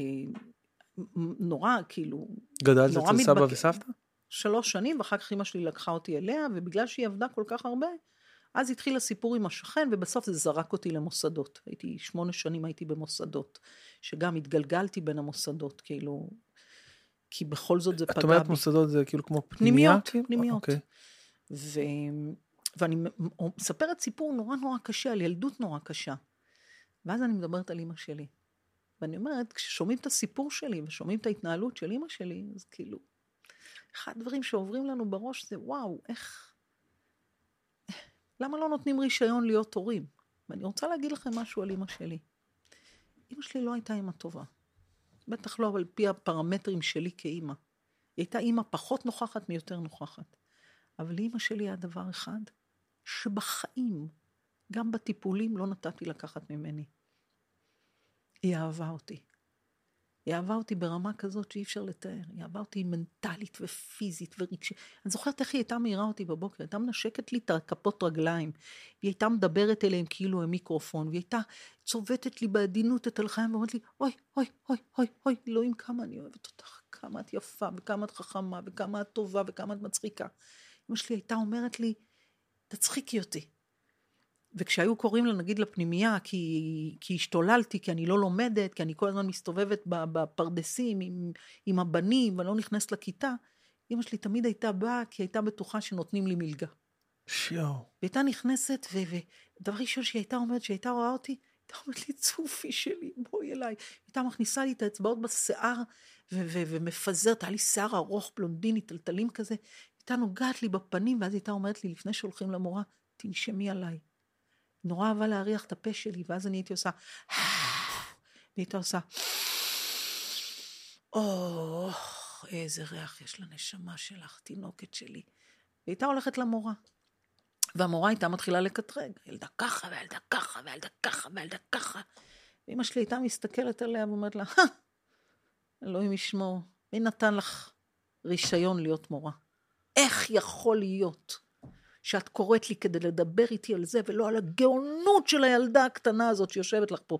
הילדה הזאת שמגיל חמש וחצי יודעת מה היא תהיה כשהיא תהיה גדולה. ואת בחיים לא תקבלי אפילו כרטיס, לא תקבלי תור אצלה. ואז המורה, אני והמורה היינו מתות מזה, כי אמא שלי הייתה מפחידה אימים. ואז אני זוכרת שפעם מורה שאלה אותי, מה, מה, מה, מה את רוצה להיות שתהיי גדולה? אמא שלי הסתכלה עליי, ראתה אותי כפופה כזאת, והיא אמרה לי, תזדקפי, ותסתכלי למורה בעיניים, תגידי למה את הולכת להיות שתהיי גדולה. ואני הסתכלתי על המורה ואמרתי לה, אני, אני, אני רוצה להיות רופאה. והיא מסכנה מסתכלת עליי ומה שעובר לה בראש רופאה, כוח עזר את לא תהיי, את לא נכנסת לכיתה. ואמא שלי הייתה מסתכלת עליי ואומרת לה, אל תתנשאי עליה. אין לך מושג איזה יכולות יש לילדה הזאת. וככה הייתי יוצאת החוצה, אמא שלי הייתה הולכת, ואני הייתי אומרת למורה, אני מצטערת, אמא שלי אישה מופרעת קצת, אני... אבל הייתי הולכת אחרי אמא שלי, ואז אמא שלי הייתה מסתובבת אליי, מרימה לי את הסנטר, ואומרת לי, צופי, תלמדי, את הולכת להיות רופאה. רופאה גדולה, והייתי אומרת לה, אבל אמא, אני לא יודעת לא אנגלית ולא חשבון ולא זה. אתה אומרת לי, זה לא משנה, צופי. את תהיי בדיוק מה שאת צריכה להיות. יש רק דבר אחד שאת חייבת לזכור. שאסור לך להאמין לה, למורה הזאת. אסור לך להאמין לאנשים שלא רואים מי את ומה את, ואם את לא זוכרת מי את, תתקשרי אליי, אני אזכיר לך. את בן אדם גדול, את נולדת לזה. את ילדה חכמה, את ילדה טובה, את ילדה מתוקה, את ילדה גאונה. ככה אמא שלי, את הכי יפה בה. אמא שלי עד, עד יומה האחרון חשבה שאני צריכה לקבל מיס עולם. חשבה שאין דבר יותר יפה ממני. שאין דבר יותר טוב ממני, יותר מוכשר ממני, יותר מעניין ממני. באמת האמינה בזה. היום, אחרי כל כך הרבה שנים של טיפול, אני גם יודעת שאימא שלי, היא, היא התוותה, היא הייתה הרוח הגבית הכי מטורפת, בתוך הילדות הנוראית שלי הייתה רוח אז גבית. איך, איך זה הולך בכפיפה אחת עם הילדות שעברת? כי ככה, ממש... כי... אז זה משהו, אני מספרת על ילדות נורא נורא קשה, אבל בחוויה שלי, האהבה של אימא שלי אליי, והאהבה של דודה שלי אליי, והאהבה של דוד שלי אליי, והמון אנשים בדרך שלא פגעו בי, ש, שראו אותי, הם אלה שהיו משמעותיים בילדות שלי, יותר מאשר כל השעות הקשות שהיו לי. משהו בי הצליח לקחת את הקולות האלה, ולא את הקולות האלה. על זה אני מנסה גם לדבר היום כשאני מדברת על טיפול. תנו לאנשים לראות את הקולות המחזקים בחיים שלהם. אני החלטתי להפוך את אימא שלי לכוח החזק של החיים שלי. בקלות הייתי יכולה לדבר על הימים שהיא לא הייתה שם, על השעות שהיא לא באה לבקר, על המון דברים קשים שהיו איתה. לא. הבחירה שלי היא לראות את מה שכן קיבלתי ממנה, וקיבלתי ממנה אהבה בלתי אמצעית. וכמובן שיש לזה עוד המשך על הרגע של... וואו, אני, אני ממש, שהיא... אני, אני אומר לך, אני, אני פעם ראשונה שאני יושב מול, בן אדם, שאומר לי דבר אחד, ואני כאילו, אני מתבייש להגיד, אני, אני לא מצליח לרדת לסוף דעתך. אני ממש לא מצליח, כי, כי את יודעת, כי אני כל כך, אה, אני מגיע מבית אה, שהוא כל כך אה, מראה אהבה ו- ומחבק ועוטף, ואימא שלי תמיד, כל יום אנחנו מדברים עשר פעמים ביום בטלפון, ו- ואני מכיר כיוון אחד כזה של מה שאת אומרת לי, אוקיי? ואל תשכחי איך פתחת את דברייך, שאמרת, אימא שלי לא הייתה אימא טובה. וכאילו, זה כל כך הקיצון. אימא שלי לא הייתה אימא טובה בפרמטרים. בפרמטרים של כן, אוקיי, אבל... אז כאילו, איך זה עדיין, אם היא כל כך ככה הייתה גמורה עלייך וזה, אז איך היא לא איך רצתה שלחה לעזוב אותי. לפנימייה? היא לא רצתה. למה היית בפנימייה? בגלל שהשכן פגע בי, אני הכרחתי אותה, היא לא ידעה שהשכן פוגע בי, היא לא הבינה למה אני רוצה, היא כל החיים התחננה שאני לא אלך לפנימיות. היא התחננה, היא בכתה. את, את רצית פשוט לא להיות שם? לא רציתי להיות שם בבית וואו, לבד. וואו. הייתי ילדה עם המון בעיות בלבד. עד היום, היום כבר קצת פחות, אבל עד היום, כל החלק של להיות לבד בתוך בית, הוא לא משהו שקל לי איתו. אני לא אוהבת להיות לבד בבית. למרות שעכשיו בחניכה הזאת שאני עוברת, אחד הדברים שאני הולכת לעבור זה הלבד בטבע. אבל אה, מה שדיברנו מקודם עם ה... דווקא בטבע הייתי המון לבד, המון המון המון, גם בתור ילדה הייתי נוסעת לסיני לבד לגמרי, ו... אבל אני חושב שבטבע יש את, ה... את התחושת אה, אינסוף הזאת שהיא בעצם... אבל יש גם נמר. אה, יש גם נמר הרים. יש נמר, ויש שועלים, ויש. נחשים, ויש עקרבים, ויש בגלל זה אני ג'וקים. אומר, את אומרת לי עכשיו לילה לבד, מדורה, אוהל. מפחיד, מפחיד. אבל גם מעניין. חבר שלי עשה שביל ישראל לבד, עם עצמו, בגיל 40 כזה. מפחיד. מפחיד. מפחיד, אבל אני...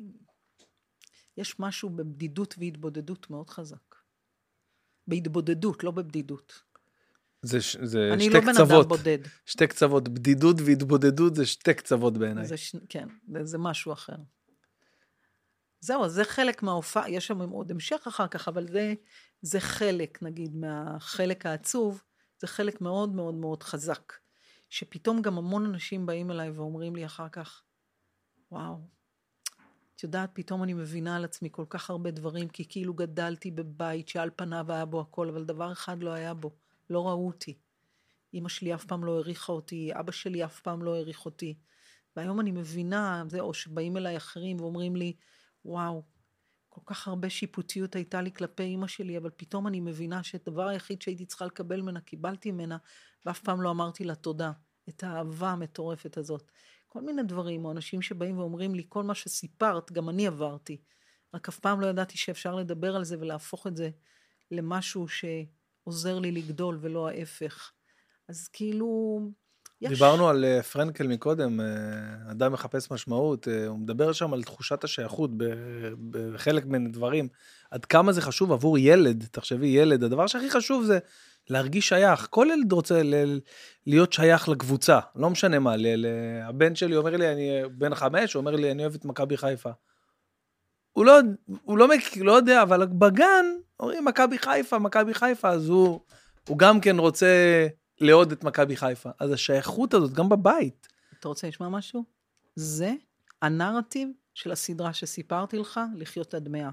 אחד הדברים שהביאו את האנשים האלה לחיות עד גיל מאה ולא לשרוד עד גיל מאה, זה שהם חיים בקהילה. בקהילה. כל בטח. הרעיון של קהילה הוא מאוד מאוד משמעותי ומאוד מפתח.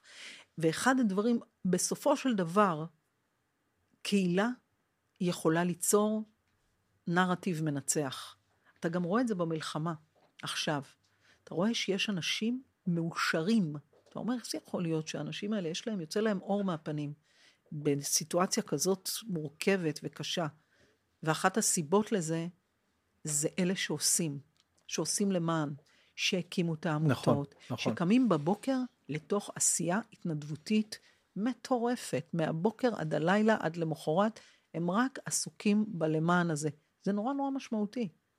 זה נורא נורא משמעותי. אתה אומר, בן שלי כבר בגיל חמש רוצה להיות שייך למכבי חיפה. כי גם אתה משדר לו, אנחנו שייכים. אנחנו פה, יש לנו שייכות. יש לנו שייכות למדינה, יש לנו שייכות לאימא שלי, לסבתא, לסבא, לאחים שלי. אנחנו שייכים, אנחנו קבוצה. אנחנו, אנחנו חבורה. נכון. אנחנו לא לבד, אנחנו חבורה. אנחנו כחבורה ננצח. זה, זה כוח. חבורה זה כוח. אתה יודע, ממש. ש- זה כשאומרים, הישרדותי, זה הבסיס ה... אתה יודע שכששואלים אותי אם אני רוצה להצטרף לפוליטיקה, אני תמיד אומרת, ממש לא יאכלו אותי בלי מלח. ישר יעשו פרומואים על הפיפי. מי ייתן לי לעבור את הפוליטיקה הזאת בצורה נורמלית? כן. אבל אני אומרת, אם יום אחד אני אצטרף לפוליטיקה, יש רק שרה אחת שאני רוצה להיות, שרת הבדידות. בכל מדינה מתוקנת בעולם יש שר לבדידות. הייתי משנה פה מלא... מה זה, מה. זה? שר... לא באמת. כן, שר שמטפל בבדידות של אנשים. באמת יש, יש דבר כזה בעולם? כן, וואו, לא מלא. ידעתי. ושתדע לך שבעיניי זה השר הכי חשוב. כי אנשים יכולים לרדת מאיגרא רמא לבירא עמיקתא ולהפוך להיות האנשים הכי בודדים בעולם. כי הם לא יודעים גם מה לעשות כשהם פתאום נהיים בני אדם רגילים.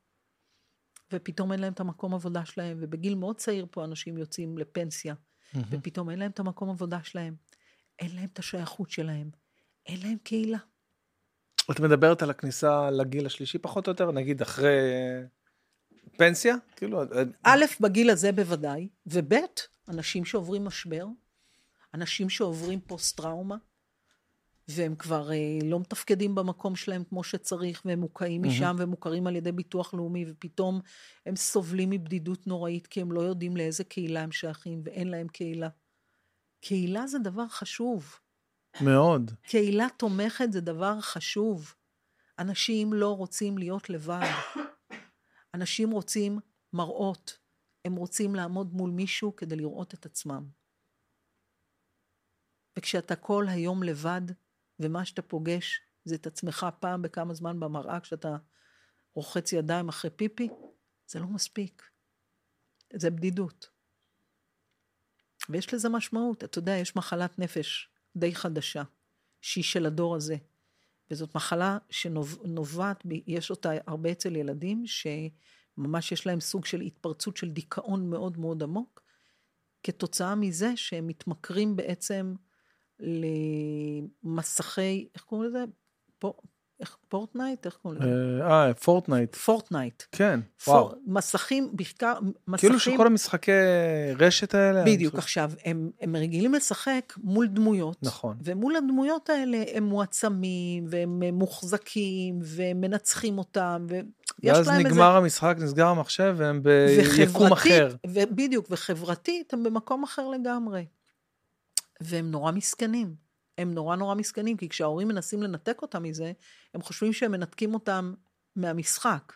הם לא מנתקים אותם ממשחק, הם מנתקים אותם מהחיים שלהם, מהזהות מהזהות שלהם. החדשה שהם בנו וואו, לעצמם. את לא מבינה מה אני עובר עם זה, ביום אין, יום. זה סכנת נפשות. הבת שלי היא כזאת, היא משחקת, היא גיימרית, היא תותחית ברמה ממש גבוהה, ומגיעה שבת, ארבע ורבע, הדלקת נרות, סוגרים מסכים, היא כל היום סביבה, אנחנו משתדלים, בואי תצאי מהחדר, תהיי איתנו עד כמה שאפשר, אבל היא כאילו ממש טובה בזה, גם אני גם לא רוצה, את יודעת, אה, לעצור אותה, כי היא, היא לומדת שפות לבד, והיא כאילו משהו מטורף, והיא כל היום מחשב, עם המחשב, עם המסך, עם הטלפון, ו, ואני מנסה למצוא את האיזון הנכון בין ל, למנוע ממנה, לחסוך את זה איך ממנה, לבין... הקשרים החברתיים שלה?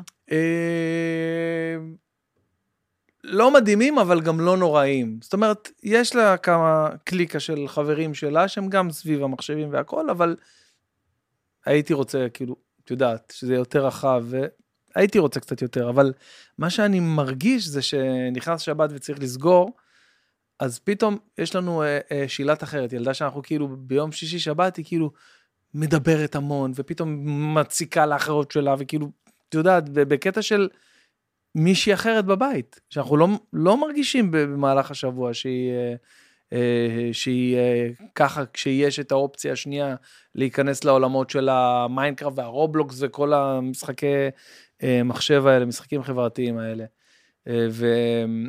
ואנחנו במלחמה יומיומית עם המינונים האלה. אז אני אתן לך עצה. נשמח. תעצור יום אחד הכל. הכל, הכל, הכל, הכל. יחד עם אשתך. פשוט תיקחו החלטה, עוד שנה, עוד שמונה חודשים, עוד חצי שנה. תעצרו הכל, הכל, הכל, הכל. תתנתקו מהטלפונים שלכם. תאסוף, תעשה איזה חודש אחד, תעבוד פי חמש יותר, תאסוף כסף, שים אותו בצד כדי שיהיה לך לפחות לחודש. תיקח את הילדים שלך, תשכיר קרוון, בלי פלאפונים, חוץ מאשר איזה פלאפון אחד בשביל של ווייז. הווייז, כן. ופשוט, או שתעשה את זה בארץ, או שתעשה את זה באירופה, או שתעשה את זה באמריקה, או שתעשה את זה באוסטרליה, או בניו זילנד, איפה שבא לך. ופשוט תעשה לה, לך, לאשתך ולילדים שלך תוכנית גמילה. ובזמן הזה גם תתחברו, תתחברו לעצמכם, תתחברו למשחקים, תתחברו לטבע, תדליקו אש ביחד, תשנו בים, תשנו תחת כיפת השמיים, תבנו אוהל גדול לכל המשפחה, תשבו עם פיג'מות מסביב לאש ותספרו צ'יזבטים. זה נשמע לך כמו אגדה, אבל זו תוכנית ריפוי שאם כל משפחה תרשה לעצמה, זה גם לא חייב לעלות הרבה כסף, זה יעלה פחות ממה שאתה מרוויח בסטנדאפ שלך, מכיוון שלהשכיר קרוון לחודש זה לא בשמיים. ולנתק... לפני שנייה לא יודעת שאני סטנדאפיסט, איך את יודעת כמה אני מרוויח עכשיו? לא משנה, סתם, אני סתם אומרת לא, לך, אבל בואנה, הדלקת אותי בטירוף. ובאמת, באמת, זה גם לך יעשה משהו, בחמישה ימים הראשונים אתם תהיו בדודה, כולכם תחשבו שאתם בדודה, אבל אל תיקחו את הפלאפונים שלכם מהבית, ואל תגידו, לא, אני פעם ביום מתחבר, כולנו פעם ב... לא, לא, לא, לא, לא. תצאו להתנתקות, תדמיינו, תבנו עולם דמיוני, תדמיינו, אם, אם אתם עושים את זה בארץ, שאתם במקום אחר, ותבנו משחק סביב הדבר הזה. ותבנו מערכת שלמה של מערכת יחסים ביניכם לבין הילדים שלכם, בין הילדים לעצמם. פעם אני ואברהם נסענו עם הילדים, היינו נוסעים המון למקומות מיוחדים עם הילדים. והילדים היו בדיוק בגיל שהם אה, המון מתווכחים וכל מיני כאלה. דניאל ורומי, יש ביניהם פער של שנתיים וארבעה חודשים. ואברהם, פתאום באה לו הברקה. הוא אמר לילדים, זה היה שלושה שבועות באפריקה.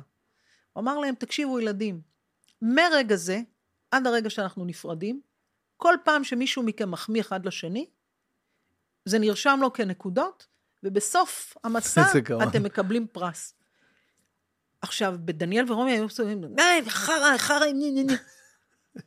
מאותו רגע שהם נזכרו במשחק, זה הפך להיות מסע של די כבר! נסיך יפה, עיניים עם טלטלי זהב מהמם. או, תודה לך יפהפיית הנילוס, בעלת העיניים הכחולות המדהימות. אבא, רשמת? אמא, רשמת? וכאילו נהיה, ואז גם אני ואברהם שיחקנו את המשחק הזה, ושיחקנו גם איתם את המשחק הזה. זה אחד המסעות הכי מדהימים שהיו לנו. באמת, באמת, בכלל לי ולילדים שלי היו הרבה מסעות, גם לבד, גם בלי אברהם. והדברים שהם הכי לקחו מהחיים שלנו, זה ההתנתקויות שלנו. אנחנו גם לא דור של טלפונים, הילדים שלי לא גדלו עם פלאפון. דווקא בגיל מבוגר יחסית הם קיבלו את הפלאפון שלהם. הם גם לא גדלו עם טלוויזיה. והם גם ילדים שעד היום אומרים שכשהתחיל האח הגדול אני זיהיתי מהר מאוד שזה מחלה, שזו תוכנית מאוד לא בריאה למוח.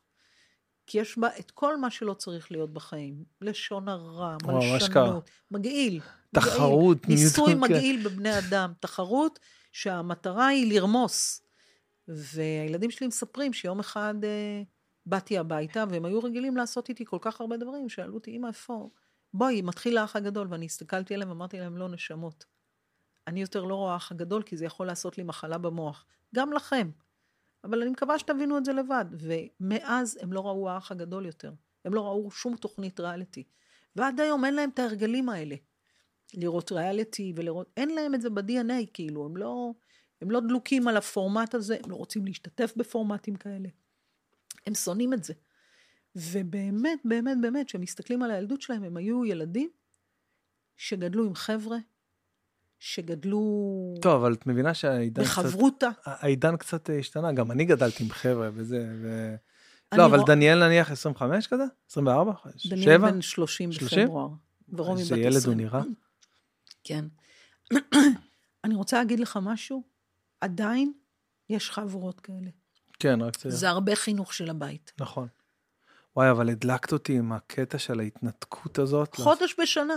אתה יודע מה יקרה לך? יום אחד, תקשיב, אני עכשיו אומרת לך כאימא, בני כמה הילדים שלך? הגדולה שלי 12, 10, 8, 5, כאלה. יפה. אתה ממש, בגיל 14, היא כבר מתחילה לא לספור אתכם. כן. מעכשיו, תתחילו ליצור סוג של ביחד לחודש ימים. חודש ימים. תראה כמה אתה משקיע בעבודה, כמה אתה משקיע פה בסטודיו, כמה אתה משקיע בלהש... ב... בלהקשיב לאחרים, וכמה אתה מקשיב בצורה מאוד רגילה לילדים, ובגלל זה אתה מרשה להם. תהיו בפ... בפורטנייט, תהיו בזה, תהיו בזה. זה, זה משרת את ההורים, ויום אחד זה בעוכרינו. ואני באה ואומרת לכם, להורים, תעצרו, תעצרו, אתם עושים טעות, אתם אומרים, זה הדור הזה, אפשר, זיבי. אין דבר כזה, אי אפשר לשלוט בהם. אתה הילד שלי, ואתה תעשה קודם כל מה שאני אומר לך.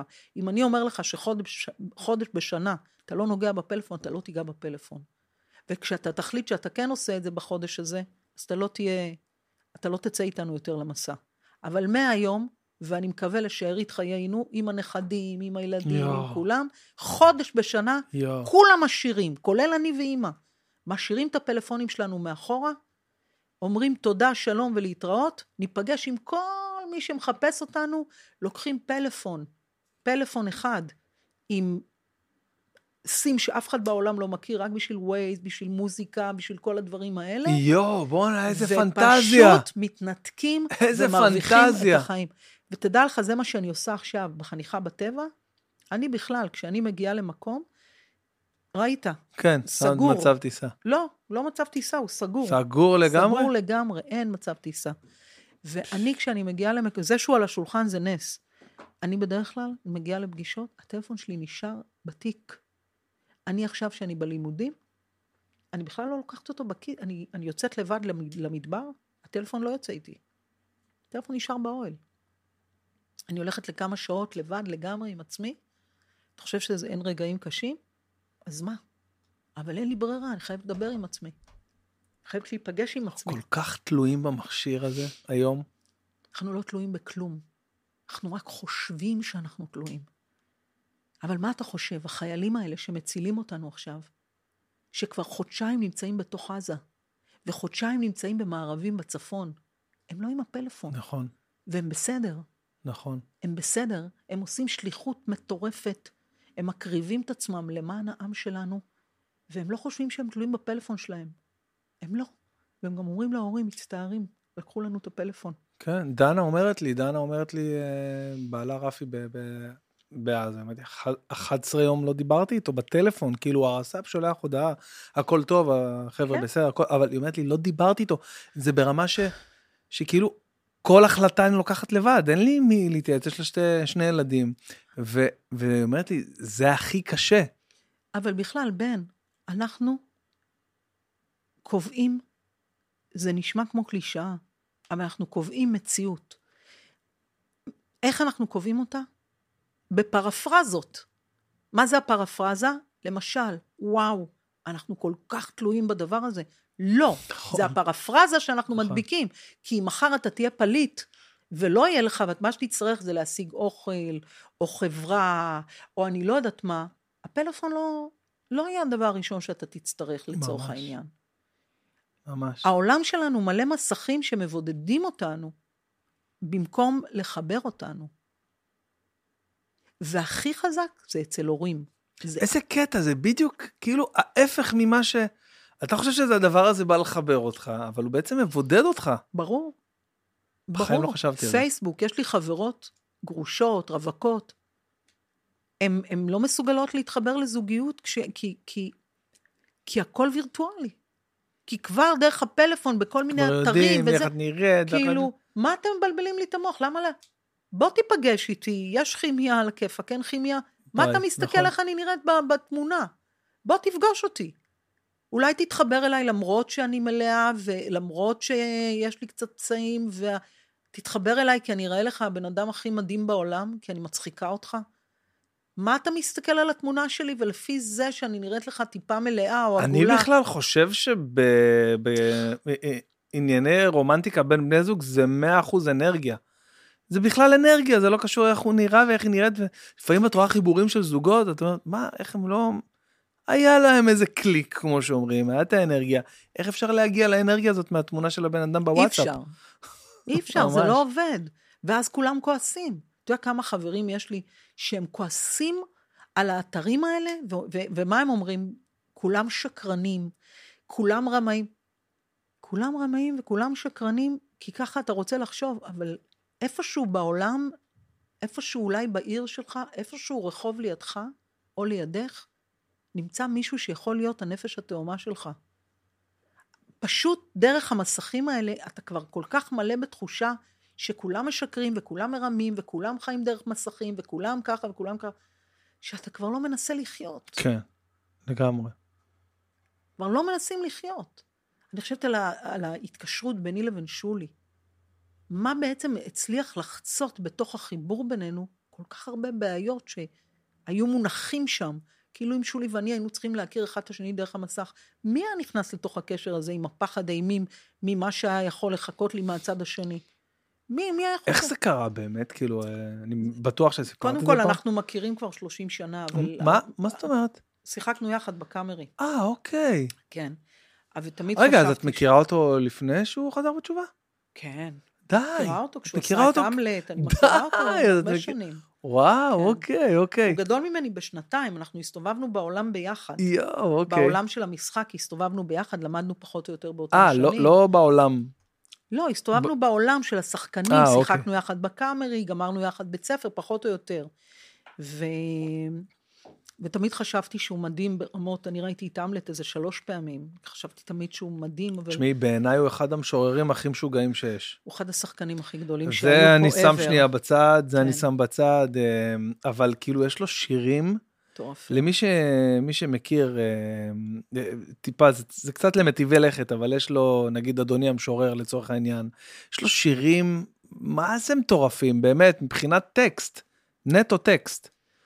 דבני אה, אהובי, דבני אהובי. נכון, השם. וואו. כן. לא אה, משנה, אז... אני דווקא מדבר על, ה... על היותר איזוטריים, שכאילו אה, לא כולם מכירים, שהם כאילו בנישה, אבל שירים מפחידים. נכון. אה, לא לא מצליח להיזכר ב- באחד שאני הכי אוהב, אבל אם אני בשנייה, זהו אצלי בפלייליסט.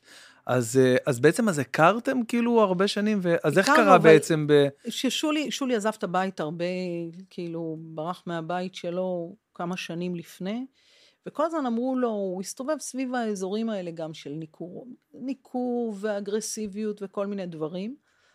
וכל הזמן אמרו לו, אתה צריך להכיר את צופית, אז היא מטפלת בזה, היא נוגעת בזה, היא זה, היא זה, היא זה, ובסוף... אה, מה, מהכיוון הזה אתה צריך להכיר את זה? לא, כן. ובסוף בסוף הכרנו... כן, אני זוכר שהייתה איזה טענה כלפיו, ועל זה את מדברת כאילו, שמהצד הזה של הניכור... אה, שהוא חווה, כאילו, כן, שהוא חווה בעצם מה שהוא חווה בתוך הזוגיות שלו. אה, זה כבר ראו את זה במקור, ראו את זה בהרבה, רואים את זה עד עכשיו, כאילו ב, בכל מיני צורות ב, ב, בפייסבוק.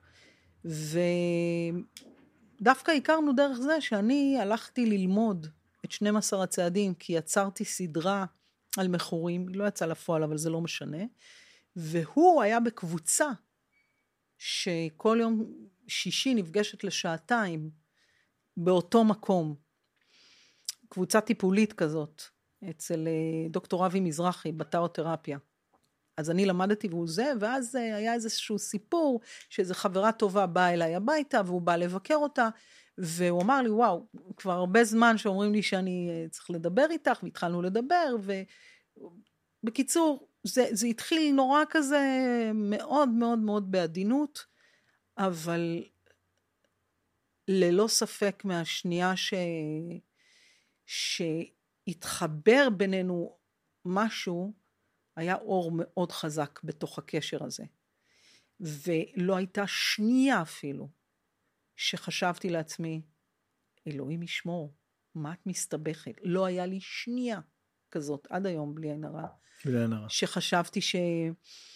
שמשהו יכול להסתבר, כאילו שאני זה, והוא בעצמו אה, הבין ברגע שהוא פגש אותי, כי הוא היה לגמרי נטול אמון בעולם, וממש כבר יושב על ספסלים, הוא מדבר על זה במופע שלו, שהוא ממש היה עומד ומתחנן לקדוש ברוך הוא שייקח אותו, שיסיים את וואו. החיים, כן, הוא היה במצב מאוד מאוד מאוד פגיע, ומאוד מאוד uh, מכונס וסגור, והיו לו רגעים של זיופים על במה, מה שנקרא, הוא היה עולה לבמות, וכאילו... כאילו זה, ואחר כך... ואז הוא היה יורד למחשקים שלו, הולך לדירת אה, שני חדרים שלו ברמת גן, והכי סגור בתוך העולם שלו.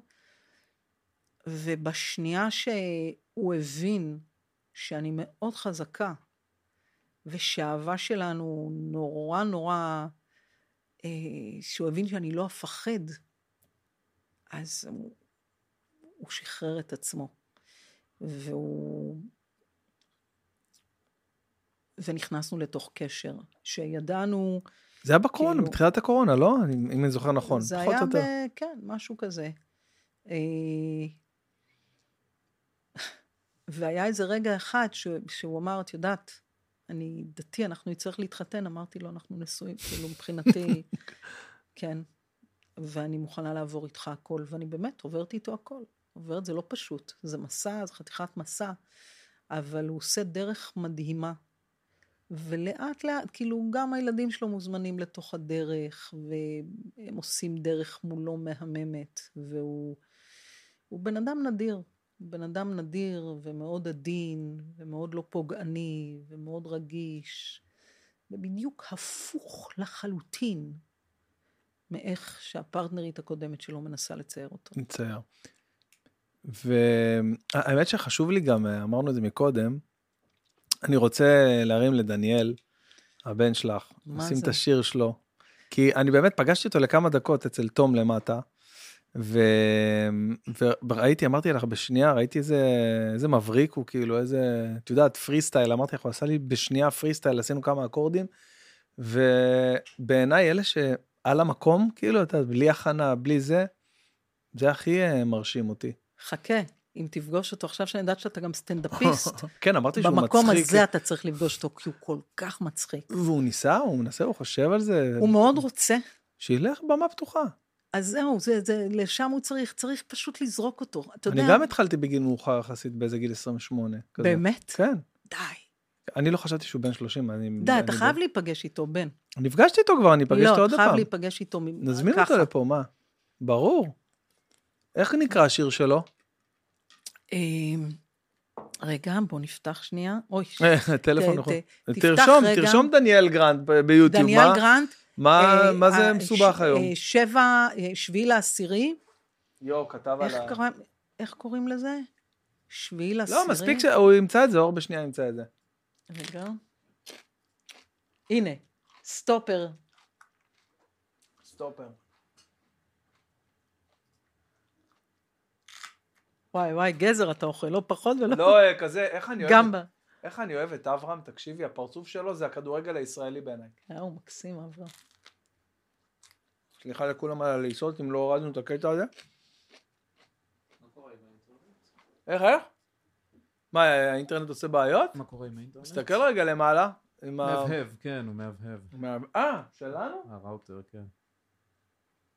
לא יקום ולא יהיה, אבל כן, זה כאילו, איך זה פתח את ה... תן לו, תן לו רגע, שנייה. דניאל גרנט. כזה מוכשר. יש לכם קשר משפחתי ליו גרנט? כן. וואח, סתם. פתאום באמת. וואי, זה כבר נשמע טוב. סטופר, בוקר, היום השביעי של אוקטובר חשבנו בעיר שברונו ישיר נפתח השולחן של הפוקר רשת, קשת, טלוויזיה על הראש מצפצפת. דני קושמרו נסע לדרום, עלה שם על וסט ומצנפת. כולם מדברים על מלחמה והאופנוע ברחוב אני חשבתי אזעקה כל דלת שנטרקת נשכבים על הרצפה. אווירה של מה יהיה ברחובות ובשביל מה? לא שבת בבוקר נגמרה המסיבה המדינה בטעינה. תשע מיליון תושבים שמתינה פרופגנדה שמפגנדה אין שמאל ואין ימין כולנו אותה אג'נדה. הם חוגגים את המוות אני מפחד על החיים שלי. בינתיים באירופה כולם צועדים צועקים לשחרר את פלסטין מימי, הם סרט הם היום אחרי סרט רם מסיבה שהיו באלפיים ומעלה חזרו שם פחות מאלטי שלו כמה אני רוצה להגיע לרגע שנגיד שכל מה שהיה זה רק בנה את העתיד ושאף פעם אני לא אשכח את היום הזה. אלוהים שלי, רציתי לספר על זה. עפים על הקומנט של בלה חדיד בטוח שיש לה שוב מה להגיד. יושבת בבית בבברלי אילס כלום לא כואב לה בכיס עורכת עוד רילס עם וודקה ובייקון נותנת בביסי על האופי על האופי לעזה נקנה לך כרטיס. על האופי לעזה קונספירציה מטפטפת מהטיקטוק לקרקפת נאמבר וואן בתחרות מהספה אל המרפסת. כל החבר'ה בסיירת חרדה שמתמשכת עם הקצה של הכוונת נעמיק את הצלקת. מתוך הכאב נצליח לחזור. נעמוד בטקסים נבטיח לזכור ונבכה בצפירות, נספר חוויות, זיכרונות על עולם שהיה בעבר, על כל מה שהיה ונגמר. אני רוצה להגיע לרגע שנגיד שכל מה שהיה זה רק בנה את העתיד ושאף פעם אני לא אשכח את היום הזה אלוהים שלי, רציתי לספר אני רוצה להגיע לרגע שנגיד שכל מה שהיה זה רק בנה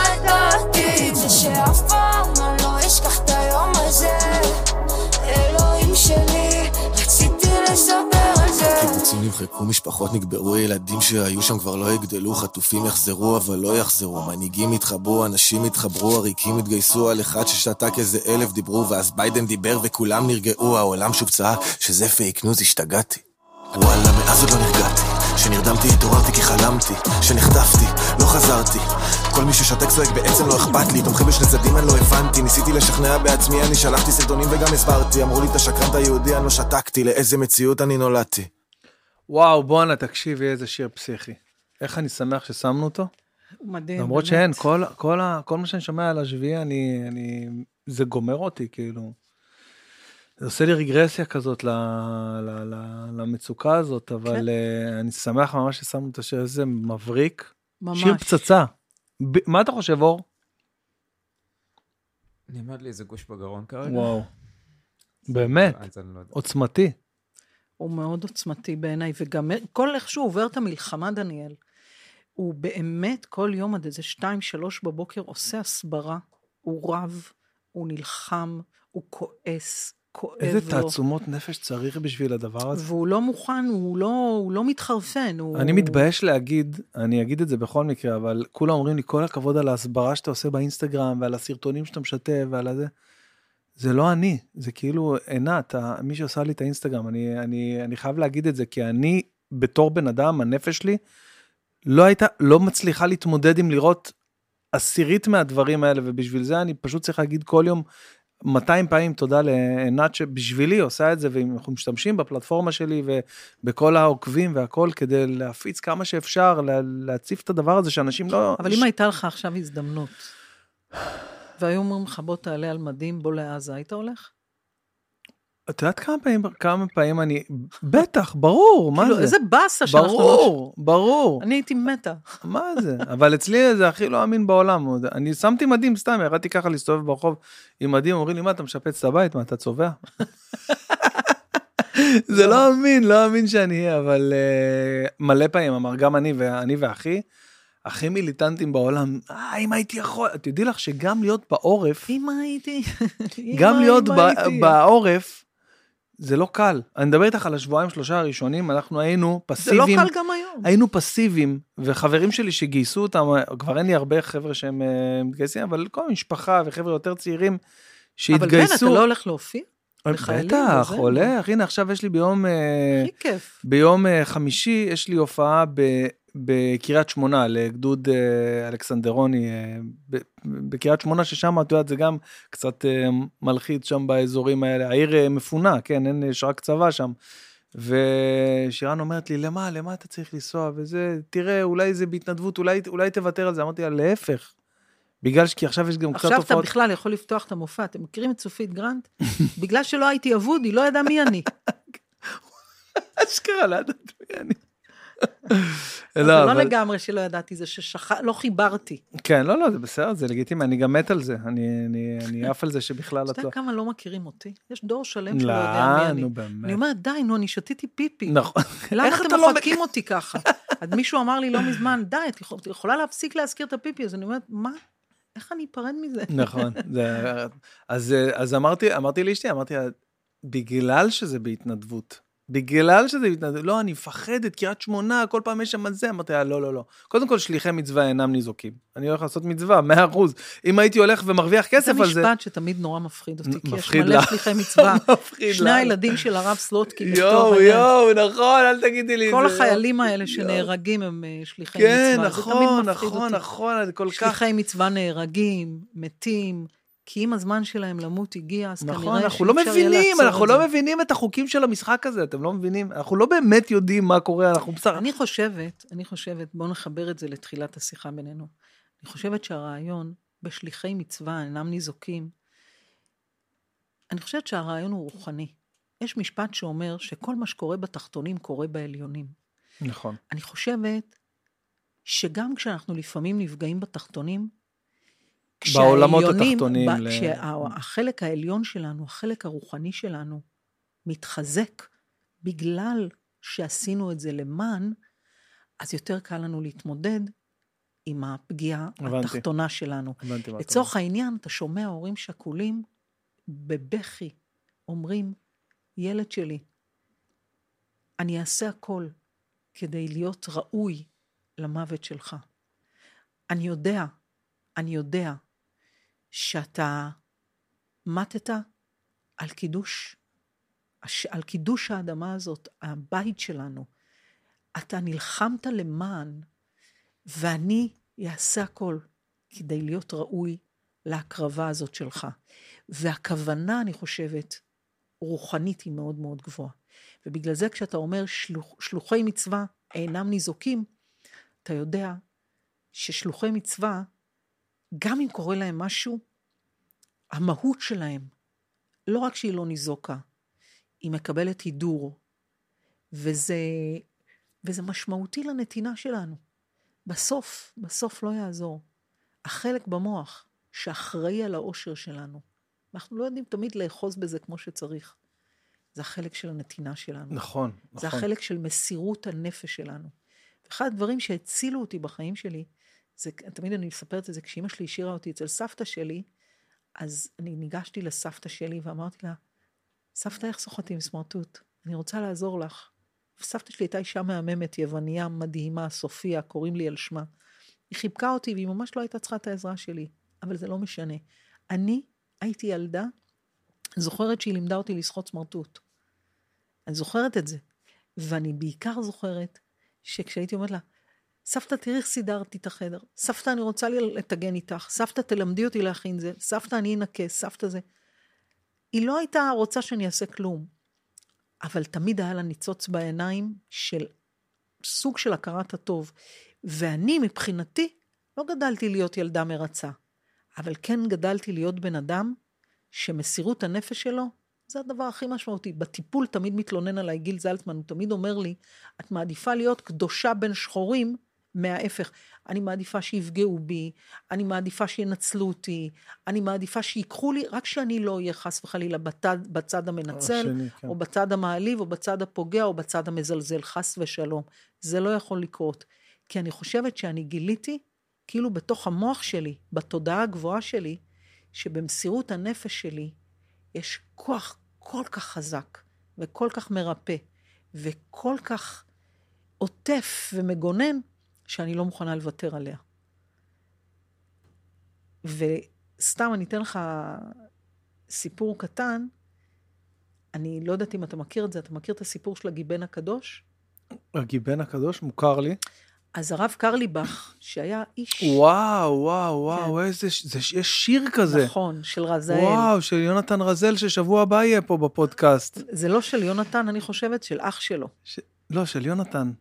של יונתן רזל. כן? כן, מאה אחוז. לא וואו, גיבן קדוש, וואי וואי, זה ההוא תסתכל ש- שנייה אם זה של יונתן כן, אור. כן, כן, אני כמעט, אני לא, אז משוכנע הגיבן במאה אחוז. הקדוש, באמת, הדבר הכי חזק שם, זה לעשות כש- טובה למישהו אחר. הדבר הכי כן, גדול שאתה. קינדרלך, קינדרלך. קינדרלך. תמיד תזכרו, שתמיד יש מישהו אחד שאתם. יכולים לעזור עזור לו. כן. והדבר הזה, כשאני זוכרת שלפני ארבע וחצי שנים, יום אחד, בערב רומנטי ומקסים, שולי סיפר לי את הסיפור הזה וחשף אותי אליו פעם ראשונה, לגיבן הקדוש. ואני זוכרת שעבר בי דוק של רעדה כזאת, ברור. צמרמורת בגוף, כי זיהיתי את המקום הזה אצלי. כי זיהיתי שזה היה נרטיב ההישרדות שלי, וזה לא צריך לקרוא לזה הישרדות, כי זה היה נרטיב החיים שלי. לא משנה כמה הסיפור ילדות שלי הוא קשה, הילדות שלי לא הייתה כל כך רעה, היו בה מלא דברים מדהימים, כי כל כך הייתי עסוקה במסירות נפש, כל כך אהבתי לעזור לילדים אחרים שסובלים. תמיד היה מישהו אחד יותר אומלל ממני. תמיד יש מישהו, תמיד לא יש משנה מישהו, איפה, כן. שאני זאת שעוזרת לו. ו- ו- וזה משהו שאחרי כל כך הרבה שנים של טיפול, אני יודעת להגיד, זה מה שהפך אותי מבן אדם שורד לבן אדם חי. אני לא בן אדם שורד. איזה דוגמה מצחיקה עולה לי בראש עכשיו. תמיד יש מישהו, כי כשאני הולך לבית כנסת לפעמים ו... ומאחר, אני קם שבת בבוקר, התפילה מתחילה עכשיו בשעון חורף בשבע, ואני מגיע באיזה שמונה ורבע, שמונה וחצי כבר היה ספר תורה כבר זה. אז אני מתנחם בעובדה שתמיד יש מישהו שיבוא אחריי. תמיד יש מישהו שאחר, והוא רואה אותך שם כבר בבית כנסת, הוא בטוח שבאת בשבע, ומבחינתו אתה צריך לחזק אותו. אז אה, אה, מצאת, אה, אור? כן, זה אהרון. אהרון. אמרתי לך, זה לא אז יונתן. זה אח של... זה אח של יונתן, אני בהלם. כן. מה זה, יש להם אותו קול. כן, זה אח של יונתן, הוא כתב את זה, הוא עשה את זה. זה מישהו אחר. אהרון אבל, אה, רזל. כן. וואו. אה, זה מאוד חזק, הגיבן הקדוש. כאילו, אני כל הזמן בהרצאות שלי, אני אומרת לאנשים, תחפשו את השיר הזה. כן, לכו תשמעו את כי השיר הזה. השיר זה- הזה הוא, הוא שיר מכונן, הוא לימוד, הוא בלדה, כן. והוא לימוד מאוד מאוד חזק. אה, את בתור אה, אימא היום, אה, עושה חוויה מתקנת? עשית בתור אימא. לילדים קטנים? כן, אבל דבר של אחד... בעיקר הבנתי- להיות? בטח, וואו. אני הדבר הכי נוכח בח- בחיים של הילדים שלי. גם הם יגידו את זה. גם היום? בטח. מאוד. מאוד. אני מאוד נוכחת בחיים שלהם, לפעמים ברמה ש...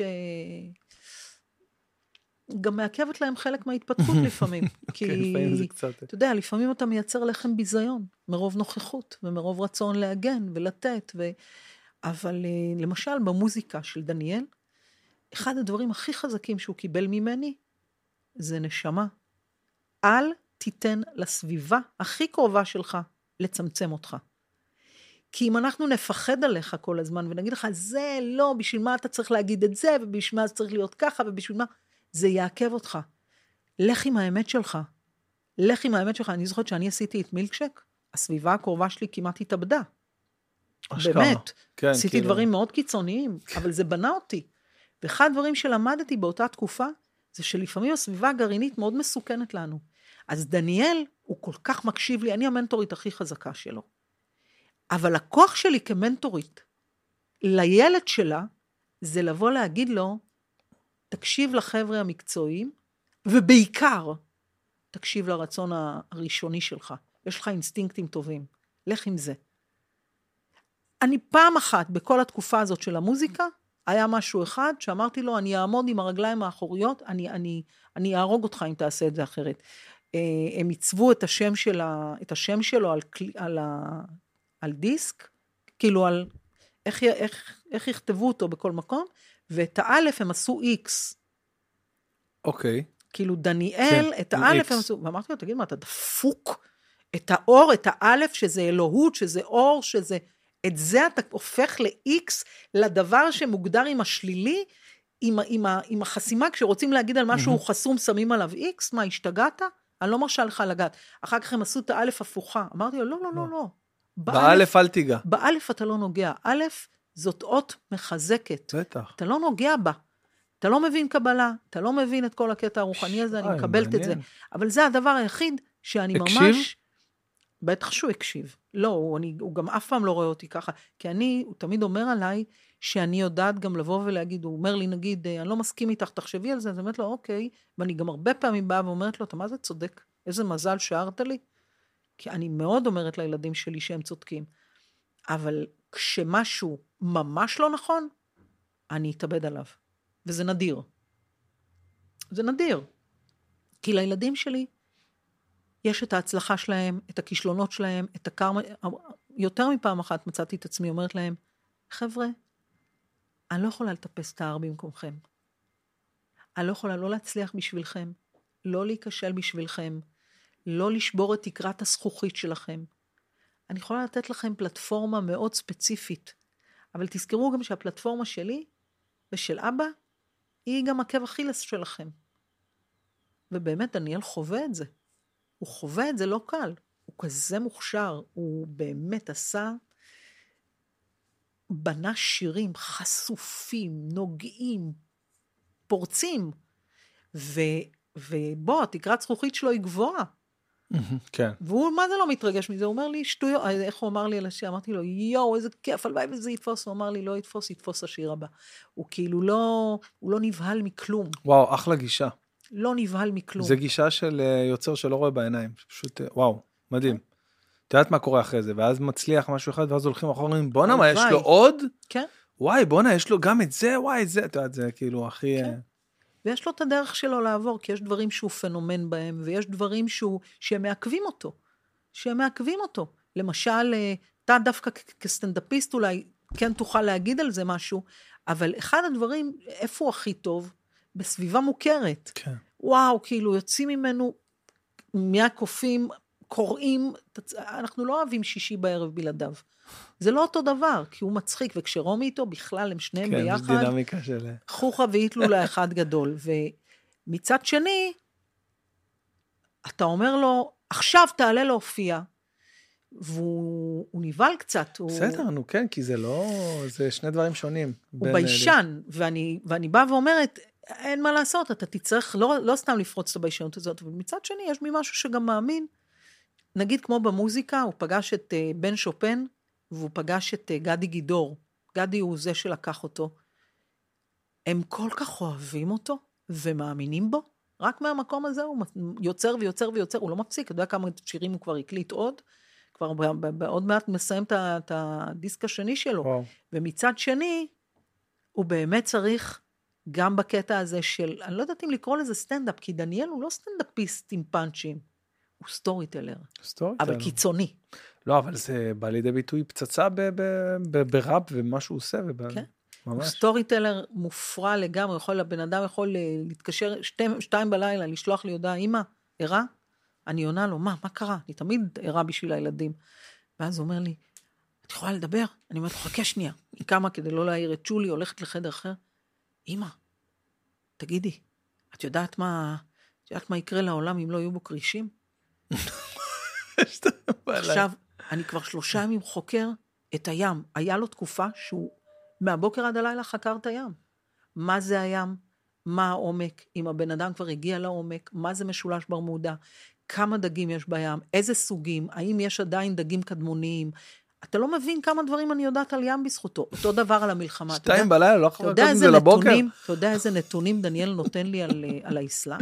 על האסלאם, וואי. אנחנו לא יודעים חקר- כלום, אנחנו לא יודעים כלום לגבי האסלאם. הבן אדם חקר את כל האסלאם. כי הוא חייב לענות להם, הוא כל היום בזה, כן. הוא חייב להיות עם הוא ידע. חקר והוא אומר להם, אתם יודעים שבפרשה זאת וזאת, במקום הזה והזה, אה, אה, שמואל הנביא אמר ככה וככה, ושאול המלך אמר ככה וככה, וזה, או שהוא כתב למישהו, עוד לפני שראיתי את זה, הוא איך אתם אומרים שלא היו פה יהודים עם ישו? ישו בעצמו, בטבריה, נולד בבית לחם. בית לחם. מה אתם. מה אתם מבלבלים לי את הביצים, כאילו? הוא, הוא, יש לו, יש לו כל כך הרבה, והוא מצחיק. על מסי למשל.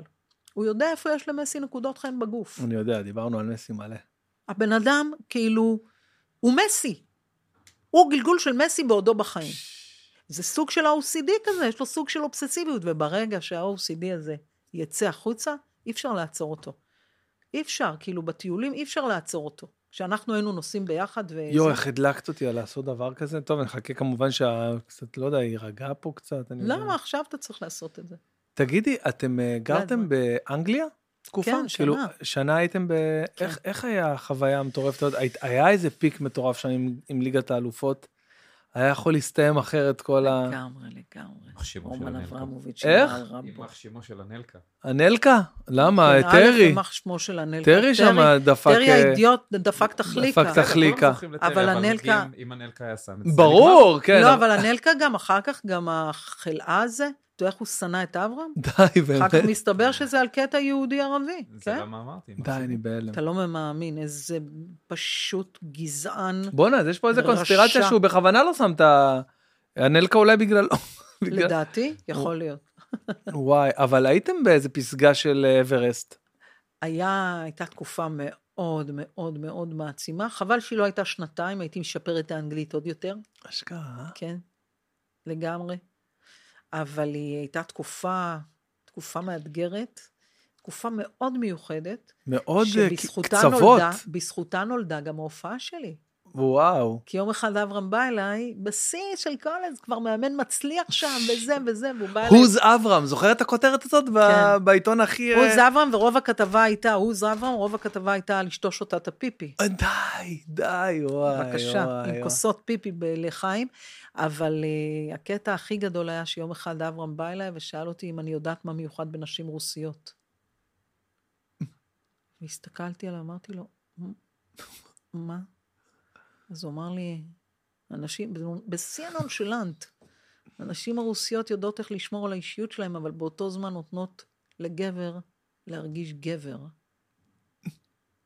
ואני הסתכלתי עליו, אמרתי, לא אמרתי לו כלום, כאילו, הדבר היחיד שבא לי זה לארוז את הילדים ואותי, ולעוף, כי הדבר הראשון שאמרתי לעצמי, אימא'לה, אימא'לה, אימא'לה. אני לא מאמינה עכשיו, אני מבינה למה הוא לא נמצא. יש לו רומן עם אישה רוסייה. אוי ואבוי. אוי ואבוי, מה אני עושה פה, אלוהים, מה אני עושה פה, מה אני עושה פה? ואז החלטתי שאני לא אומרת כלום, לא מדברת על זה, לא זה, לא זה. עכשיו, הקטע שלי באנגליה זה שלא ידעתי אנגלית. ממש הייתי במצב על הפנים. רק השמנתי כל הזמן מהאוכל המסריח שלהם. ויום אחד הרמתי טלפון לחברה, שאלתי אותה אם יש לי, יש לה, לא סיפרתי לה למה, אבל שאלתי אותה אם יש לה מורה לאנגלית. והתחלתי ללמוד אנגלית בטירוף, טירוף, חמישה ימים בשבוע, חמש שעות ביום. ואז יום אחד פגשתי איזה בחורה שהייתה, לא היה לה כסף. בחורה שחיה בישראל 17 שנים, יודעת עברית ואנגלית, כאילו, עבדה בארץ כקצרנית. שאלתי אותה אם היא רוצה לעבוד אצלי. ובאמת היא הייתה צריכה כסף, למחרת היא באה אליי הביתה, אני זוכרת שדחפתי למחשב ואמרתי לה, מהיום את באה אליי כל יום שעתיים אחרי המורה, ואת כותבת המוח שלי. ובאותו יום התחלתי לכתוב הצגת יחיד בשם נטשה. הכי מצחיקה בעולם. מאותו רגע, כל הסיפור של נטשה, כאילו אני מספרת את כל הסיפור של צ'לסי, של העשירים, של בעל המאה ובעל הדעה, של כל הסטיגמות, הכי סטיגמות שאתה יכול לדמיין, על נשים, גברים, כאילו... ובאמת יצרתי לסוג של מחקר, זה לא שכתבתי סתם מהמוח. כאילו, עברתי חוויה מטורפת. ואת כל הכתיבה עשיתי באנגלית. אוקיי. Okay. הכל, כתבתי הצגת יחיד באנגלית, והכל היה בתקשור. הכל היה בתקשור. הצגה הכי מצחיקה, שעתיים של צחוק פיפי. יש לי שם דמויות, נינוצ'קה, ילנושקקה, יש לי שם דמויות הכי מצחיקות, אבל הכל עובד עם היגיון, היגיון. לנושקקה, את יודעת מה זה אהבה? אהבה יש עם מאהב. מה זה אהבה? כאילו, ו- וכל התיאורים, אני נכנסת לפרטי פרטים, ואז את יודעת מה זה, את למדת קבלה, נכון? זה הכל אותיות, מספרים, טרמינולוגיה, מה טרמינולוגיה. לנושקקה, את יודעת מה זה בעל? בעל הוא הבעלים שלך, את מפעל קטן. במפעל הזה את מכבסת, מגייצת, מקפלת, מתארגנת. ואם את חכמה, אין לנו שקקה. את משלמת למי שמכבסת, מגייצת, מקפלת, מתארגנת. וכתבתי בעצם, כתבתי בעצם על דמות, נינוצ'קה, היא, היא סוג של אישה, שאילנה שעברה לאנגליה וגילתה שבעלה בוגד בה, נינוצ'קה מלמדת אותה איך, איך לגרום לבעלה לאהוב אותה, להעריך אותה, להיות איתה, לא לעזוב אותה, איך להתייחס אליו, מה לחשוב, כן הולך, כן בוגד, לא בוגד, וזה, היא ממש מלמדת אותה כאילו להתנהג. ברמה שהיא אומרת לה, אילנה שקקה, אישה, זה טוב מאוד שיש לה חלומות, אבל מספיק לחלום, לא חייבים הכל להגשים. בחלום יש המון. אילנה שקקה, אם יש לך ככה קופים במוח ורק כיסא אחד לשבת, עדיף שתיקחי בבוקר ציפרלקס, בלילה קלוניקס, במי, ב, באמצע בשביל ללכת לקניות כמו שצריך, תקחי קצת רטליין או, ויוואנס, משהו כזה. והיא לוקחת אותה, מה, מה זה למסע מטורף, ונולדו לי שם כל כך הרבה דברים, God is gold, ממש כל הזמן חיברתי את זה לקבלה, שהיא מלמדת אותה מה, מה הדבר הכי חשוב בחיים. ואז היא רוצה להגיד לה שכסף, כי היא אומרת אהבה, נתינה וזה וזה, נו באמת, אהבה, אהבה, איפה יש אהבה? ואז כאילו מתחיל לי שם הקטע ש-God is gold. כאילו, באמת לה בקבלה, איך אומרים? אלוהים, God, אל. זה... מה זה אל? God. מה זה, מה זה? God, gold. כן, ואז היא מסבירה לה איך בעצם כסף זה הדבר הכי חשוב בחיים. כסף, מעמד וזה, עד שבסוף אילנה מעיפה את היצור הזה לשמיים, ו...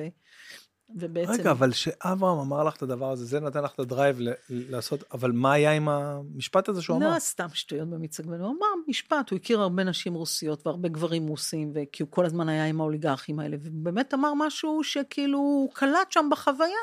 שהנשים הרוסיות שם שמסתובבות עם כל האוליגרכים האלה, מאוד מיוחדות, כולם שם מדברות שש שפות יפהפיות, מדהימות, מסתובבות עם הפרווה הנכונה, עם הכי מתויגות, הכי זה, הכי הכי זה.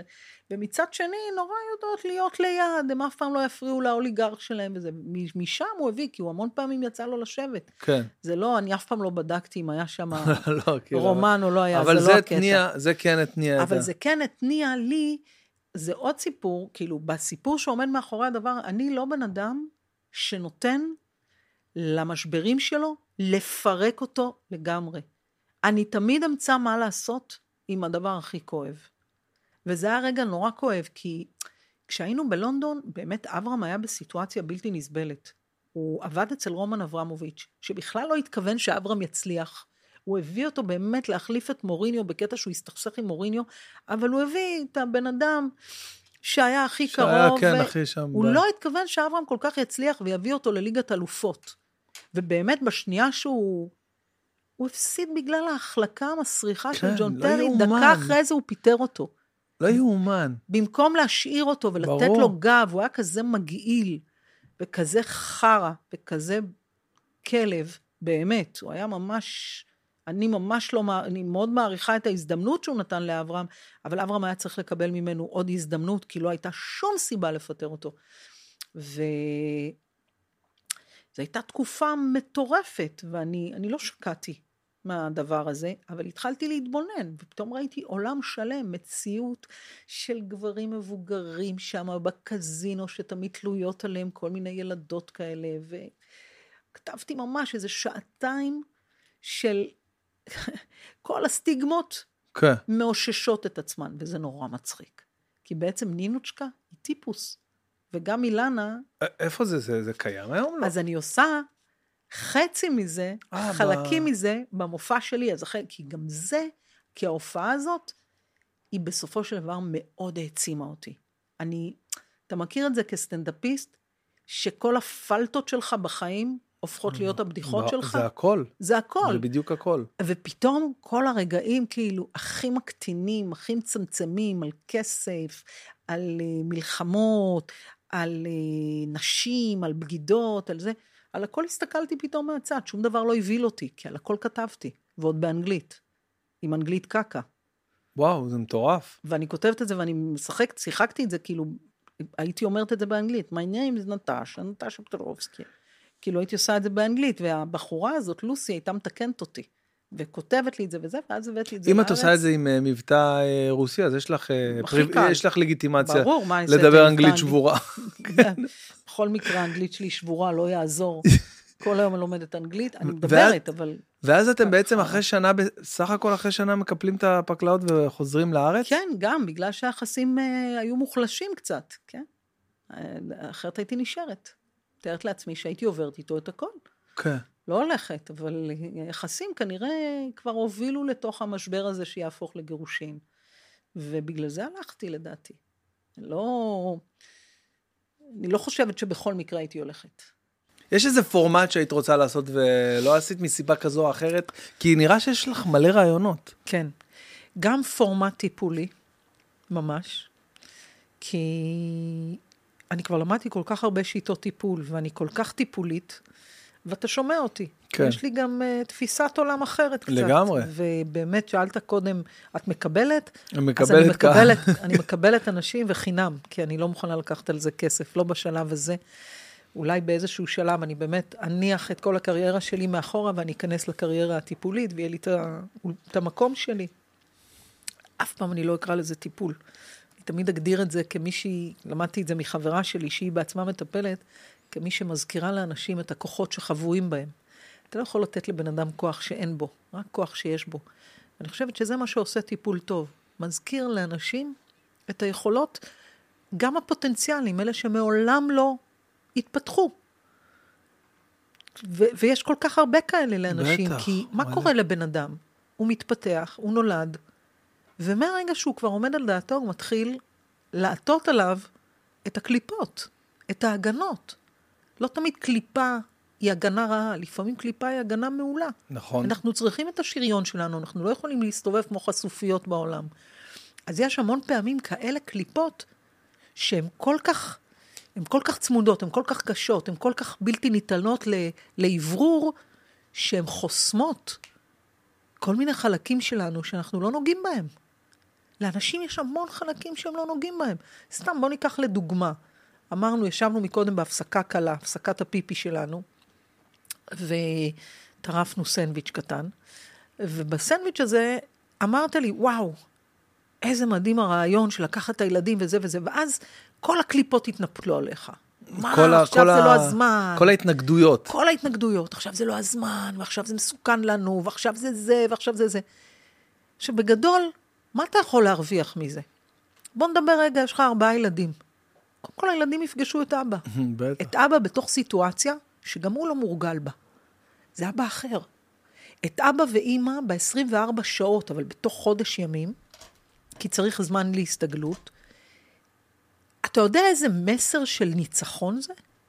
יש לי חברה טובה, קוראים לה טלי, והיא, היא גרושה שעברה באמת אה, חיים מורכבים בנישואים שלה, בפרידה שלה, וזה לא משנה כל הסיפור שלה, היא תספר את זה אם היא תרצה יום אחד. ובתקופה האחרונה הקמנו מין מיזם כזה שבא ממנה, שנקרא ההורה בזירה. ומאיפה זה בא לה? היא באמת פרנסה את הילדים שלה לבד, ועשתה את הכל לבד. אבל מה הדבר הכי חזק שהיא נתנה לילדים? כסף לא היה לה יותר מדי לתת להם, ביטחון כלכלי לא היה לה יותר מדי לתת להם. מה כן היה לה לתת להם? דוגמה אישית. מה הייתה הדוגמה האישית הכי חזקה שלה? לא משנה כמה הימים היו קשים, היא קמה בבוקר, יוצאת לספורט שלה, דואגת שהילדים שלהם ימצו את כל היכולות שלהם כדי שיהיה להם גם את הדמי כיס שלהם. זה הגיע למצב כזה שהבת שלה בגיל 12, 13, הפכה למורה למתמטיקה, כי הרוויחה יותר כסף מהאימא. וואו. עכשיו, שלושת הילדים שלה, ילד אחד משרת בבור, ילד אחד ביחידה קרבית מובחרת, והילדה התקבלה לקורס חובלים. כל הילדים שלה זה מצטייני דיקן, ומצטייני בית ספר, ומצטייני זה, ומצטייני... וזאת אימא אחת שגידלה אותם, לא עם כל המשפחה המורחבת וכל הדבר הזה, אבל היא גידלה אותם בצורה כל כך ערכית. והיא יצרה יחד איתי את הדבר הזה שנקרא ההורה בזירה. כי בסוף, מה אנחנו רוצים לתת לילדים שלנו? חנן בן ארי כתב על זה שיר נפלא. השיר אמן על הילדים שלי, המשפט שהכי חזק, אני לא זוכרת איך, איך זה בדיוק, אבל אמן שלא תרשו את הפגמים שלי. כן. אין לי בעיה שתרשו שריטות, שלא ירשו את הסריטות שלי. אין לי בעיה שתרשו גם חלק מהסריטות שלי, זה חלק ממני. אבל אם אני נותנת לכם סריטות, בואו, אני אתן לכם גם תעצומות נפש. אני אראה אומרים לכם. שהילדים הם לא לומדים את מה שאתה מלמד אותם, הם לומדים את מי שאתה. וברגע שהם רואים את האימא יוצאת ועושה את הספורט ומתמידה, הרי אפשר לנצח הכל עם התמדה. התמדה זה, נכון. זה. אחד האלמנטים הכי חשובים ש... עם התמדה, עם אומץ. יש לנו הרבה, היום, בלימודים של היום, אני, אחד הדברים שאנחנו לומדים בתוך החניכה, קוראים לזה החיילים. יש לנו את החיילים שמפריעים לנו, את החיילים שמקדמים אותנו. לפעמים החייל שמפריע לנו, הוא גם זה שמקדם אותנו. אני תמיד חשבתי שחסרה לי התמדה בספורט, נגיד, בכל מיני דברים כאלה, אבל מצד שני, יש לי איזה חייל אחד, אני קוראת לו זבנג וגמרנו. חייל מופרע, והוא זה שאני קוראת לו החייל הקונספטואלי.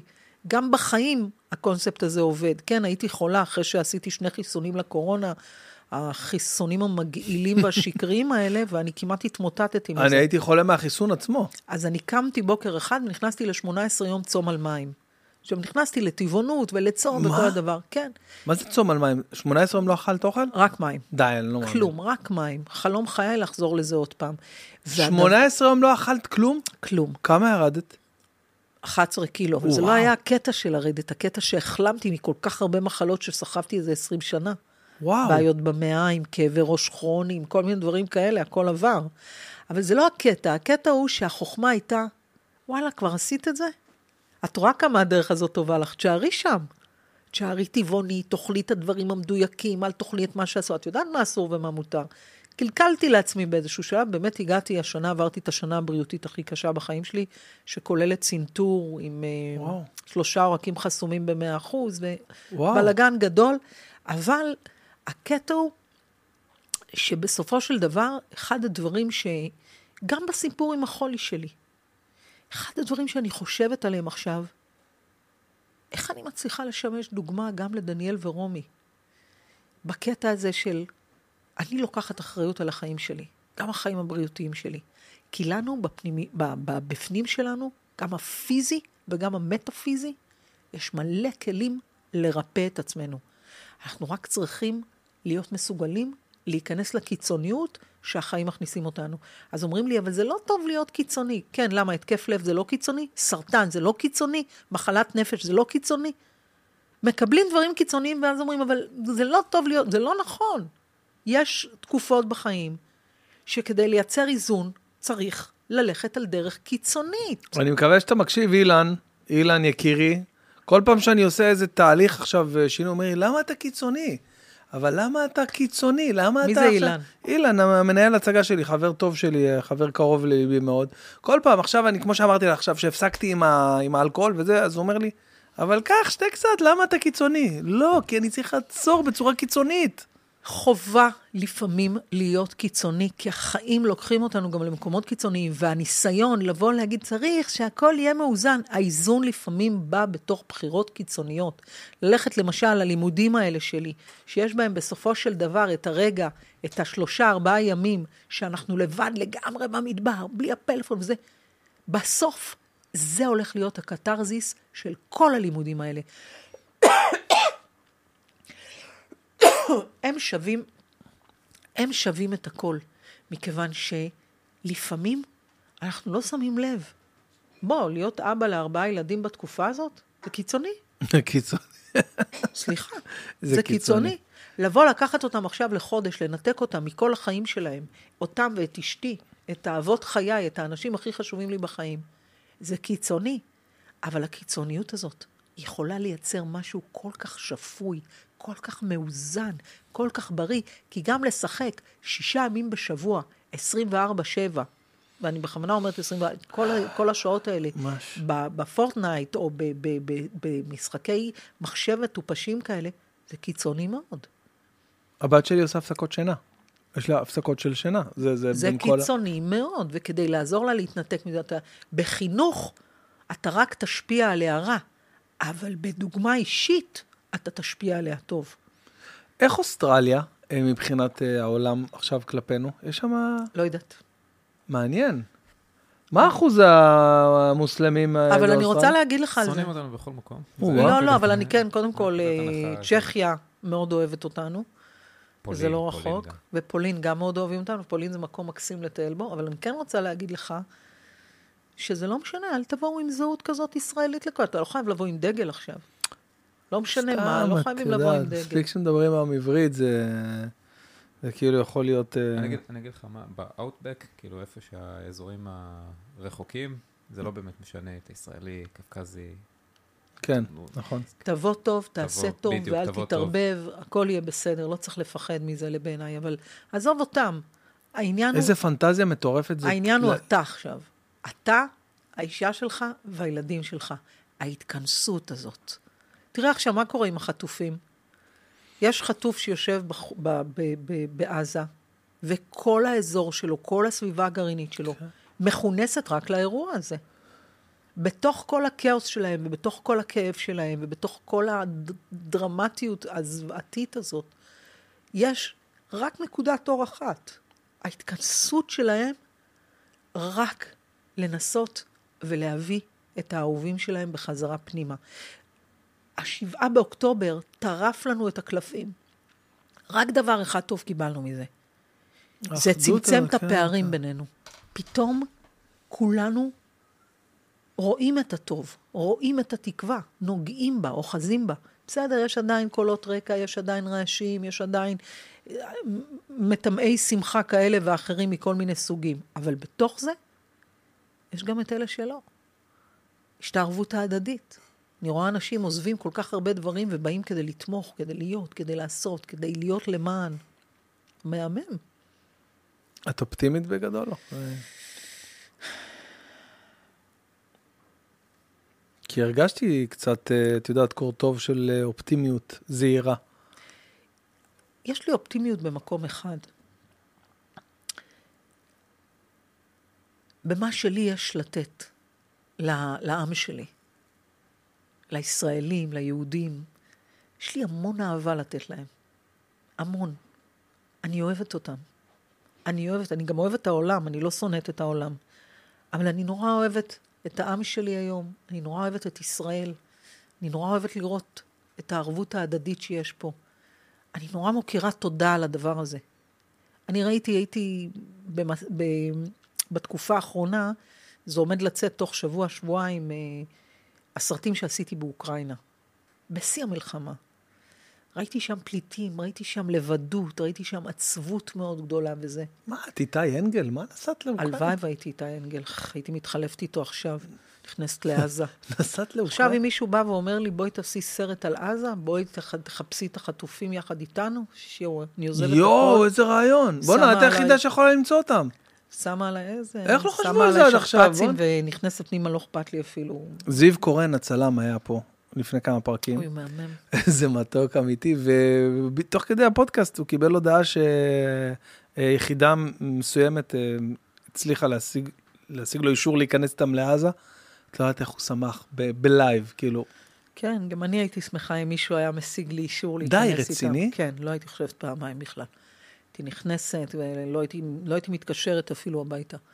אבל באמת, באמת הייתי רוצה לעשות כזה דבר, לא, לא בשביל החוויה האישית שלי, כמו בשביל להיות עד הסוף. זה, חלק מהדרייב הפנימי שלי. מה שהתחלתי להגיד, אבל שאני אוהבת את העם שלנו. אני אוהבת את האומה שלנו. אני אוהבת, אני אוהבת גם ללמוד יהדות. אני אוהבת, אני אוהבת ללמוד את ההיסטוריה שלנו כעם. ושאלת אותי אם אני אופטימית.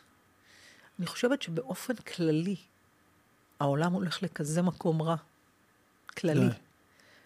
הפערים בין העשירים מאוד לשאר העולם, כשיש מעל ארבעה מיליארד איש שהם מתחת לקו העוני, מתחת לקו האדום, בקושי יש להם זהות. ומצד שני, יש כמה מדינות שהן בתי כלא גדולים לאזרחים. ומצד שלישי, האקלים שמתחיל לתת את אותותיו באופן מאוד מאוד קיצוני. אני לא יודע לגבי האקלים, אני קראתי עכשיו באיזה ספר שאני קורא, שכבר ב-1600, וגם ב, גם בתחילת ה, תחילת ה counting, ממש בתחילת הספירה, אה, כל מיני כמרים חדשים שצצו עם הנצרות, אמרו שיש התחממות גלובלית והנצרות, והכדור הארץ הולך ו, ומתחמם והמזג האוויר. אני לא יודע לגבי זה, כאילו, נראה לי שאנחנו בתור ספיסיס, כאילו, אנחנו קצת אה, אבל רואים את זה. רואים את זה, אבל כאילו, בואנה, הכדור הזה היה פה לפנינו ויהיה פה אחרינו עוד טריליארד שנים, אני לא יודע. לא בטוח. יכול להיות שאנחנו בספירה השביעית יכול להיות שאנחנו והאחרונה. בספירה השביעית, וואי, וואי, כן. וואי. אם את לוקחת את זה למקום הזה, אז כן, אז אנחנו לגמרי... אבל יותר מזה, יותר מזה, כשמתייחסים לאקלים, תמיד זה חוזר אלינו. אני חושבת שאנשים, ביכולות שלהם, פשוט אין אדם מת וחצי תאוותו בידו. נכון. הפכו להיות חזיריים. החזירות שולטת בעולם, חזירות כמטאפורה, לא כחיה. פשוט שולטת בעולם, סוג של חזירות. כמה שיש רוצים יותר ויותר ויותר ויותר, ומוצאים עוד דרכים להרוויח ועוד דרכים להרוויח. וכבר לא נותנים לאנשים קטנים להרוויח, והתאגידים האלה טרופים, ו- ולא באמת חושבים על הבן אדם, ולא באמת אכפת מהבן אדם. ובמקום הזה אני באה ואומרת, וואלה, הקדוש ברוך הוא מחנך את כולם, והוא מחנך אותנו מחדש. הוא מחנך אותנו. ככה אני חושבת, שאנחנו עוברים סוג של חינוך מחדש. לא, לא דתיים עושים לחילונים, חילונים עושים לדתי, לא, לא בעניין של דת ו... אלא בעניין הזה של יש איזה... חסר אספקט. חסר אספקט בעולם. חסר אספקט אחד לשני. חסר אספקט לבריאה הזאת. לבריאה, כן. חסר אספקט ל... לאהבה. חסר אספקט ביחסים. מסתכלת, נגיד, בתח... בתחום שלי, נגיד, בתחום הזה של הניכור ההורי. אני מסתכלת על הורים שמביאים את המפעל הקטן שלהם, את המשפחה שלהם, ובאיזה קלות בלתי נסבלת הם הופכים את הקרב שלהם להתעללות בילדים, משתמשים בילדים, הופכים ילדים לכלי נשק. כמעט בכל uh, מערכת uh, גירושין, זה משהו שהוא uh, לא, קל, לא קשה למצוא. זה ממש ככה, וזה, אני מסתכלת על זה מהצד ואני אומרת, מה עובר לכם?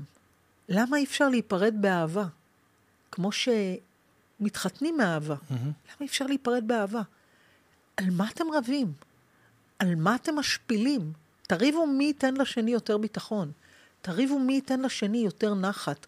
תריבו מי ייתן לשני יותר תחושה שהוא לעולם לא יהיה לבד, כי זה מה שנשבעת לו. אתה יודע, אני מרגישה שעד יומי האחרון, אם אני אמות לפני אברהם, הוא יהיה כאן בשבילי. עד הרגע האחרון. הוא גם יודע שאני אהיה שם בשבילו כל הזמן. הוא לא פחות חשוב לי מהילדים שלי. אבל את לא יכולה להבין אה, זוגות ש... שנפרדים. בטריקת דלת, מה לא. שנקרא, ו... ונהיה שם דם רע. ו... לא, את לא יכולה להבין לא, את זה? לא, אני בזה לזה. אני בזה לזה. אני חושבת, אני חושבת שאם פרטנר לא רוצה אותך, גבר אישה או אישה גבר, או רוצה להיפרד, או לא מסתדר איתך, או כן מסתדר, זה לא משנה. צריך ללכת לגישור כדי לעשות את הפרידה הזאת עם כבוד לשבועה הראשונה שלכם. ואם אתם לא מצליחים לעשות את זה, אתם בבעיה מאוד רצינית. בבעיה מאוד רצינית. כל ההגינות הזאת, להגן אישה, להגן גבר, למה? זה בן אדם קיים? רוצה להיפרד ממך, או בן אדם, זה, אישה זה רוצה קיים? להיפרד זה ממך. נפוץ הדבר? איזה שאלה, מה זה? זה נפוץ מאוד. גם אני נשואה לשולי כאישה שנייה, מהמם. כי בת הזוג לא מוכנה לקבל את הגט. אה, וואו. היא אומרת שכספים, זה לא קשור לכסף, זה, זה, זה קשור למציאות מסוימת. אבל, אבל זה לא משנה, זה, זה, אני גם לא מדברת ספציפית על הדבר הזה, אני מדברת באופן כללי על סכסוכים, כאילו, משפחה זה מפעל. אנשים משקיעים ב, בעסקים שלהם פי עשר יותר ממה שהם משקיעים במשפחה שלהם. אם לא יותר, ומתי הם מתחילים להשקיע במשפחה שלהם? שזה מתחיל לקרוס. לא, לא, לא כשהמשפחה מתחילה לקרוס, כשפתאום יש איזו תאונה גדולה. כן, נכון. כשפתאום יש איזה אירוע. וגם, שמעתי עכשיו גם כן על איזה סיפור, לא משנה כל הזה, אחד ה... אחד ה... על איזה דרמה, שבגלל שההורים מסוכסכים, חלק הלכו לפה, חלק הלכו, כאילו, מה? אתה אומר, בואנה, איפה החמלה? איפה ההיגיון? איפה, ה... איפה הלב מונח?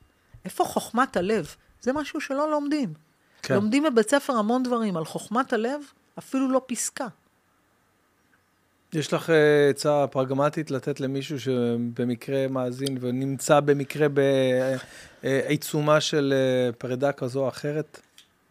תחפש את הסיבה לאהוב את הפרטנר שאתה נפרד ממנו, ולא להסכים לטרור שאתם מנהלים. זה טרוריזם. וואו. זה טרוריזם. לפעמים אין ברירה.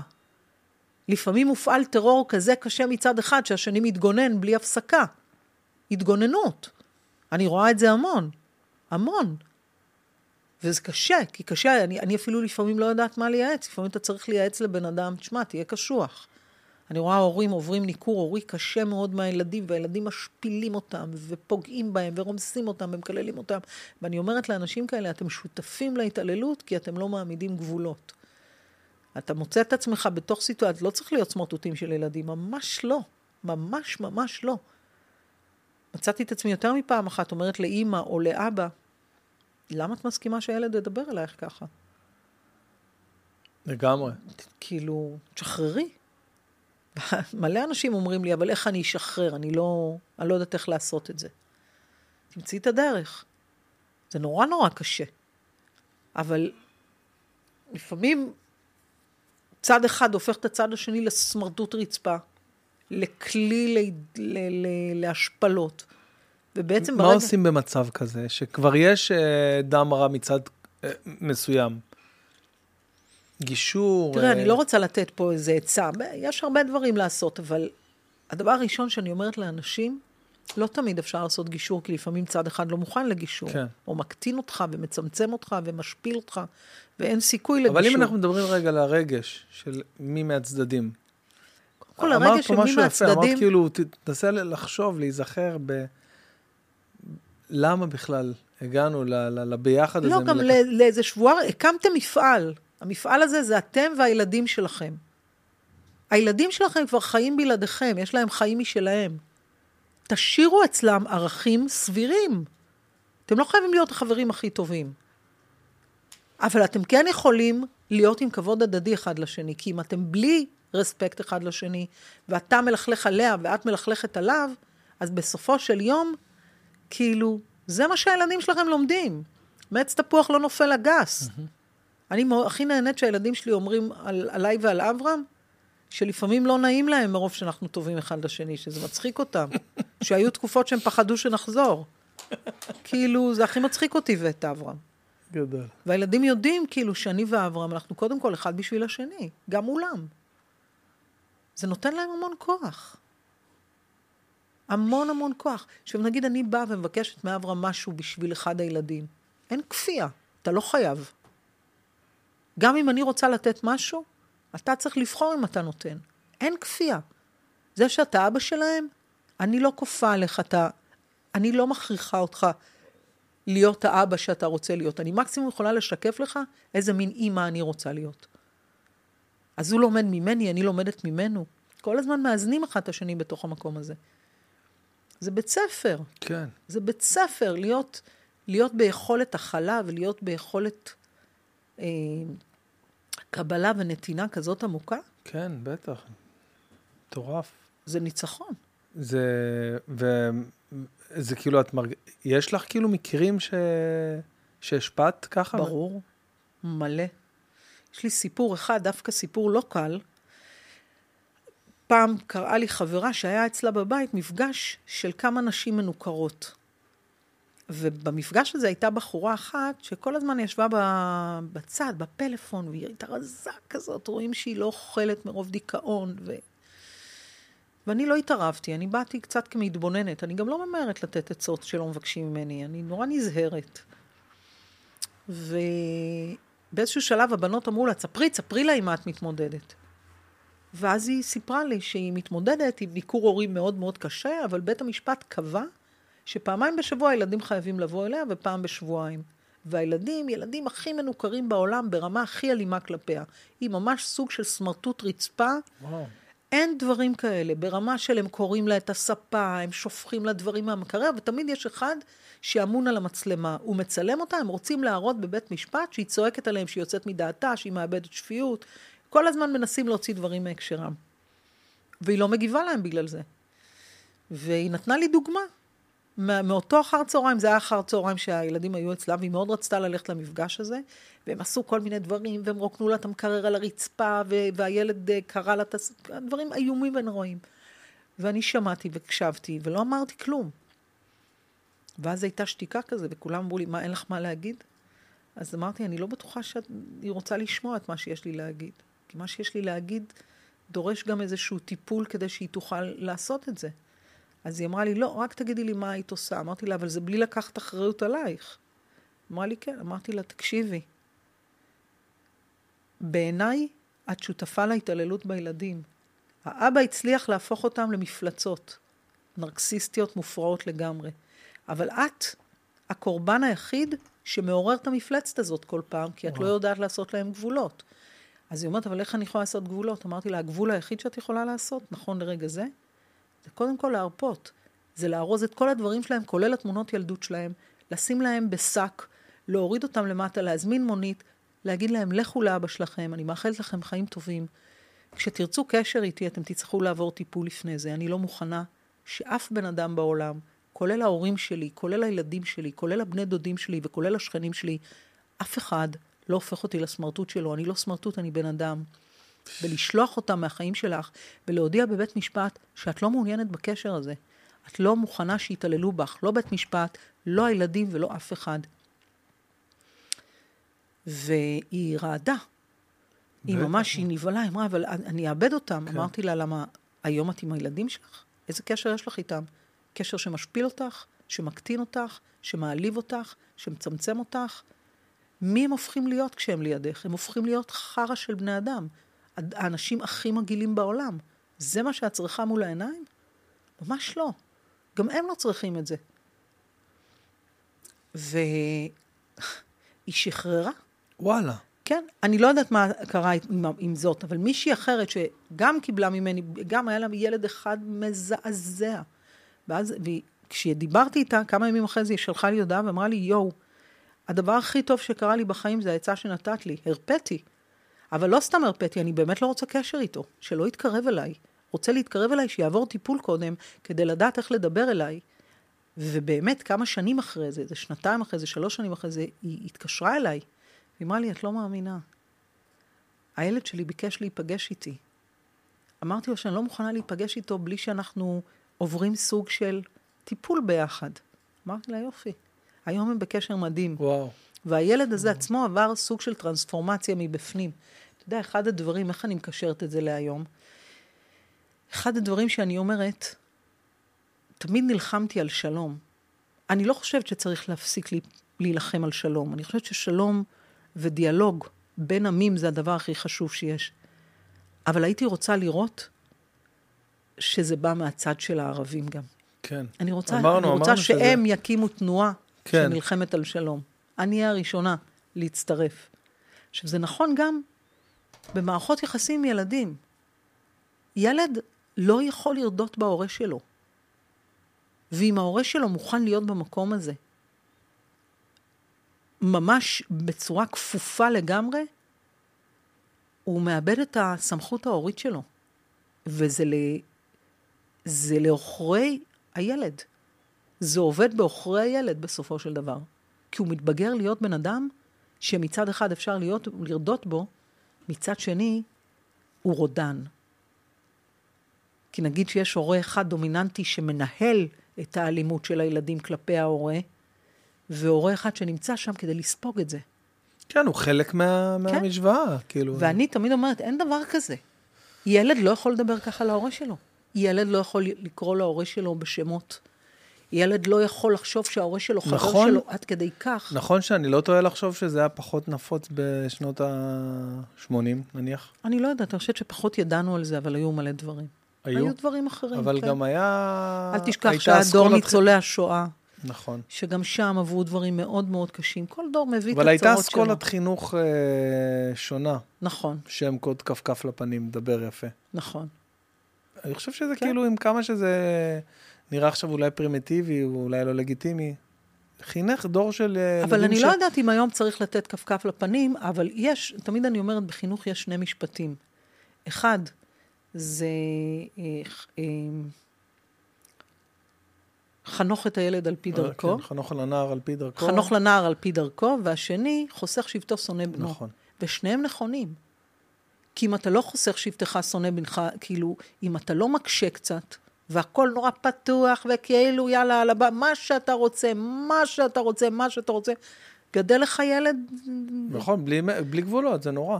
תלוש נכון? מוטיבציות הרבה פעמים. לחם ביזיון. ומצד שני, אם אתה מחנך את הילדים שלך רק על פי דרכך, ואתה ארטקור, ואתה טף, ואתה לא מקשיב, וזה הכל כאילו עובד על פי האספרימנטים שלך, אז גם אז, כאילו, הילד אה, אומלל. וצריך להשתמש בבלנס של שני הדברים האלה. אצלי היו דברים בחינוך, שהם היו ייהרג ובל יעבור, והיו דברים אחרים, שהילדים שלי משלמים על זה מחיר קצת כבד, אבל הבאתי את מה שידעתי. למשל, כל מה שקשור ללימודים, הרבה פעמים נורא חיפפתי איתם. כאילו, ידעתי, היום, אתה יודע מה אני אומרת לילדים שלי?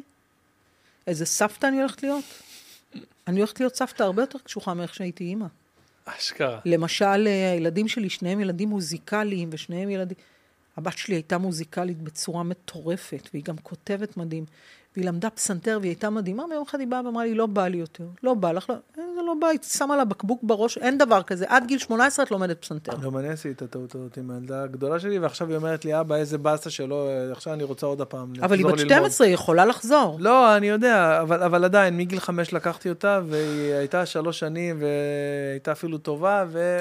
אסור לוותר ש- להם, נכון, ויש נכון. מקומות שאסור לוותר אגב, להם. החינוך הסובייטי מצטיין בזה. הוא לא שואל ולא מוותר. פשוט זה מה שאתה צריך לעשות. כן, הוא דפוק בדברים אחרים. כן, אין ויכוח. טוב, תקשיבי, נעשה שאלות מה... יאללה. מהבית, ש... מה... מהקהל שנשאלת, והעלינו פה פוסט, רגע נמצא אותו. וואי וואי, זה עצוב, אני... אפשר לפתוח את הטלפון בלי... דרך אגב, הלוג'יק הפסיק להקליט. למה? כנראה נגמר המקום עוד פעם במחשב. אה, אוקיי, טוב, יש לנו את ה... אה, וואו, כמה שאלות. נו, מה? תראי. כל אלה שאלות ש... וואי, לי אחר. כן, בואו הנה, עוד נבחר, שלוש כן. שעות. לא. טוב, יש, יש לא מעט שאלות, נבחר איזה אה, כמה, כמה מעניינות. אה, מאיפה הגיעה ההחלטה לשים כיסוי ראש? אה, אולי בתמונה, זה לא... אולי בתמונה ששמנו זה נראה כמו כיסוי ראש, אבל את לא הולכת עם כיסוי ראש. לא. אז זה בתמונה ששמנו. אני אבל- הולכת עם כיסוי ראש כבר 30 שנה, זה הנה, סרט. זה. זה סרט על הראש, זה לא סרט כיסוי מגניב, ראש. כן, כן, סבבה. אז אה, לא, לא כיסוי ראש. אבל- סתם עניין של יופי, זה מרזה את הפנים נכון, קצת. האמת שזה יפה. מרזה את הפ- אה, מי- מי היה הבן אדם שהיה הכי קשה למצוא באבודים? היה איזה פרק כזה שהיה קשה בצורה אחרת מ... במרוקאית, את הילדה הראשונה שנחטפה. יואו, זה ראיתי נראה לי. שבסופו של דבר לפני שנה או שנה וחצי, שנתיים מצאנו אותה. את הפרק הזה כן. ראיתי. וואו. אבל אה. מלא היה קשה למצוא, מלא. זה מאוד קשה, אבודים זה תוכנית קשה, זה לא... זו תוכנית... אה, אומרים, אומרים, הרבה פעמים אומרים לי, מה היום כולם באינטרנט? זה בולשיט, מה זה? בעיקר שאתה יוצא לחפש אנשים שהזהות מדינות שלהם... עולם שלישי. לא, אבל זה. גם הזהות שלהם השתנתה. אה, וואו, בכלל. וואי, הכל זה על הפיפי, האם יש גבול כלשהי שהיא לא תעשה בטלוויזיה? מה, הרבה גבולות, דיברנו ברור, על זה. נכון, נכון. נשמח אם בעלה הנוכחי גם יבוא לביקור בפודקאסט. גם אני מאוד אשמח, שולי היקר. אה, איך היא הכירה את שולי, כמובן, דיברנו על זה. אה, אה, שם משפחה, אם היא חשבה להחליף שם משפחה, לא, אבל היא הוסיפה. נכון, גרנט גרנט טרנד. יפה, בואנה, זה מותג. אה, איך שולי, מלא שאלות. איך שולי, מה? איך שולי, מלא שאלות, כאילו שואלים. האם היא שומרת שבת? אז אה, ברמת העיקרון לומר, כן, אבל כן. לא, לא, זה לא מחויב המציאות. זה לא כי אני ממש דתייה. אבל בבית עם שולי, השבת שמורה באופן הכי עמוק שיש, כולל, כמובן, כן, כל נפלא, הגינונים, זה נפלא מה פלטה, שאמרת, הכל. כן, שהמרחב שלו, זה בשביל המרחב, כן. זה נפלא בעיניי. כל הבית הוא מרחב שבתי לגמרי, ותודה לאל שזה ככה. זה נורא כיף, דרך אגב. אנחנו מתים על השבת. למה כזה קל לנו לאהוב אותה? יונתן שואל. איזה חמוד. האמת שיש לי הרבה תשובות לשאלה הזאת. כן, אני האחרונה שיכולה לענות על זה. קודם כל, בגלל שאת בן אדם מאוד אמיתי. אני חושב שאני... זה, זה די ברור. כאילו, האמת שלך יוצאת, יוצאת החוצה, את לא אה, דופקת חשבון מה יגידו, מה את עושה את מה שאת מאמינה בו. את אה, מחפשת את האמת עצמה, את מאוד רוחנית, כאילו. מצד שני, אני לא תוקפנית. לא תוקפנית גם. אבל זה נורא משמעותי, כי כל הזמן אומרים, האמת, האמת, האמת. אני לא בן אדם שאומר את כל האמת בפרצוף. אני בחיים לא הייתי יכולה לשבת על כיסא שיפוט, אתה יודע כמה הזמינו אותי בתוכניות? אני הייתי אומרת לבחור ששר לו יפה, תשמע, תחזור עוד שנה, אני אמות ואני לא אגיד דבר כזה. מה זה, אתה זמר ענק, וואו. מתלהבת. אין אצלי דבר כזה, אני לא מסוגלת להעביר. גם, גם באופן קיצוני, גם על הסביבה שלי, קשה לי מאוד להעביר ביקורת. אני לא בן אדם ביקורתי בכלל. איך הילדים אה, מקבלים את הנישואים החדשים עם שולי, והאם הם גם אה, התקרבו אולי לדת בזכות? הילדים מטורפים על שולי, באמת אהבה ענקית, ענקית, ענקית, ענקית. יש להם המון עדינות מולו, אה, ולא, הם לא התקרבו לדת, אבל דניאל, אני יכולה להגיד לכם שכבר המון, רומי טבעונית, אבל דניאל כבר המון שנים, עוד לפניי, שומר כשרות, צם ביום כיפור, מ- כאילו, מ- ילד מאוד כי- מאמין. כאילו מטעמו האישי? זה כאילו, כן, וגם לרומי יש את החלק שלה, בדרכה שלה המיוחדת. כן. אמ, לדעתי את צריכה לרוץ לפוליטיקה, אין נשים כמוך. זאת לא שאלה, זאת אמירה. אבל... אור, יש לך שאלה שהיית רוצה לשאול את אה, צופית? כן. אה, בתוכנית כמו אבודים, ובכלל, תחקירים כאלה. איך ניגשים לזה? איך כאילו אומרים, אוקיי, הסצנות שלנו יהיו א', ב', ג', כי אתה לא באמת יודע למה אתה נכון. הולך להיכנס. אז איך, מעבר אני לא חושב שיש איזה כלי בורד של אה, סצנות.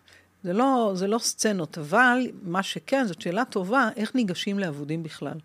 כי על פניו, כאילו אנחנו גם מקבלים כל מיני בקשות קלות כאלה.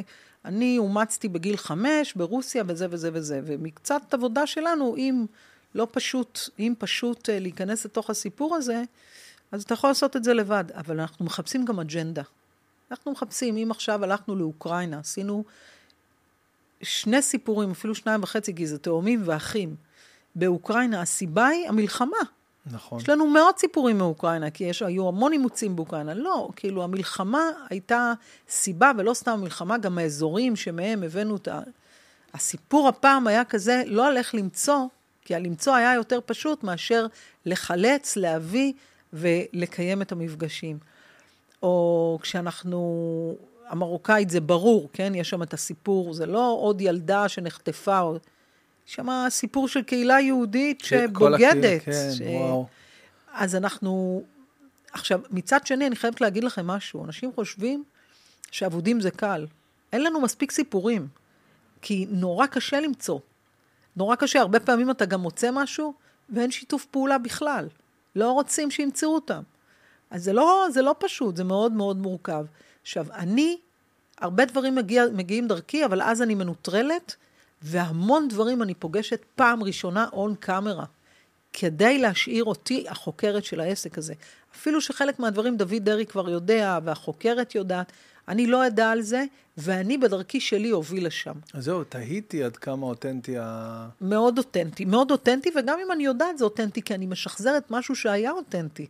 לפעמים אני כן יודעת, ואני בכל זאת מצליחה לשחזר את מה שדוד דרעי עבר לצורך העניין, או את מה שעברה החוקרת שלי לצורך העניין. בקטע הזה, זה בדיוק אותו דבר. אבל ברוב המקרים, אם נגיד מצאו את האימא, אני לא יודעת שמצאו אותה. ואני עוברת את כל התהליך שדוד עבר ושהחוקרת עברה, ו... ולפעמים, ולא פעם, אני עוד עוברת שם עוד כמה דברים שהם לא יכולים לעבור ולא היו יכולים לעבור, כי רק בתוך השטח אתה עובר את זה. פתאום אתה פוגש איזו שכנה, אף אחד לא פגש אותה קודם. אני בסוף יוצאת לשטח, אני רבה עם הקהילה היהודית, אני נכנסת עם המצלמות הנסתרות למשטרה, אני נכנסת למשרדי הפנים, אני נכנסת לארכיונים. אז המון המון מהעבודה אני עושה לבד. מהמם, בגלל זה זה יוצא כזה מוצר, אני... כי... יש על זה באז. זה מוצר מאוד חזק. יש עונה אה, בפתח? כן, אה, עכשיו. זה היה צריך לעלות בשמונה לחודש. אה, אוקיי, כבר. וזה נדחה בגלל המלחמה, וזה אה. עוד שבועיים עולה הסדרה, ש-. החמישה פרקים של אוקראינה. טוב, אה, טוב גם ל- ל- לעשות קצת אה, יח"צ על הדבר הזה, נכון. שיש אה, אבודים ממש בקרוב. גם אבודים וגם בדרכים עם שולי, תוכנית שעולה ביום וואו. שלישי הקרוב. אה, אוקיי, אה, תגידי. פרק תג- שני, שהיינו עם אה, משפחת, אה, עם, היינו בעצם עם החבר'ה, עם הרב סלוטקיס שסיפרתי לך, ועם החבר'ה מהיס"ר, ועם קב"נים שמטפלים בכל החבר'ה האלה שאוספים את הגופות ועושים זיהוי גופות וכל זה. מעניין מאוד, אז זה ממש עכשיו, ואבודים אה, כן. בשמיני. ב- לא, לא. אה, היה אמור להיות. אה, היה אמור להיות בשמונה, בקרוב יהיה. אבל עוד איזה שבועיים. תעקבו, בערך. כן, לעקוב. זהו חברים, מקווים, מקווים שנהניתם. אני מאוד מאוד נהניתי, השכלתי, למדתי, אה, הבאתי לי אפילו רעיון אה, מדהים, שאני מאמין שאני איישם אותו. אה, חשוב לנו מאוד, חברים, מי שנהנה מהפרקים, מי שנהנה מהפודקאסטים, שימו לנו subscribe, פעמון. יש אפשרות גם לתת super thank you, מה שנקרא Super Thanks. סופר תודה, זה פיצ'ר חדש, נמצא ממש מתחת לפרק, שזה מאפשר לכם אה, לשים את התגובות שלכם ואת התודות שלכם, אם אתם באמת רוצים לבוא ולתמוך גם בפודקאסט עצמו. אה, אור, תודה רבה לך, tiny light, מה שנקרא אור קטן. אה, צופית, תודה רבה לך, היה לי ממש ממש כיף. תודה רבה לך, גם לי. אה, מאחל לך כל טוב שהעולם יכול להציע, במיוחד בימים כאלה, בימים של חוסר ודאות, בימים של חוסר אופטימיות. אה, מאחל לך כל טוב שבעולם, וממש ממש תודה שבאת, היה לי ממש ממש כיף. תודה רבה גם לי. ביי חברים. ביי.